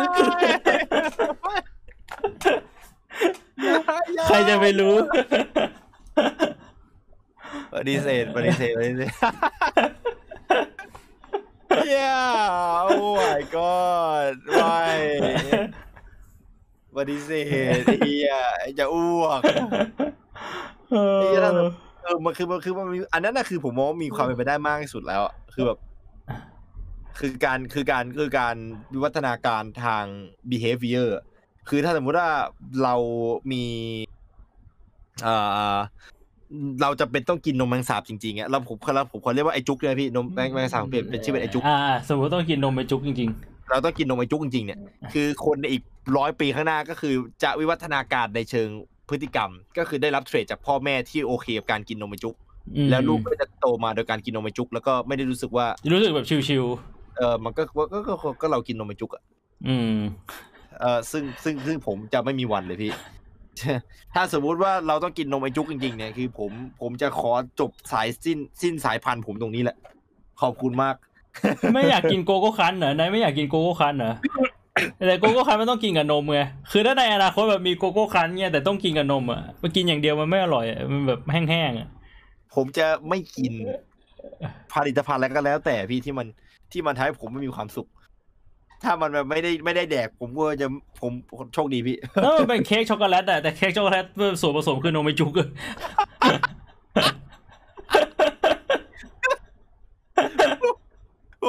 ผมไม่อยากกินเค้กนมไอจุกพี่ไม่เอาเฮ้ยเอ้ยไม่เอาไม่เอาชีสเค้กนมจุกชีสเนี่ยชีสมันก็ทำมาจากนมใช่ปะถ้าไม่กินนมแมงสาบก็กินชีสไม่ได้อะแบบพิซซ่าอะไรเงี้ยสปาเกตตี้ไม่แดกคาโบนาร่าเจอกันพี่ผักโขมอบชาติหน้าชีสไอจุกเจอกันชาติหน้าพี่ see you next time ปฏิเสธ เอ้ยไม่เอาไม่เอาไม่เอาไม่เอาไม่เอาไม่เอานี่น่ากลัวที่สุดเลยครั้งแรกที่ผมได้ยินข่าวเนี้ยผมว่าโอ้โหขนแม่งลุกตั้งแต่แบบท้ายแบบยันกับดากบนอะ ผมแบบอะไรก็ได้กูจะไม่กินไอ้จุกเด็ดขาดอะคือแบบที่แม่งน่ากลัว แล้วพี่พูดตะเกีย conspiracy theory แล้วพี่จะรู้ได้ไงว่าแบบโก้คันต้องไม่ใช่แบบแมงสาบแบบไอ้ไอ้จุกบดผงอะไอ จุกบดผงเติมน้ำตาลเนี่ยสีมันก็เหมือนกันอะนึกว่าพี่มันอาจจะเป็นไอ้จุกทอดกรอบอะเออไอ้จุกทอดกรอบบดผงอะเออนี่ไงคำถามที่ที่เคยถามเราปะเพื่อนพี่อะมันชอบถามกันในกลุ่มอะคำถามที่แบบเลือกได้ยากอะคือถ้าสมมุติมีสองสิ่งให้ไหนเลือกกิน ระหว่าง ขี้รสช็อกโกแลต กับช็อกโกแลตรสขี้ไหนจะกินอะไร คือถ้ากินขี้รสช็อกโกแลตอะคือกินเข้าไปอร่อย แต่ว่าเป็นพิษต่อร่างกาย แต่ถ้ากินช็อกโกแลตรสขี้อะคือรสชาติเหมือนกินขี้อะแต่ว่าไม่เป็นพิษต่อร่างกายก็เหมือนกินช็อกโกแลตอะฟังผมนะพี่ผมไม่แจกถ้าต้องเลือกอะสู้ถ้าต้องเลือกผมไหนไหนแบบโดนจับขึงกับแขนขาอยู่เงี้ยแล้วก็แบบมีแบบมีดจ่ออยู่ที่ไข่อะแล้วก็ให้เลือกว่าจะกินช็อกโกแลตรสขี้หรือจะกินขี้รสช็อกโกแลตผมเอาขี้รถขี้ จัดจัดมาดิขอแบบบ้มเพิ่มเลยนะก้อนยาวๆนะนี่กินชาบูไว้หรือเปล่าเมื่อกลางวันเนี่ยทำไมก้อนใหญ่ขนาดนี้ไม่แต่ได้ผมเนี่ยผมเลือกกินช็อกโกแลตรสขี้พี่เหรอผมผมผมผมผมเป็นคนคิดว่าทานอาหารรสแย่ได้พอตัว อืมเออแต่แต่ แต่คือเราไม่เคยกินขี้ไงเราก็ไม่รู้รสขี้เป็นยังไง ถ้าช็อกโกแลตมันรสขี้จริงๆมันก็กินแล้วมันก็อ้วกอะพี่อ่าคือมันก็ไม่เข้าปากกินมันก็ต้องอ้วกอะถ้ารสชาติมันแย่มากอ่าเออๆไอ้เหี้ยแบบซอภาคใหม่เลยจังหวะเนี้ยเอาพี่ใช่ซอภาคพี่นะจับจับมาพี่กิฟต์มาขังอะเนี่ยจับมาขังก็ไม่บอกเลยแบบว่าแยกวางยาสลบแล้วจับมาขังก็ไม่บอกอะ Hello พัทรพล I have I want to play a game You want to eat a shit that tastes like a chocolate or chocolate that tastes like shit 60 second Let's the game begin โอ้ไม่ไหววะไม่ไหววะมันมีอะไรอีกไหมที่เราพอจะนึกได้ว่าในอนาคตมันจะถูกวิวัฒนาการไป เอาเป็นสัตว์ก็ได้นะ สัตว์เหรอผมว่าน่าจะเป็นเรื่องของสัตว์น้ำพี่ที่ต้องวิวัฒนาการมากที่สุด เพราะว่าน้ำณตอนนี้เอ่อจำนวนปริมาณมหาสมุทรอะมันมัน เอ้ย มันเพิ่มขึ้นดิเพราะน้ำแข็งละลาย อืมใช่ป่ะปริปริมาณน้ำเพิ่มขึ้นไม่กี่เปอร์ผมจำไม่ได้ว่ากี่เปอร์เซ็นต์น่ะแต่ว่ามันเพิ่มขึ้นเพราะว่าน้ำแข็งขั้วโลกละลายอืมสิ่งที่ต้องวิวัฒนาการอย่างแรกเลยคือ พวกเพนกวิน อืมพวกพวกพวกสิ่งมีชีวิตที่อาศัยขั้วโลกเหนือ polar bear อะไรพวกเนี้ยเขาต้องเขาต้องวิวัฒนาการเพื่อที่จะหนีการสูญพันธุ์เพราะว่ามันที่หนาวมันจะน้อยลงอะอืม เออ มีส่วน แล้วก็ ไอ้น้ำแข็งขั้วโลกเหนือกับขั้วโลกใต้มันเป็นน้ำแข็งน้ำเค็มหรือน้ำแข็งน้ำจืดวะเพราะว่าถ้ามันเป็นน้ำแข็งน้ำจืดอะมันก็อาจจะทำให้น้ำทะเลโดยรวมมันความเค็มมันเจือจางลงปะหรืออาจจะแบบเจือจางลงแค่นิดเดียว เพราะว่ามันก็ไม่ได้เยอะมากจนไม่มีผล มันน่าจะเป็นน้ำแข็งน้ำเค็มนะพี่เพราะว่ามันอยู่ตรงทะเลอะอืผมก็ไม่มรู้แล้วก็ผมว่าสิ่งมีสิ่งมีชีวิตที่แบบเป็นเป็นสิ่งมีชีวิตที่ที่เป็นเพชอะเอ่อสัตว์เลี้ยงส่วนใหญ่อะน่าจะสูญพันธุ์ทำไมอะเพราะว่าอาหารเราจะไม่พอแบ่งสัตว์เลี้ยงพี่ อ๋อคือคนในอนาเออคตมันจะเพิ่มขึ้นในปริมาณที่ exponential อะคือนะจากจากที่เห็นก็คือจากปีเอ่อยุคยุครุ่งเรืองของอุตสาหกรรม ตั้งแต่ปีหนึ่งแปดขึ้นมาคนมันแบบจากตอนแรกมันมาอย่างเงี้ยแล้วมันก็พีคขึ้นปีหนึ่งแปดขึ้นอืมจากการเติบโตของเมกะซิตี้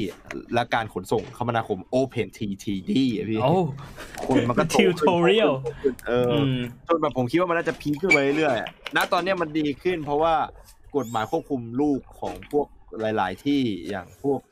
จีนหรืออะไรเงี้ยอืมที่เขาควบคุม ลูกว่าครอบครัวครัวเรือนหนึ่งมีได้แค่หนึ่งคนอะไรเงี้ยอ่แต่ว่ากฎหมายพวกนั้นอะมันไม่ได้บังคับใช้คือตำจำนวนของผู้ดูแลกฎหมายอะมันไม่ได้มีมากพอ อ่า ก็คือถึงแม้จะมีกฎหมายไว้ แต่ว่าประชาชนก็ไม่สนใจก็มีลูกสองสามคนก็ไม่เห็นมีมีใครมาเอาผิด ใช่ คนมันคนมันก็ยังแบบออกมาได้เรื่อยอืมๆแล้วสุดท้ายต่อให้แบบว่าไอ้นั่นอะ คือถ้ามันมากกว่าสองคนอะ มันก็มันก็เหลือๆอะพี่มคือแบบว่า ถ้าสมมุติว่าพ่อแม่สองคนออกลูกมาสามคนอย่างเงี้ยมันก็มันก็เกินมาหนึ่งแล้วอะอืม ถ้าเป็นอย่างนี้ทุกสำมะโนครัวยังไงมันก็เกินอืมและท้ายอาหารก็จะไม่พออยู่ดีอืมทีนี้ถ้าสมมติว่าเราไม่สามารถ colonize มาได้ตามที่อีลอนมัสก์บอกว่าเราจะ co เราจะยึดครองอ่าดาวอังคารอืมไปดวงจันทร์ก่อนแล้วไปดาวอังคารแล้วไปปลูกปลูกพืชผักที่นั่นได้เนี่ยเพื่อมา sustain โลกเนี่ยอืมถ้าทำไม่ทันเนี่ยยังไงสิ่งมีชีวิตแม่งก็ต้องมีศูนย์พันธุ์เยอะมากๆแน่นอนผมอืมคิดว่า มันไม่ใช่คนอะที่จะสูญพันธุ์เพราะว่าคนแม่งดิ้นรนคนแม่งเป็นเจ้าชีวิตอยู่อะนะตอนเนี้ยเป็นแบบ dominant spe ที่แบบ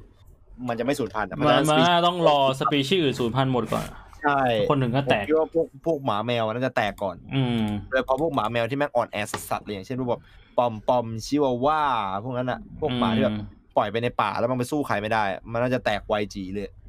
อืม เพราะเราไม่มีอาหาร spare ให้เขาก็จริงแกนแบบพวก สัตว์แบบหายากอะปอมปอมในแบบอีกสักร้อยปีหน้าแต่กลายเป็นแบบว่าอยู่อยู่ในสวนสัตว์อย่างเดียวอะน่ากลัว โอเค อันนี้มันมีเรื่องอื่นที่จะพูดต่อไหมนี่น่า น่าจะจบแล้วมั้ง น่าจะไม่มีนะพี่ น่าจะไม่มีอืมแล้ว อืม เออ แต่ว่าถ้าพูดถึงเรื่องของการวิวัฒนาการเนี่ย การโคลนก็น่าสนใจนะ การโคลนกับการตัดต่อวัตถุกรรม การทำ GMO อะไรเงี้ยน่าสนใจน่าน่าน่าจะไปพูดในอีพีหน้าพี่อืมน้ำหมดเจสีน้ำหมดล้างตู้นี่ก็ไม่ได้มีอะไรแล้วพี่ อืม ปอมน่าปอจะมอีโวดุร้ายขึ้น ปอมปอมกันเป็นสัตว์นักล่าเลยไอ้สัตว์โอ้ my god ใส่แต้มอีโวไปที่แบบเขี้ยวอะไรเงี้ย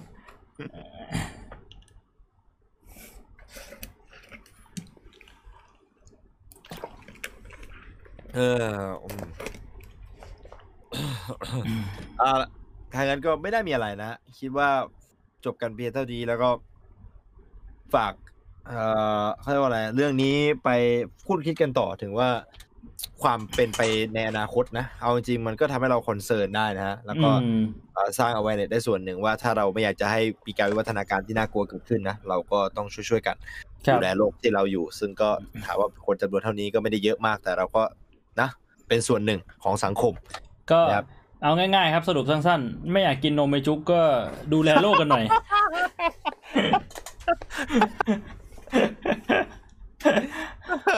พวกมึงทุกคนนะช่วยๆกันแบบนี้นะไอ้สัสกูกูจะไม่ยอมกินนมมันชุกเด็ดขาดเลย โอเคครับอ่าครับผม ก็เข้าสู่ช่วง Q&A แล้วกันนะฮะ Q&A วันนี้ ครับผม อืมช่วง Q&A ของ EP สายภาพวิวัฒนาการนะครับ ใครมีอะไรอยากจะพูดก็เชิญได้เลยนะตอนนี้ ผมเปิดแชทอยู่ทั้ง Facebook ทั้ง YouTube นะฮะ ถามมาได้ทั้งสองช่องทางเลยครับผม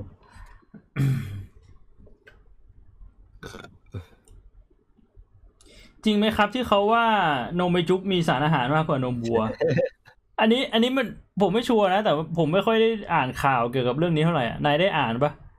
อ่านพี่เขาเขาเขาเขาเขาพูดเป็นชื่อสารที่มีอยู่ในตัวจุกอะอืมที่แบบว่าพอพอแบบเค้นออกมาเป็นนมจุกอะมันมันมีคุณค่าทางอาหารมากกว่าอ๋อใช้เป็นโปรตีนทดแทนได้และและคือจริงๆอะในอนาคตอะเขาจะไม่ได้ทำแค่นมด้วยพี่อ่า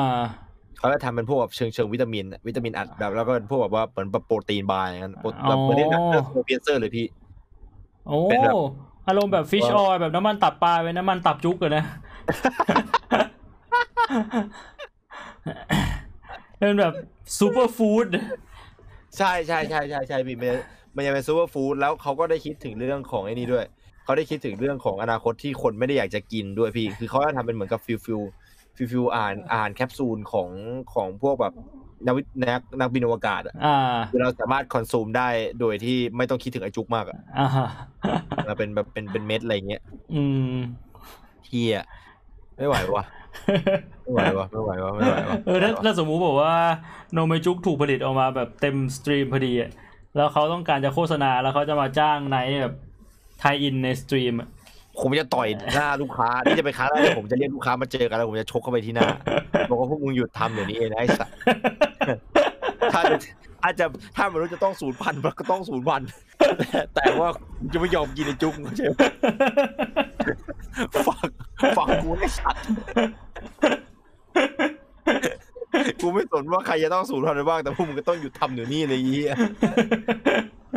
มันมีแบรนด์ในที่เขาติดต่อผมมาเว้ยพี่อ่าขนมปังตะกแตน อืมเขาเอาเขาเอาโปรตีนจากตะกแตนนะมาทำเป็นขนมปังได้สำเร็จนะอ่าอันนี้อันนี้คือดังไปทั่วโลกตั้งนานแล้วมั้งอ่าว่าว่าแต่ว่าในในไทยมีแบรนด์อยู่ประมาณสองสามแบรนด์อ่า คือเป็นขนมปังที่มีแบบโปรตีนเยอะมากแล้วเรารู้สึกไงเฉยๆ โอเค คือๆตะอ่ากแตเพนราะผมกับกับตะกแตนทอดเรากินได้ใช่ไหมใช่ตะกแตนทอดผมกินได้ คือเอาง่ายคือแมลงทอดอะผมทานได้เกือบหมดเลย แต่ว่าไม่เอาไอ้จุกพี่ไม่กินนะแมลงทอดอะแบบรถไฟรถด่วนอะไรน่ะหนอนทอดพี่ก็ไม่กินแบบไม่ไหวอะมันก็ทานได้อะคือผมบอกตอนตอนทานผมก็ไม่ได้หมองมันก็ทานได้อะคือแบบเฉยๆอะเออเออ คือถ้าสมมติว่าปิดตาทานอะผมมั่นใจเลยว่าจะไม่มีใครรู้ว่ามันเป็นแมลงทอด ยกเว้นรสด่วนเพราะรสด่วนรสชาติมันยูนิคมาก อืม แต่อย่างแมงมุมทอดอย่างเงี้ยคือเหมือนถั่วเลย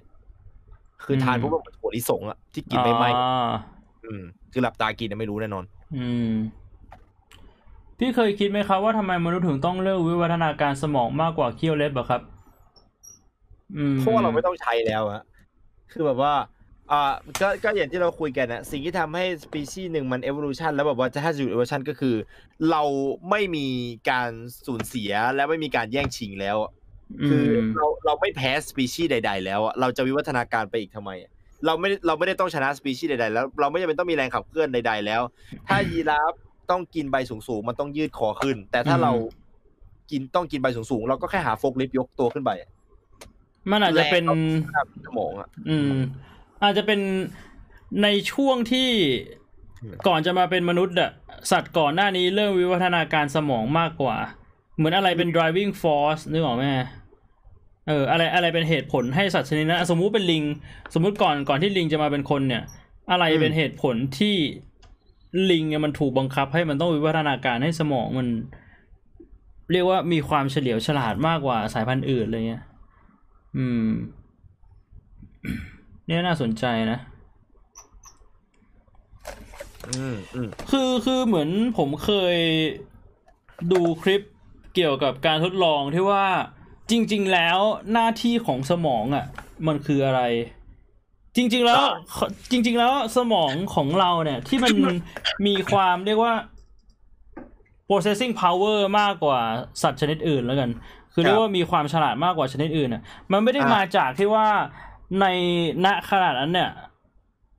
บรรพบุรุษของเรามันต้องการความเฉลียวฉลาดนะแต่ว่าจริง ๆ แล้วอะยิ่งสมองเรามันมีประสิทธิภาพมากเท่าไหร่อะสิ่งที่เราทำได้ก็คือการบังคับร่างกายเพราะว่าคุณอย่าลืมว่าสุดท้ายแล้วเนี่ยจริง ๆ แล้วฟังก์ชันส่วนหนึ่งหรือว่าการทำงานของสมองเนี่ยมันคือการมานั่งบังคับร่างกายแหละแล้ว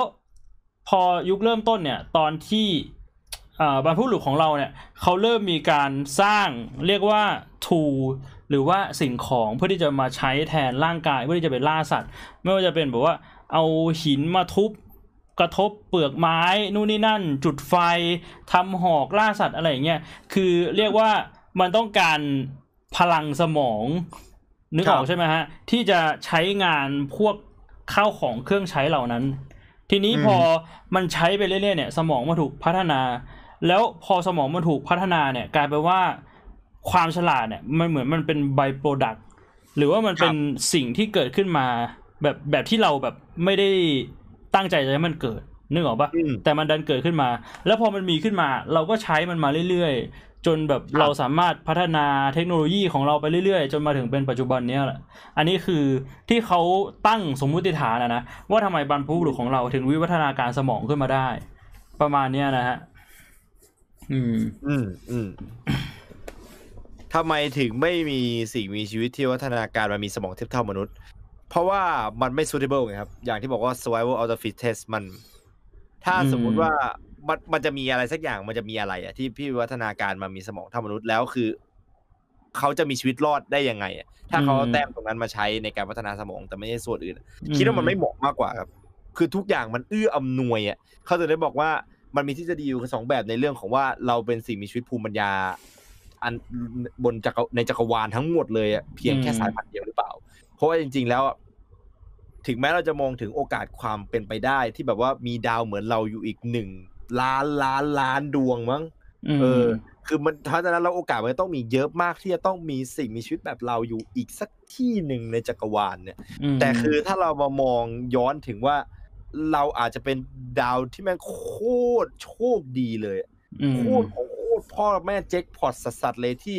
สิ่งมีชีวิตประเภทโปรโตซัวได้มีการวิวัฒนาการด้วยสภาวะที่เหมาะสมทุกอย่างเหมือนกับว่าอืมให้จินตนาการภาพว่ามีเอ่อโลกอยู่ร้อยใบอืมแล้วมีโลกอยู่สิบใบที่มีโปรโตซัวเกิดขึ้น แต่มีโลกอยู่แค่สองใบที่มีสภาวะเหมาะสมให้โปรโตซัวเนี่ย สามารถพัฒนากลายเป็นสิ่งมีชีวิตประเภท สัตว์ประเภทเปลือกแข็งได้เป็น trilobite อืมเหมือนที่เราเป็นในตอนแรก แล้วอืมอ่าดันมีอีเวนต์เพราะว่าพออย่างนั้นอะสภาวะมันก็ต้องมีอีเวนต์เกิดขึ้น มีฝุ่นตลบ มีภูเขาไฟหิมะ ดันเสือกมามีแค่โลกเราโลกเดียวอะอืมที่มันเกิดเหมาะสมขึ้นมาในการพัฒนาสิ่งมีชีวิต และนอกจากนั้นกว่าจะมีสิ่งมีชีวิตขึ้นมา แล้วพัฒนามาจนเป็นลิง แล้วจากลิงแม่ง trigger กลายเป็นคนอะมันมี driving force ที่ทำให้ลิงแม่งแบบ ไม่สามารถใช้ ใช้คือคือสิ่งมีชีวิตที่มีมันสมองในพัฒนาเลือกเลือกแต้มมากดที่ที่สมองอะ มันมีอยู่น้อยมากนะตอนนั้นอืมแล้วคือมันก็ดันมีไอตัวที่แม่งคิดซะว่าเอ้ยไอเฮียเราไม่สามารถใช้แรงสู้ได้แล้วอืมเพราะว่าเผ่าอื่นพวกนีแอนเดอร์ทัลอย่างเงี้ยแรงเขาเยอะกว่า เราใช้แรงสู้เขาแล้วเราแพ้อืมเราสู้เอาแต้มไปกดใช้เอ่อคนลิงที่มันมีสมองมันมันโอกาสรอดเยอะกว่า อืมคือมันไม่ใช่ว่ามันเลือกได้หรืออะไรอะแต่ลิงที่มันไม่ได้กดแต้มสมองมามันตายอะอืม ลิงที่มันกดแต้มสมองมามันรอด เพราะว่ามันรู้วิธีหนี มันไม่สู้มันหนี มันมีที่มันสามารถสร้างอาวุธขึ้นมาต่อสู้ได้ ไม่จำเป็นต้องใช้หมัดสู้ ไม่จำเป็นต้องใช้เขี้ยวสู้เหมือนแต่ก่อนเรามีธนูอืมเพราะฉะนั้นเราเลยกลายเป็น dominant species แล้วโอกาสแม่งคือน้อยกว่า ที่จะเกิดขึ้นอืมเพราะฉะนั้นแล้วมันก็เลยคิดว่าไม่มีอืมันไม่น่าจะมันไม่น่าจะมีสิ่งมีชีวิตไหนที่พัฒนาสมองมาได้ในโลกเรานะฮะไม่มีทาง คือในมุมหนึ่งเนี่ย ต่อให้มีเนี่ย ก็น่าจะไม่มีทางพัฒนามาถึงเรา เพราะว่าเราก็จะจัดการกับสปีชีส์นั้นก่อน ใช่ ผมก็คิดอย่างนั้นเหมือนกัน อืม คือเอาง่ายๆ คุณคุณลองจินตนาการว่าถ้าแบบอยู่ๆวันหนึ่งวัวแม่งฉลาดขึ้นมา วัวแม่งครับแบบว่าผลิตรถขึ้นมาเงี้ยคุณคิดว่าคนจะยอมให้วัวแม่งแบบว่าสร้างเมืองแบบในพื้นที่ของคนเหรอคนแม่งก็ฆ่าวัวทิ้งหมดอะถูกป่ะอืมเพราะ ว่าแบบมันมันก็คือแบบสุดท้ายแล้วในมุมของวิวัฒนาการก็คือ มันก็คือ survival of the fittest อยู่ดีอะเพราะวัวมันแบบใช่แล้วมันมาถึงจุดนี้ไม่ได้เพราะมีคนค้ำอยู่อะอืม อืม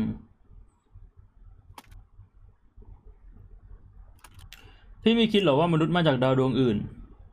ไม่นะ ผมไม่คิดว่ามนุษย์มาจากดาวดวงอื่นนะมนุษย์มันจะมาจากดาวดวงอื่นได้ไงวะหมายถึงว่ามนุษย์ที่อยู่บนโลกเนี่ยนะฮะมาจากดาวดวงอื่น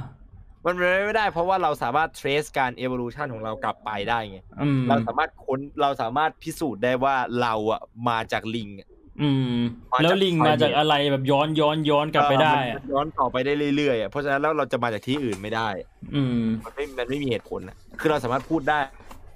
แต่มันก็จะเป็นทฤษฎีเลื่อนลอยอะอืมอืมสิ่งที่น่าสนใจคือมันจะมีการวิวัฒนาการแบบเนี้ยเกิดขึ้นในอีกแบบ โอ้ไกลโพ้นแบบ คือถ้ามันอยู่ในจุดที่เราแบบหาไม่เจอคือมันต้องไกลกว่า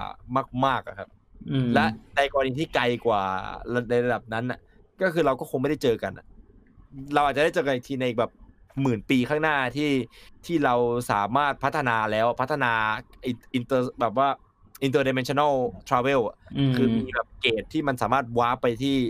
universe อื่นได้อะอันนั้นเราก็อาจจะได้เจอสปีชีส์อื่นก็ได้ แต่คือผมว่าในร้อยปีนี้ผมว่าเราน่าจะ น่าจะไม่ไม่ไม่ไม่ไม่ยาน่ากอะเออ ไอข่าวนั้นก็ถูกปัดตกไป ไอข่าวเรื่องครั้งหนึ่งที่เคยไอ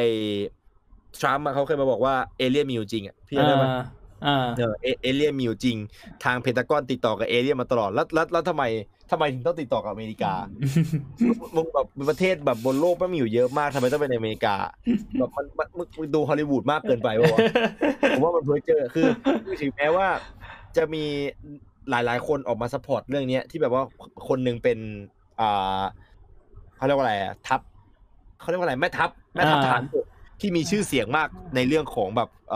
อเขาเป็นนักวิทยาศาสตร์อะอ่าเพราะฉะนั้นแล้วจะมาพูดอะไรเพ้อเจออย่างเงี้ยเนี่ย มันก็แบบเวอร์อ่าเอ่อคงไม่ใช่อะไรแต่ว่ามันก็มีเหตุผลหลาย ๆ อย่างที่ที่มันมีสิทธิ์ที่จะเป็นอย่างนั้นเพราะว่านะตอนนั้นมันมีปัญหาทางเรื่องการเมือง คือการตอนนั้นที่ออกข่าวมาทุกคนแม่งลืมเรื่องแบบ ทรัมป์ไปหมดอะทุกคนอ่าแม่งมาสนใจเรื่องเอเลี่ยน What the fuck alien is real อ่าแล้วแล้วสุดท้ายมันก็ไม่มีอะไรต่อ คือไม่ไม่มีอะไรต่อข่าวก็ไม่ได้ออกอะไรอืมแล้วก็เงียบไปอย่างนั้นก็ก็เลยมองมองผมมองว่าเป็นอย่างอื่นไม่ได้นอกจากว่ามันเป็นแค่ข่าวกลบไปเฉยๆอะอ่ากบเรื่องการเมือง อืม อืม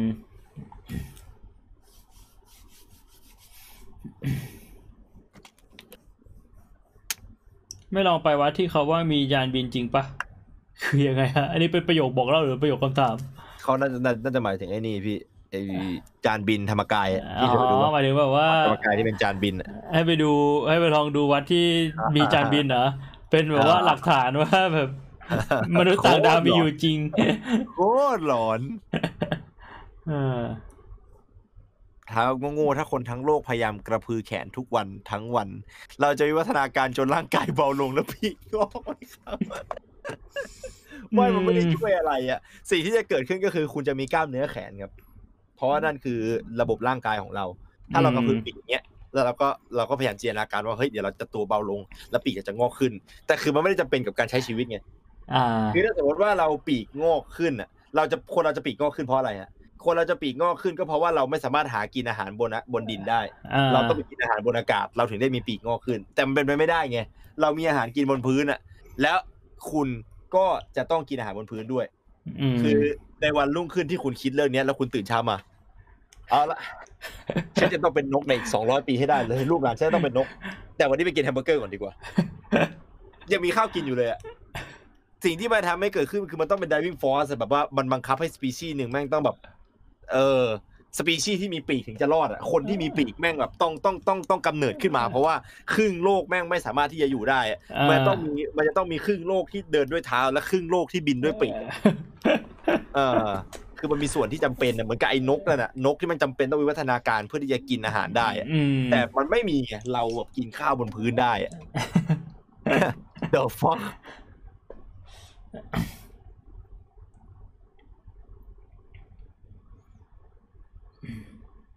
สตรีมต่อไหมนะฮะในสตรีมต่อไหมไม่นานนะผมน่าจะแค่ไปเล่นด้วยเฉยพี่อ่าที่พี่กิ๊ฟพี่กิ๊ฟแกเล่น Valorant อยู่ผมน่าอ่าน่าจะไปเล่นด้วยแต่ผมน่าจะไม่ได้ streamผมก็ไม่น่าจะ stream ต่อเหมือนกัน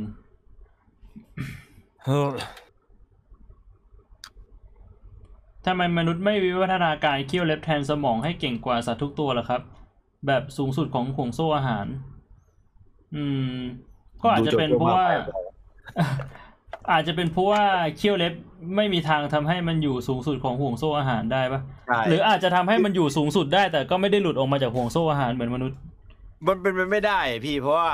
ทุกอย่างมันจะ support กันต่อเรื่อง ถ้าเราจะทำให้เขี้ยวเล็บของเราอะสูงสุดเหนือห่วงโซ่อาหารใช่ไหมเราก็ต้องมีกล้ามเนื้อที่ support เขี้ยวเล็บนั้นๆเท่ากับว่าเราต้องมีกล้ามเนื้อเหมือนสิงโต เพื่อที่จะได้มีเขี้ยวเล็บอย่างน้อยเหมือนสิงโตอืมเพราะต่อให้เรามีเขี้ยวเล็บอะแต่ถ้าเราไม่มีแรง ถ้าสมมติว่าเรามีเขี้ยวนะพี่ แต่เราไม่มีไม่มีไบฟอร์สเท่ากับอ่า ฉลามอะอืมเขี้ยวของเรากัดไปอะเราจะเจ็บเหงือกอืมเราไม่มีกล้ามเนื้อที่สามารถพยุงเหงือกของเราได้ และเราก็ไม่มีแรงพอที่จะกัดด้วย คือมันก็ฟีลเหมือนกับว่าถ้าสมมติว่าเรามีเขี้ยวแบบฉลามอะพี่เคยดูวันพีชไหมพี่วันพีชตอนที่ลูฟี่แม่งเอาเอาฟันของฉลามมาใช้อะอ่ามันมันไม่มีแรงกัดนี่มันก็จะแค่เหมือนกับเราเอา เราเอาไม้จิ้มฟันอะไปขบเขาอะมันไม่ทะลุอะมันมันไม่มีทางทะลุได้อะมเราต้องวิวัฒนาการย้อนกลับครับดีวอลฟ์เหรอ เออ และถ้าถามว่าถ้าทำอย่างนั้นไปอะเราจะมีสมองไปอีกทำไมอะเราก็จะกลายเป็นสิ่งมีชีวิตที่ไม่ต้องใช้เทคโนโลยีหรือใช้ไม่ได้ด้วยซ้ำไป เท่ากับว่าเราก็ต้องทอดทิ้งสมองที่เราพัฒนามา เพราะว่าถ้าเราพัฒนาเขี้ยวเล็บที่แข็งแกร่งเขี้ยวเล็บที่แข็งแกร่งก็ต้องมีเล็บที่ยาวขึ้น ถ้ามีเล็บที่ยาวขึ้น คุณคิดว่าคุณจะจับโทรศัพท์ยังไงฮะ โดยไม่ให้โทรศัพท์เล็บเนี่ยมันขวนโทรศัพท์ มันเป็นไปไม่ได้อะเออทุกอย่างมันขัดมันขัดแย้งกัน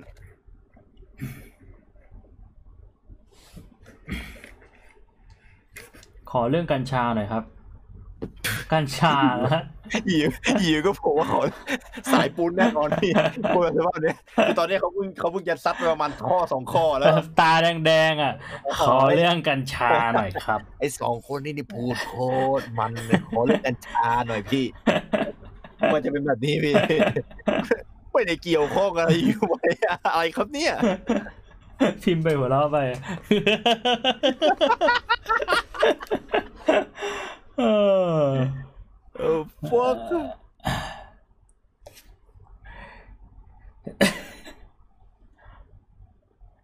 มีคำถามอะไรอีกไหมเอ่ยอืม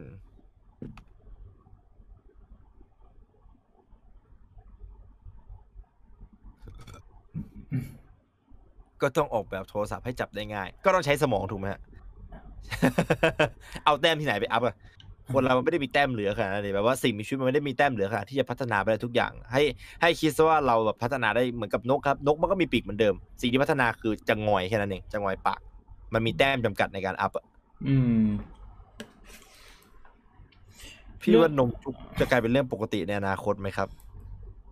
ก็ในอนาคตก็น่าจะเป็นเรื่องปกติอะเออผมก็ว่าผมว่ามันคือเอาจริงๆแล้วต่อให้เราสามารถควบคุมประชากรได้นะแต่ผมเชื่อว่าโนเมจุกอะมันจะกลายเป็นเหมือนกับอ่า choice ทางเลือกอะพี่ อืม คือเขาทำออกมาแล้วอะแล้วมันดีด้วยอะคือคนที่รักสุขภาพแล้วแม่งโอเคกับไอจุกอะแม่งก็จะแบบ เออ ก็ทำไมจะไม่อะก็กินแล้วดีกว่า ก็แค่แบบว่าไม่ค่อยพึงประสงค์เท่าไหร่แต่กินแล้วดีกว่า สุขภาพดีกว่า ก็ก็กินมันก็จะกลายเป็นแบบไอเทมทางเลือกไปอะ คือยังไงเอาเอาจริงๆไอ้สมัยก่อนตอนที่คนไม่กินนมวัว แล้วอยู่ๆมีคนเอานมวัวมาทำให้กินอะ คนมันก็คงจะรู้สึกแปลกๆแล้วมั้งแบบใช่เหรอวะกินนมวัววะแต่พอมันผ่านไปเรื่อยมันก็ มันก็จะมีคนแบบพี่ไนท์บอกก็คือแบบเออโอเค ไม่ได้รู้สึกอะไรกับนมวัวแล้วก็กิน แล้วก็กินไปเรื่อยๆมันดันแพร่หลายมันก็กินกันเป็นเรื่องปกติ ในอนาคตมันก็คงจะเป็นอย่างนั้นแหละฮะ ใช่ อืม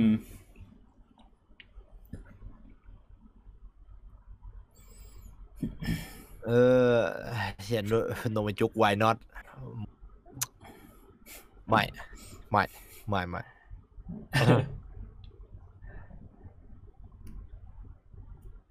ขนาดฉี่ยังกินได้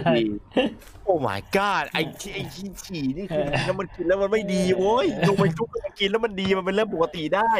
แต่ฉี่มันกินแล้วไม่ดีมันเป็นเรื่องปกติไม่ได้ ไอ้ย่ามึงกินฉี่ทำไมก่อนฮัลโหล เออเหี้ยเอ้ยคนเรามันจะกินของเสียที่ร่างกายขับออกมาเพื่ออะไรวะนอกจากเพื่อเอาชีวิตรอดอะเป็นทหารสงครามหรือไงที่ต้องกินฉี่ว่าแบบว่ารอทหารมาช่วยเหลือออกจากสงครามอะจะบ้า คิดยังไงกับวลีสงครามคือมารดาของการประดิษฐ์ ก็เป็นแฟกต์นะครับ คือแต่คำว่าสงครามต้องเราต้องคิดก่อนว่ามันไม่ใช่ว่าสงครามแบบว่า war of the world อืมคือมันณตอนนี้มันก็เป็นสงครามหลายอย่างครับ สงครามการขับเคลื่อนทางเอ่อรถไฟฟ้านั่นก็เป็นสงครามนะสงครามธุรกิจนะฮะคือจะบอกมันก็ว่า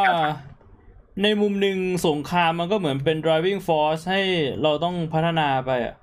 ครับมันอาจจะไม่ได้เป็นการวิวัฒนาการทางเผ่าพันธุ์ แต่มันเป็นการพัฒนาทางเทคโนโลยี ก็เป็นวิวัฒนาการเทคทางเทคโนโลยีไป มันก็อาจจะเป็นอารมณ์นั้นนะนะครับว่าจริง ๆ ถ้าพูดถึงเรื่องของ evolution หรือวิวัฒนาการเนี่ย มันไม่จำเป็นต้องมาใช้กับสิ่งมีชีวิตอย่างเดียว คือถ้าพูดถึง evolution of life หรือ evolution of animal อะ คือเราก็จะมาโฟกัสไงว่า เฮ้ยสิ่งมีชีวิตแต่ละชนิดอะ มันมันเปลี่ยนแปลงไปจากรุ่นสู่รุ่นยังไง แต่ถ้าเราพูดถึง evolution of technology อะ เราก็อาจจะดูได้ว่าเฮ้ยยุคก่อนเนี่ยเทคโนโลยีมันเป็นยังไง แล้วยุคปัจจุบันเทคโนโลยีมันเป็นยังไง อะไรคือ driving force ที่ทำให้เทคโนโลยีรุ่นก่อนรุ่นก่อนเนี่ยมันตกรุ่นไป แล้วอะไรคือสิ่งที่ทำให้มันแบบว่าพัฒนามาจนเป็นรุ่นปัจจุบันผมในมุมนั้นมันก็มองได้นะ เพราะถ้ามองในมุมนั้นก็จะบอกว่า เพราะว่ามีสงครามมันเลยเกิด driving force ทำให้เทคโนโลยีมันต้องถูกวิวัฒนาการอะไรเงี้ย อืม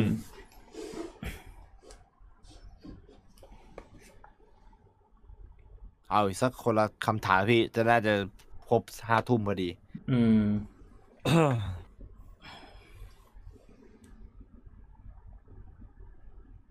ถ้าคนเราอายุเกินหนึ่งร้อยปีจะเกิดอะไรขึ้น ก็ชิบหายครับ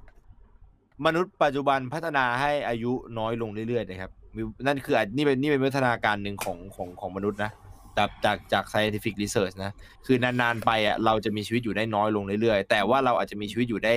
ได้นานขึ้น เพราะไอ้นี่อ่าการช่วยเหลือทางวิทยาศาสตร์ อืม อืมอะแต่อันนี้มันไม่น่าจะเป็นเชิงวิวัฒนาการนะ อันนี้มันน่า อันนี้มันน่าจะเป็นเชิงไอ้นี่มากกว่าอ่าอันนี้มันน่าจะเป็นเชิงเขาเรียกว่าอะไรอะ เขาเรียกว่าอะไรนะพี่เออสภาวะมากกว่าที่ที่มันไม่เอื้อต่อการมีชีวิตจนแก่ อืม คือสภาพของโลกปัจจุบันเนี่ยคนที่มีชีวิตจนแก่ได้คือ คนที่มันต้องมันต้องมีชีวิตที่ดีอะคือคนมันตายไวขึ้นนะต้องพูดอย่างเงี้ยอืมโรคภัยไข้เจ็บสภาวะอะโรคโอไอฝุ่น PM 2.5อะไรก็แล้วแต่มันขับเคลื่อนให้คนเรามีชีวิตที่สั้นลงอะอืมซึ่งนั่นเป็นเรื่องที่ดีนะครับเพราะว่าการที่มันชีวิตเอาก็อะไรที่ทำให้คนน้อยลงอะ ผมว่ามันดีหมดอะนะตอนเนี้ย เรารู้สึกว่าคนมันเยอะเกินไป มันเยอะเกินไปพี่เป็นปัญหามั มันไม่ได้แค่รู้สึกอะมันเยอะเกินไปแน่นอน มันไม่ได้เป็นปัญหาต่อโลกมันเป็นปัญหาต่อเรานั่นแหละ หมายถึงยังไงพี่ ออกไปข้างนอกแบบรถเยอะจริงๆจะไปไหน รถติดอยากให้คนหายไปสักแบบครึ่งประเทศ ผมอยากให้คนหายไปสักครึ่งโลกอะแบบทานอสดีดนิ้ว เออแต่ทานอสดีดนิ้วแบบแบบของทานอสเนี่ยมันไม่ค่อย work เท่าไหร่มั้งถ้าผมจำไม่ผิดนะของของทานอสดีดนิ้วคือมันแบบ ทุกสิ่งมีชีวิตมันโดนด้วย คือแบบว่าต้นไม้อะไรก็โดนไปหมดเลยนับว่าเป็นสิ่งมีชีวิตคือโดนหมด แต่คือสิ่งที่ดีมนุษย์อะควรหายไปอืมแต่เพียงอย่างเดียว นั่นอาจจะเวิร์คที่สุดเขาเพราะว่ามนุษย์มันเยอะเนี่ยนะครับ เราถึงได้ต้องเลี้ยงวัวเยอะ เลี้ยงวัวเยอะเราก็ต้องทำไอ้ grazing farm เยอะไอ้ฟาร์มที่ถางต้นไม้ออกอะและกลายเป็นฟาร์มวัว ต้นไม้สูงก็ต้องหายไปกลายเป็นหญ้าโง่ๆที่ให้วัวโง่ๆกินแล้วเราก็มานั่งกินวัวกัน มันก็แบบวนเป็นลูปไปอย่างนั้นอะสภาวะมันก็แล้ววัวก็เป็นส่วนใหญ่เลยของสิ่งที่ทำให้เกิดแก๊สทำให้ภาวะเรือนกระจกมันเกิดขึ้นอะผมจำโปรเซสไม่ได้ เราเคยเราเคยคุยกันไปแล้วอะพี่อืมแต่ผมจำ process ไม่ได้ แต่คือทุกอย่างมันก็เกิดขึ้นจากมนุษย์อะส่วนใหญ่แล้ว คิดว่าโลกแบบยูโทเปียจะเกิดขึ้นจริงในอนาคตไหมครับ แล้วถ้าเกิดจะส่งผลยังไงกับมนุษย์ครับ คิดว่าน่าจะเกิดขึ้นจริง แต่ว่าน่าจะเป็นอารมณ์แบบว่า เป็นอาณาจักรของแบบคนที่มีสเตตัสทางสังคมสูงอะนึกออกไหมฮะอืมเคยเคยดูหนังเรื่องเอลิเซียมปะเคยใครเคพี่ยดูปะเออพี่เคยถ้ายูโทเปียมันจะเกิดขึ้นอะ ผมว่ามันน่าจะเกิดขึ้นในในรูปแบบนั้น ก็คือเหมือนเป็นที่ที่แบบว่าคนรวยเขาอยู่อะ แล้วก็แบบไม่ให้คนจนเข้าอะไรประมาณเนี้ยอืมอืมอือืมมน่าจะเป็นประมาณนั้นฮะ ที่อย่างนั้นเรียกว่ายูโทเปียได้เหรอพี่ครับ concept ของยูโทเปียแม่งคือแบบว่าที่ที่มีแต่ความสุขเหรอเป็นเป็นแบบ realistic utopia ไงอ๋อมันก็เป็นไใช่ที่ที่ว่ามีแต่ความสุขของคนที่อยู่บนนั้นไงอืมเข้าใจละแต่ต้องมีเงิน ใช่ชนชั้นอีลิทอ่า น่าจะเป็นประมาณนั้นนะฮะ เป็นที่อยู่ของชนชั้น elite สารเลวจริงคือจริงๆ เรื่องนี้มันพูดยากนะ ถ้าเราจะบอกว่าแบบปัจจุบันมันมีความ แตกต่างกันทางสถานะทางสังคม มีชนชั้นอีลิทมีชนชั้นลากย่าอะไรอย่างเงี้ยๆอืมในในมุมหนึ่งผมมองว่า เออมันก็จริง มันก็มีความเหลื่อมล้ำทางสังคมจริง ๆ แต่ในอีกมุมหนึ่งอะคือผมรู้สึกว่าปัจจุบันอะ ผมก็เป็นคนที่ไม่ใช่อยู่ในชนชั้นต่ำสุดนึกออกปะแล้วเรามานั่งมองสภาพแวดล้อมรอบๆตัวเราอะ คือเราก็อยู่ได้ เพราะว่า คนที่เขามีฐานะด้อยกว่าเรา แล้วเขาทำอะไรหลายอย่าง เพื่อแบบเอื้อให้ชีวิตเรามันอยู่แบบนี้ได้อะอะผมยกตัวอย่าง คือเรื่องของเทคโนโลยีปัจจุบันอะ มันก็ถูกพัฒนาได้โดยแรงงานคนปะมันไม่ใช่เป็นแค่แรงงานสมองอย่างเดียว คือ มันอาจจะมีคนฉลาดที่มันคิดออกแบบมา แต่สุดท้ายมันก็ต้องเป็นแรงงานคนน่ะที่ทำแล้วแรงงานคนอะ มันคือแรงงานจากไหน มันก็ต้องเป็นแรงงานจากชนชั้นล่างถูกปะเพราะชนชั้นกลางกับชนชั้นอีลิทเขาก็ไม่มาออกแรงอะ มันก็เลยเหมือน ผมว่าบางทีมันอาจจะเป็นเรื่องที่แบบขัดแย้งอะเราอาจจะแบบนั่งกดด่าคนชนชั้นสูงว่าแบบอุ้ยแม่งทำตัวไฮโซ ใช้เงินฟาดหัวนู่นนี่นั่น แต่ในขณะเดียวกัน เราเองก็ทำแบบเอาหูไปนาเอาตาไปไล่กับชนชั้นที่อยู่ต่ำกว่าเราอะผมว่ามันเป็นมันเป็นเรื่องที่น่าสนใจเหมือนกันนะแต่อันอันอันอันอันนี้เป็นเรื่องน่าพูดนะถ้ามองกันในแฟกต์แบบว่าเรียวเรียวๆเลยนะพี่ อืม ซึ่งผมแต่ผมอะผมไม่ชอบอยู่อย่างเดียวคือบทสรุป อืม ผมผมไม่ชอบบทสรุปของเรื่องนี้อยู่อย่างเดียวเพราะว่ามันจะไปได้แค่ มันไปแค่มันไปคือสำหรับผมมันไปได้แค่วันเวอ่าในประเทศเข้าใจเข้าใจใช่ ในประเทศสารขันเฮียเนี่ยอ่าคือเราเราคุยกันไม่ว่าจะคุยกันในเชิงปรัชญา หรือคุยกันในแนวทางแก้ไขปัญหา หรือเราจะเชิญใครที่แม่งจีเนียสมากสามารถแก้ไขปัญหาให้เราได้มานั่งคุยกับเราในอีพีนั้นๆที่เราจะพูดนะพี่อืมสุดท้ายบทสรุปมันก็จะขึ้นอยู่กับแบบจะมันทำอะไรไม่ได้อะอื มแม่งมันมันไม่ใช่แค่ว่ามันทำอะไรไม่ได้เพราะว่ามันทำอะไรไม่ได้นะแต่คือสิ่งที่มันต้องทำให้มันเกิดขึ้นแม่งมีเยอะเกินไปจนแบบ ได้แต่มองตาปิบๆอะแล้วมันก็น่าสมเพชอะอืม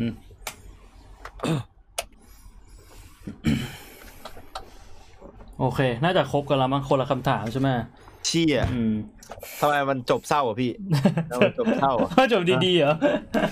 เนี่ยมันมันมันจบแบบมันนี่มันแย่พี่มันมัน dark มัน dark เลยอะมันมัน dark เลยอะวิวัฒนาการสุดท้ายเราวิวัฒนาการมาจนถึงเป็นมนุษย์ที่ยิ่งใหญ่แล้วแบบเราควรทำสิ่งที่ยิ่งใหญ่แต่สุดท้าย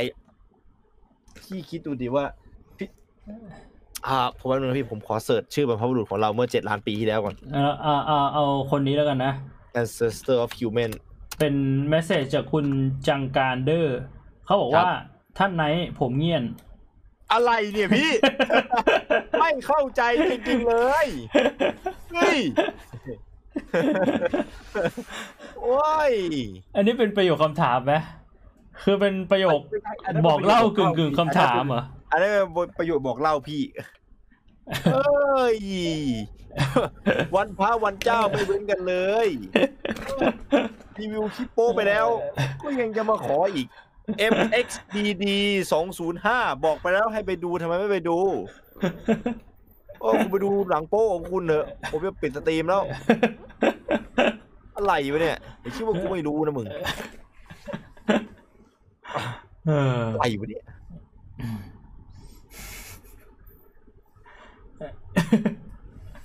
ยังมีหน้ามาห้าห้าห้าอีกฮ่าท่ามากไอ้เปรตพี่ช่วยด้วยเราโดนเราโดนสแปมแบบนี้ พี่พี่เห็นคุณพี่เห็นคุณมะนาวว่าอ่าพี่คิดยังไงกับตัวดรสโตนคะคือเขาคือเขาสแปมคำเนี้ยประมาณแบบประมาณห้าสิบรอบแล้วใช่ไหม ผมก็เลยกด ban เข้าไปพี่สามสามเอาสามร้อยวิแล้วพอสามร้อยวิหมดเสร็จปุ๊บเขาถามต่อทันทีเลยเอ่อตอบคุณมะนาวแล้วกันนะฮะผมไม่เคยดูการ์ตูน Dr. Stone นายเคยดูไหมเคยพี่เคยอ่าคือมันไม่ใช่ว่าตอบไม่ได้นะ แต่ผมบอกไปแล้วว่าอย่าสแปมเนี่ย วิวัฒนาการมนุษย์มันเป็นยังไง ให้เป็นมนุษย์ที่ฟังคนอื่นไม่รู้เรื่องวะเนี่ยสิ่งที่ทำให้มนุษย์เป็น dominant species พูดไปหลายรอบแล้ว มันคือภาษา ภาษาเนี่ยคือสิ่งที่ทำให้มนุษย์อะแม่งเป็นสิ่งมีชีวิตที่ยิ่งใหญ่เหนือสิ่งมีชีวิตใดเราสามารถสื่อสารและส่งต่อความรู้ของเราได้ ความรู้แล้วส่งต่อยังไงกูบอกง่ายๆนะกูบอกมึงง่ายๆแค่มึงอย่าสแปมเนี่ยเอ้ยโอ้ยเราท่านผู้เจริญ ท่านผู้เจริญชื่อศีลด้วยปัญญานะครับ ฟังกูนะคำว่าอย่าสแปมสแปมคืออะไร สแปมมันคือการที่มึงทำอะไรซ้ำๆมึงทำอะไรซ้ำๆซ้ำๆจุกจิกจุกจิกจุกจิกจุกจิกพี่ครับพี่ครับตอบผมหน่อยพี่ครับพี่ครับตอบผมหน่อยกูบอกว่ากูเลือกตอบได้ทีละคนกูเลือกตอบได้ทีละคนทุกคนมีสิทธิ์เท่ามีสิทธิ์เทียมกัน ทุกคนต่อแถวเหมือนกันนะมึงก็เดินมามึงเดินมาอยู่หน้ากูแล้วมึงก็บอกว่าพี่จ๋าพี่จ๋าเนี่ยกูบอกว่าคุยทีละคน กูตอบคนนี้คนต่อไปมากูตอบคนนี้คนต่อไปมา ถ้ามันมีคนหนึ่งที่มันมาพี่จ๋าพี่จ๋ากูก็โบ้เขาให้ดิคิดว่าไม่รู้นะมึงหน้าหน้าย้อนจะไปเป็นลิงทั้งหมดหน้าย้อนจะเป็นลิงทั้งหมดเออแล้วแล้วจบจบกันที่วิวัฒนาการอย่างสุดท้ายอะพี่ผมจะ amplify fact ที่ผมได้พูดไปแล้วครั้งหนึ่งในคราวที่แล้ว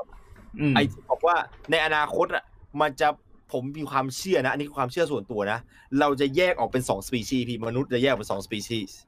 อืมสปีชีส์หนึ่งจะกลับกลายเป็นลิงอืมอีกสปีชีส์หนึ่งจะคงเป็นมนุษย์ต่อ คือเป็นลิงที่ยังยังพูดภาษาคนกึ่งกึ่งๆได้ แต่ว่าอืมย้อนกลับไปเป็นลิง เพราะว่าสมองเขาไม่ได้ถูกใช้การ สิ่งที่เมื่อใดที่เราไม่ได้ถูกใช้การในในในอย่างใดอย่างหนึ่ง เราก็จะไปพัฒนาอย่างอื่นแทนนั่นคือระบบของของของสิ่งมีชีวิตถูกไหมอืมอย่างเงี้ยสมองไม่ได้ใช้แล้วพี่ ไม่ได้ไม่ได้รับการพัฒนา ไม่ได้ฝึกภาษาไม่ได้ฝึกอะไรต่อ กลับกลายเป็นลิงหวนคืนสู่วานอน ในอนาคตเนี่ย ชาบูชิเนี่ยจะมีแถวสี่แถว เป็นสองแถวเข้าสองแถวออกสองแถวเข้าแยกเป็นแถวลิงกับแถวคน คือแถวคนก็คือ แถวหนึ่งเข้า แถวหนึ่งออก แถวหนึ่งใช่ก็คือมีสองแถว แถวแรกก็คือลิงแถวลิลิงงเข้าเข้าออก พร้อมกันอีกแถวหนึงก็ลิงเข้าออกพร้อมกันใช่พี่แบบคิดภาพว่าพี่แบบไปไปอีกอีกยี่สิบปีหน้า ผมเออเข็นลูก ผมมีรถเข็นลูกนะผมชวนพี่ไปกินข้าวที่ชาบูชิพี่ก็แบบไปกับผมอ่าผมผมเข็นรถเข็นลูกแล้วก็แบบมีลิงเข็นลูกมาด้วยเหมือนกันพี่พี่พวงดูอยู่ดูอยู่สิ่งที่พี่ดังมากแล้วพี่บวงเขาคุยกับพี่ เดี๋ยวผมเดี๋ยวผมขนลูกเข้าไปที่นั่นก่อนนะพี่เดี๋ยวผมขนลูกพี่พี่คุยกับเขาไปก่อนนะพี่พวงครับมากินที่นี่แล้วพี่ นั่นแหละคือสิ่งที่จะเกิดขึ้นพี่จำผมไว้นะพี่จำผมไว้เลยนะเดือดมากไอไอไอไอพวกมนุษย์ที่ยังไม่พัฒนาระบบสมองของตัวเองนะใช้ใช้เยอะๆใช้เยอะๆใช้สมองเยอะ ฟังเยอะๆคิดเยอะๆนะครับ ตั้งใจฟังมากกว่าตั้งใจพูดจำไว้ แล้วเราจะไม่ต้องกลับไปเป็นลิง เชื่อผม เชื่อผมเอตรงนั้นอที่ผมละผมไม่พูดแล้วโอเค โอเคผมว่า episode นี้จบแบบ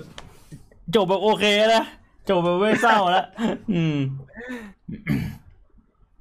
โอเคครับผมก็ขอบคุณทุกคนมาก ๆ นะฮะ ที่ครับผมเข้ามารับชมรับฟัง นะครับผมกับ episode นี้นะครับ episode ที่ 35 นะครับ วิวัฒนาการนะครับผมหวังว่าทุกคนจะได้ความรู้แล้วก็ความสนุกไม่มากก็น้อยนะ อันนี้คือเหมือนประมาณว่าแบบบทพูดตอนแบบทำรายงานส่งอาจารย์ตอนประถมอะนะอืมข้าพเจ้าตัวผู้เขียน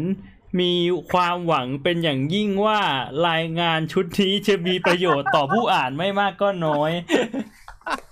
เขียนไว้ทำไมผมก็ไม่รู้นะอาจารย์เขาให้เขียนอะก็ขอบคุณมากๆครับผมอืมวันนี้ผมกับไนท์ก็น่าต้องลาไปก่อนแล้วฮะ ครับผมครับ ขอให้มีความสุขกันมากๆนะครับ ผมในสุดสัปดาห์นี้ไว้เจอกันอีกทีตอนสิ้นเดือนนะครับ วันที่สามสิบครับ วันที่นะครับสามสิบเนาะตอนหน้า แล้วก็ใครที่โดนด่าไปตะกี้อย่าคิดมากนะครับ แต่มึงดูสแปมก่อนแต่มึงอย่าคิดมากนะฮะจำไว้เวลาโดน อันนี้เขาเรียกว่าเขาเขาเรียกอะไรนะพี่อืมเชื่ออะไรวะก็เรื่องพี่อย่าเพิ่งนะเขาเรียกว่าเหมือนกับเขาเรียกกันเชิงพัฒนาคือภาษาอังกฤษแบบในในในคณะมันใช้กันบ่อยมากเลยอะตีเพื่อก่อเออ คือมันคือมันมีคำว่าฟีดแบ็กอยู่ตรงท้ายอะ แล้วมันมีคำอยู่ข้างหน้าด้วยมันเหมือนกับว่า มัน feedback เพื่อให้เราพัฒนา แต่คำผมจำคำข้างหน้าไม่ได้ คือเหมือนกับเวลาพูดไปอย่างเงี้ย พูดไปเพื่อให้คุณพัฒนาอ่าเพื่อไปพูดไปเพื่อครั้งหน้าคุณจะไม่ได้สแปมใส่ใคร แล้วคุณก็คิดและพูดก่อน คิดก่อนพูดผมขอขออภัยด้วยนะพอพูดเยอะๆแล้วมันจะเริ่มหลอนนึกคำไม่ออกนึกคำไม่ออกๆมิได้มีมิได้มีเจตนาจะด่าใครนะครับ แต่มีเจตนาให้ให้เราได้พัฒนาไปพร้อม ๆ กันครับผมมีความคาดหวังนะมีความคาดหวังอย่างสูงเลยว่าการทำช่องแบบนี้ขึ้นมา คือ เรามามานั่งคุยกันเป็นเหมือนอืมครอบครัวนั่งคุยกันแล้วคือ เราได้พัฒนาผมพัฒนาจากพวกคุณ และคุณพัฒนาจากผมอืมเรากลายเป็นมนุษย์ที่พัฒนาครับ อืม ครับผมก็ไว้เจอกันในวันที่ 30 นะครับครับ วันสิ้นเดือนนะ 30 เมษาสำหรับวันนี้ 16 เมษาพวกเราทั้งสองคนคงต้องขอลาไปก่อนนะครับ69 Podcast EP 35 5ทุ่มแล้วใครจะไปนอนก็ฝันดี ใครดู stream ต่อก็ พี่บวง stream ไหมพี่สรุป ไม่ได้ stream แล้วไม่ได้ stream ไม่ได้ stream นะครับ ก็ฝันดีไว้เจอกันครับในผมวันพรุ่งนี้ก็แล้วกันนะครับสำหรับวันนี้ สวัสดีครับ สวัสดีครับ